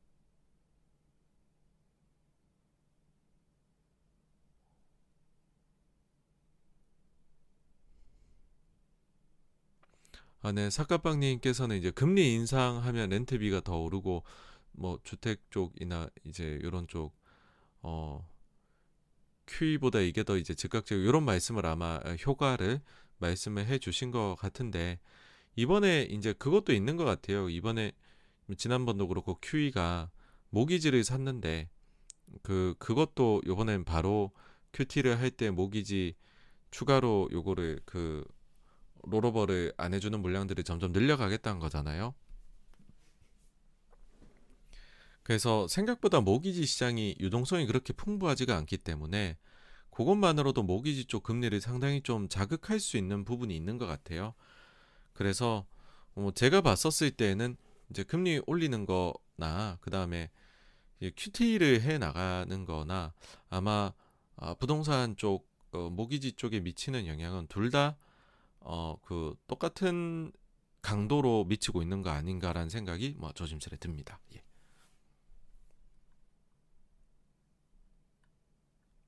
아, 네, 나따뚜이 님께서 아, 네, 제가 거기에 이제 그 사실 이제 방송을 준비를 할 때 미리 이제 대본 뭐 질문지가 나와요. 그러면 여러 내용들을 제가 준비해 가는데 사실 또 그거를 그날 흘러가는 이야기 분위기나 이런 거에 따라서 말을 못하고 오는 것들도 꽤 많습니다. 그래서 그것도 또 좀 사장시키기가 아까워갖고 글에다가 그걸 좀 쓰고 있는데 그러니까 리츠 같은 경우에 정말로 이제 침체가 오게 된다 그러면 리츠가 보유하고 있는 부동산들의 자산 가격 자체 하락이 한 번 더 있을 거고 그거 자체가 리츠를 한 단계 또 주가를 끌어내릴 것 같다는 생각은 들어요. 그러니까 이건 순수하게 이제 침체로 가는 겁니다. 진짜 침체에 대한 것뿐이에요. 온통 다.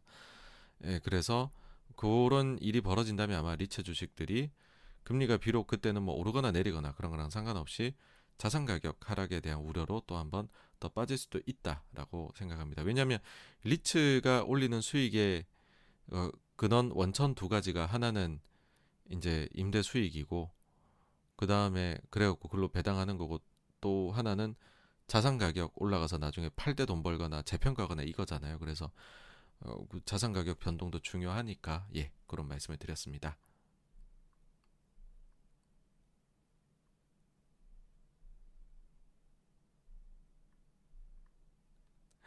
네, 그 하이프님 말씀처럼 이게 그 버냉키가 그때 당시에도 이 말하고 욕을 무진장 먹었습니다.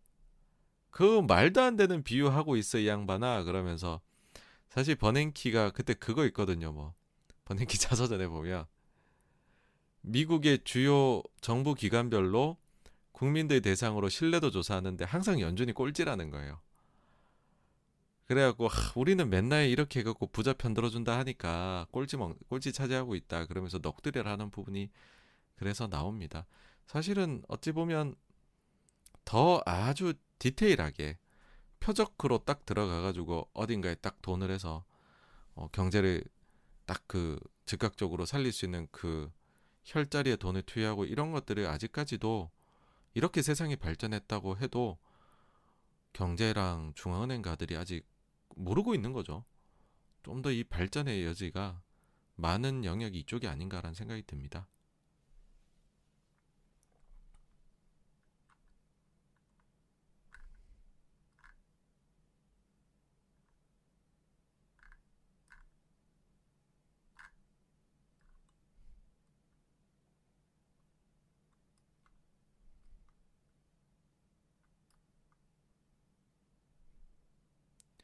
묘 회장님께서 환율이 어느 정도 오를 것까지는 뭐 그러니까는 저는 뭐 그렇습니다. 진짜 글로벌에 침체 온다 그러면은 뭐 1,400원 얘기도 하지 않을까라고 생각합니다. 근데 그게 아니면은 뭐 예, 안정화가 되겠죠. 그 크로만 형님, 그러니까 이 얘기를 정말 많이 하더라고요. 누가 시작을 하셨는지 모르겠어요. 제가 가는 데마다 다 대본에 이게 들어와요. ECB가 금리를 올리면 위기가 왔다더라. 근데 이게 ECB 같은 경우에는 유럽 연합이 만들어진 지 자체가 그러니까 우리가 지금 미국 연준 보듯이 100년 이렇게 역사를 보일 수 있는 게 아니잖아요. 그래서 저는 이게 조금 역사가 짧아서 22 갖고서 우리가 판단을 내리는 거는 조금 무리가 있다는 생각이 기본적으로 해요. 그래서 아 그것 가지고서 그렇게 우리가 볼 필요는 없을 것 같아요. 20이 중요도라고 해봤자 연준에 비해서는 턱없이 낮습니다. 라고 기본에 깔고 가서 일단 어 대본에서 이제 제외하기를 간절히 바라서 속마음으로 근데 그래도 남아 있으면 그런 말씀을 드려요. 사례가 있기는 하다. 어 2008년도에 보면 연준은 2006년에 인상 멈췄는데 그 후 1년 뒤까지 20위는 올렸었다. 그러고 좀 더 지나갔고서 어 실제 금융위기가 오기는 했다. 근데 이게 그럼 금리를 그 뒤까지 올려나간 22 때문이냐 아니면 먼저 멈춰 놓고서 그 미국에서 벌어진 부동산 붕괴를 제대로 대응 못한 미국 때문이냐는 사실은 알기가 어려운 것 같다. 이고 예, 그 다음에 이제 그 2011년도 이때 피그스하고 문제가 한창 10년 11년도 될 때죠. 그때 당시에 보면은 인플레이션을 잡겠다고 유로존이 이제 금리를 올려 나갔고 그때 미국은 안 올렸어요. 미국은 그때 당시에 아니라고 생각했어요. 야 이번에 올리면은 경제 다시 망가진다라고 미국은 확실히 얘기했고 유럽은 아니 올려야 되는데 이런 거죠. 그때 이제 실책을 저질렀는데 그게 20%짜리 하락이었지 30% 이상의 침체를 부르는 하락은 일단 아니었다라는 거고 어 그리고 그때 당시에는요 인플레가 좀 오니까 우리나라도 올렸어요. 그러니까 이거는 뭐냐면은 ECB뿐만 아니라 사실상 미국 빼고는 다들 그때 당시에 호키시하게 갔었습니다. 그래서 이게 ECB의 뭔가 특이성으로 보긴 좀 어렵다라는 생각이 듭니다. 네, 요 정도까지입니다.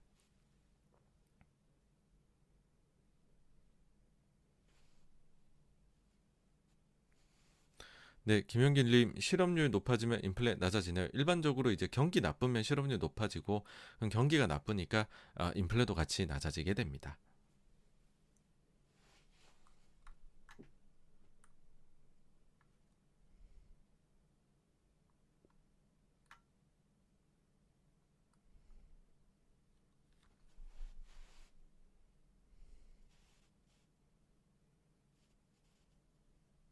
아, 네, 사카빵님 중국 폭염 그에 따라 에너지 소비의 증가 가능성 말씀해 주셨는데 진짜 요번에 호주한테 고개 숙이고 수입하더라고요 석탄을. 그러니까 중국은 뭐 작년에도 전력난 때문에 문제를 겪었으니까 이번에 확실히 그거 안 겪으려고 미리 대비를 하는 모습을 보이고 있는 것 같아요. 네. 예, 미국이 요번에 reserve 방출한 것도 상당수 또 중국이 가져갔더라고요. 네. 네, 스톤성님 향후 12, 14개월 유럽, 일본 경제 모르겠습니다. 제가 그거까지 알 수 있는 능력은 죄송합니다만 되질 않습니다. 네. 아, 네, 나무늘보님께서요. 어, 미국 그 지난주에 반등, 그죠? 요때 당시에 거래량이 적었다라고 하는데 사실인지요? 라고 말씀을 해주셨는데 그냥 평이하게 나왔습니다. 평이하게요. 예. 그러니까 고전 날이랑 그 전전 날이랑 뭐 크게 다르지 않게 나왔습니다.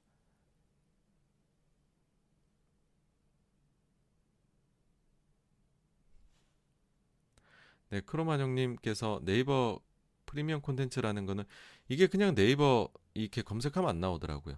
그러니까 네이버 프리미엄 콘텐츠 하고 들어가 보시면 이게 그 목록에 86번가가 있을 겁니다. 네. 그렇게 해가지고 찾아야 되게 아직까지는 네이버가 이거 연지가 제가 알기로 1년 정도밖에 안 된 걸로 알거든요. 그래서 아직 네이버도 어 이렇게 뭐 이래저래 그냥 우당탕탕 하면서 하고 있는 서비스 같아요. 예.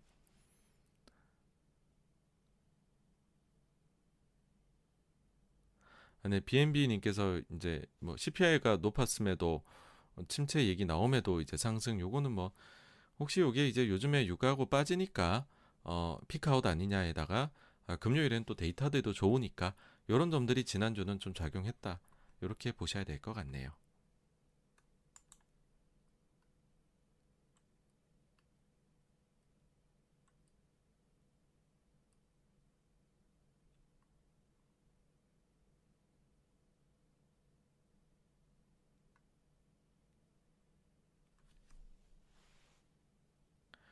네, SY 코어님께서요.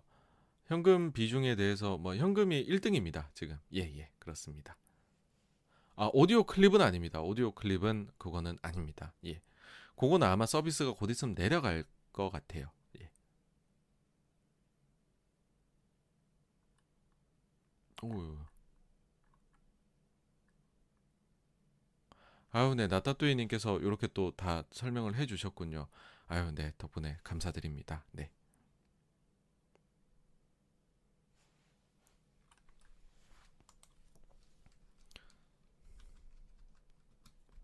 SM에서 이번에 팬 사인의 컷 뭐 사실 이게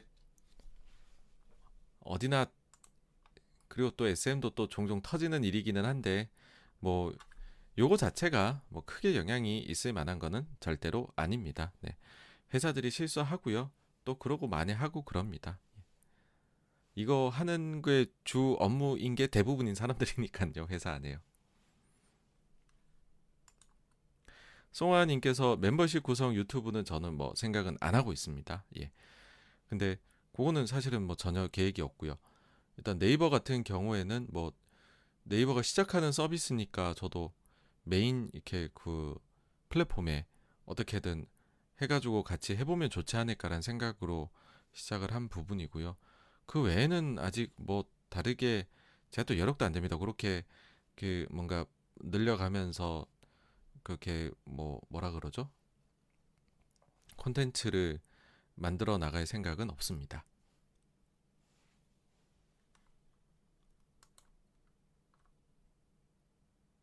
네, 네오방님께서 제일 걱정이 이제 장기간 이게 뭐 박스로 들어가는 거 걱정 이런 말씀해 주시는데 그렇게 될지 정말 어, 뭐 장기 장기 침체로 가게 될지 이런 것들은 여기에서 그 침체냐 아니냐 그다음에 인플레를 좀 내려오게 할 수 있느냐 그 일을 겪고 나는 과정에서 좀 더 저희가 명확하게 보이지 않을까 생각합니다. 지금은 잘 모르겠습니다, 솔직히. 시청자님께서 어, 가치주 시대 올 것 같으냐 이렇게 말씀해 주셨는데요. 제가 어제 사실 3프로 나가 이런 말씀드렸는데 그때 말씀드렸던 게 이제 크게 한번 침체가 오고 난 이후에 몇 년을 이제 경제가 힘들고 나면 그 뒤에는 상당히 가치주의 시대가 장기간 오더라 그런 말씀을 드린 거죠. 어, 30년대 초반에 20년 후반 30년 초반에서 대공황 오고 난 이후에 나온 책이 바로 그 벤자민 그레이엄의 증권 분석이었고 어, 그때 당시부터 해가지고서 아주 가치 투자자들이 이름을 날렸었죠. 그 다음에 70년대에 아주 힘든 시기를 거치고 70년대 중반부터 해가지고 워렌 버핏 어, 버크셔 해서웨이가 아주 압도적인 수익률을 그때부터 어, 올리기 시작을 했었던 시기이기도 하죠 장기간으로 그래서 불황이 만약에 좀 길게 오고 만약에 투심이 되게 많이 죽어버리면 그 뒤는 뭐 명백하게 또 가치주의 시대가 도래하게 되는 것 아닐까 봅니다. 예, 그런 의도에서 말씀을 드렸던 부분입니다. 이번에 구글 분할은 어찌 대응해야 좋은 방향일까 하셨는데 사실 뭐 이거는 그렇게 대응의 영역은 아니다라고 생각하고요. 이거는 이벤트일 뿐이고 네, 뭐 장이나 구글에 대해서 어떻게 보시느냐가 더 중요하실 것 같습니다. 네, 러스티 정님 다음 주 일정 중에 제일 중요한 거는 일단 뭐 22라고 생각합니다. 20이라고 생각은 하는데 그 사이에 중국 이슈나 뭐 바이든 사우디 증상 관련 이런 쪽들이 좀 더 추가되지 않을까 싶네요. 네, 소비 지표는 언제 꺾일 거라 생각하시나요? 라고 해 주셨는데 어 제가 볼 때는 솔직히 언제 꺾여도 이상하지 않다라고 생각을 해요.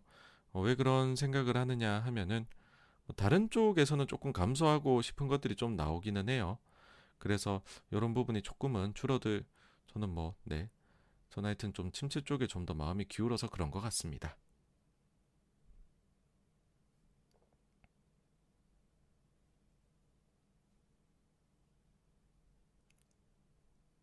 네, 니컨님께서 한국에서 미국 앨범 배송 대행으로 많이 사던데 앨범 판매 미국 팬덤이 봐도 될까요? 라고 해주셨는데 어, 미국이 그 빌보드가 그렇게 녹록한 데가 아닙니다.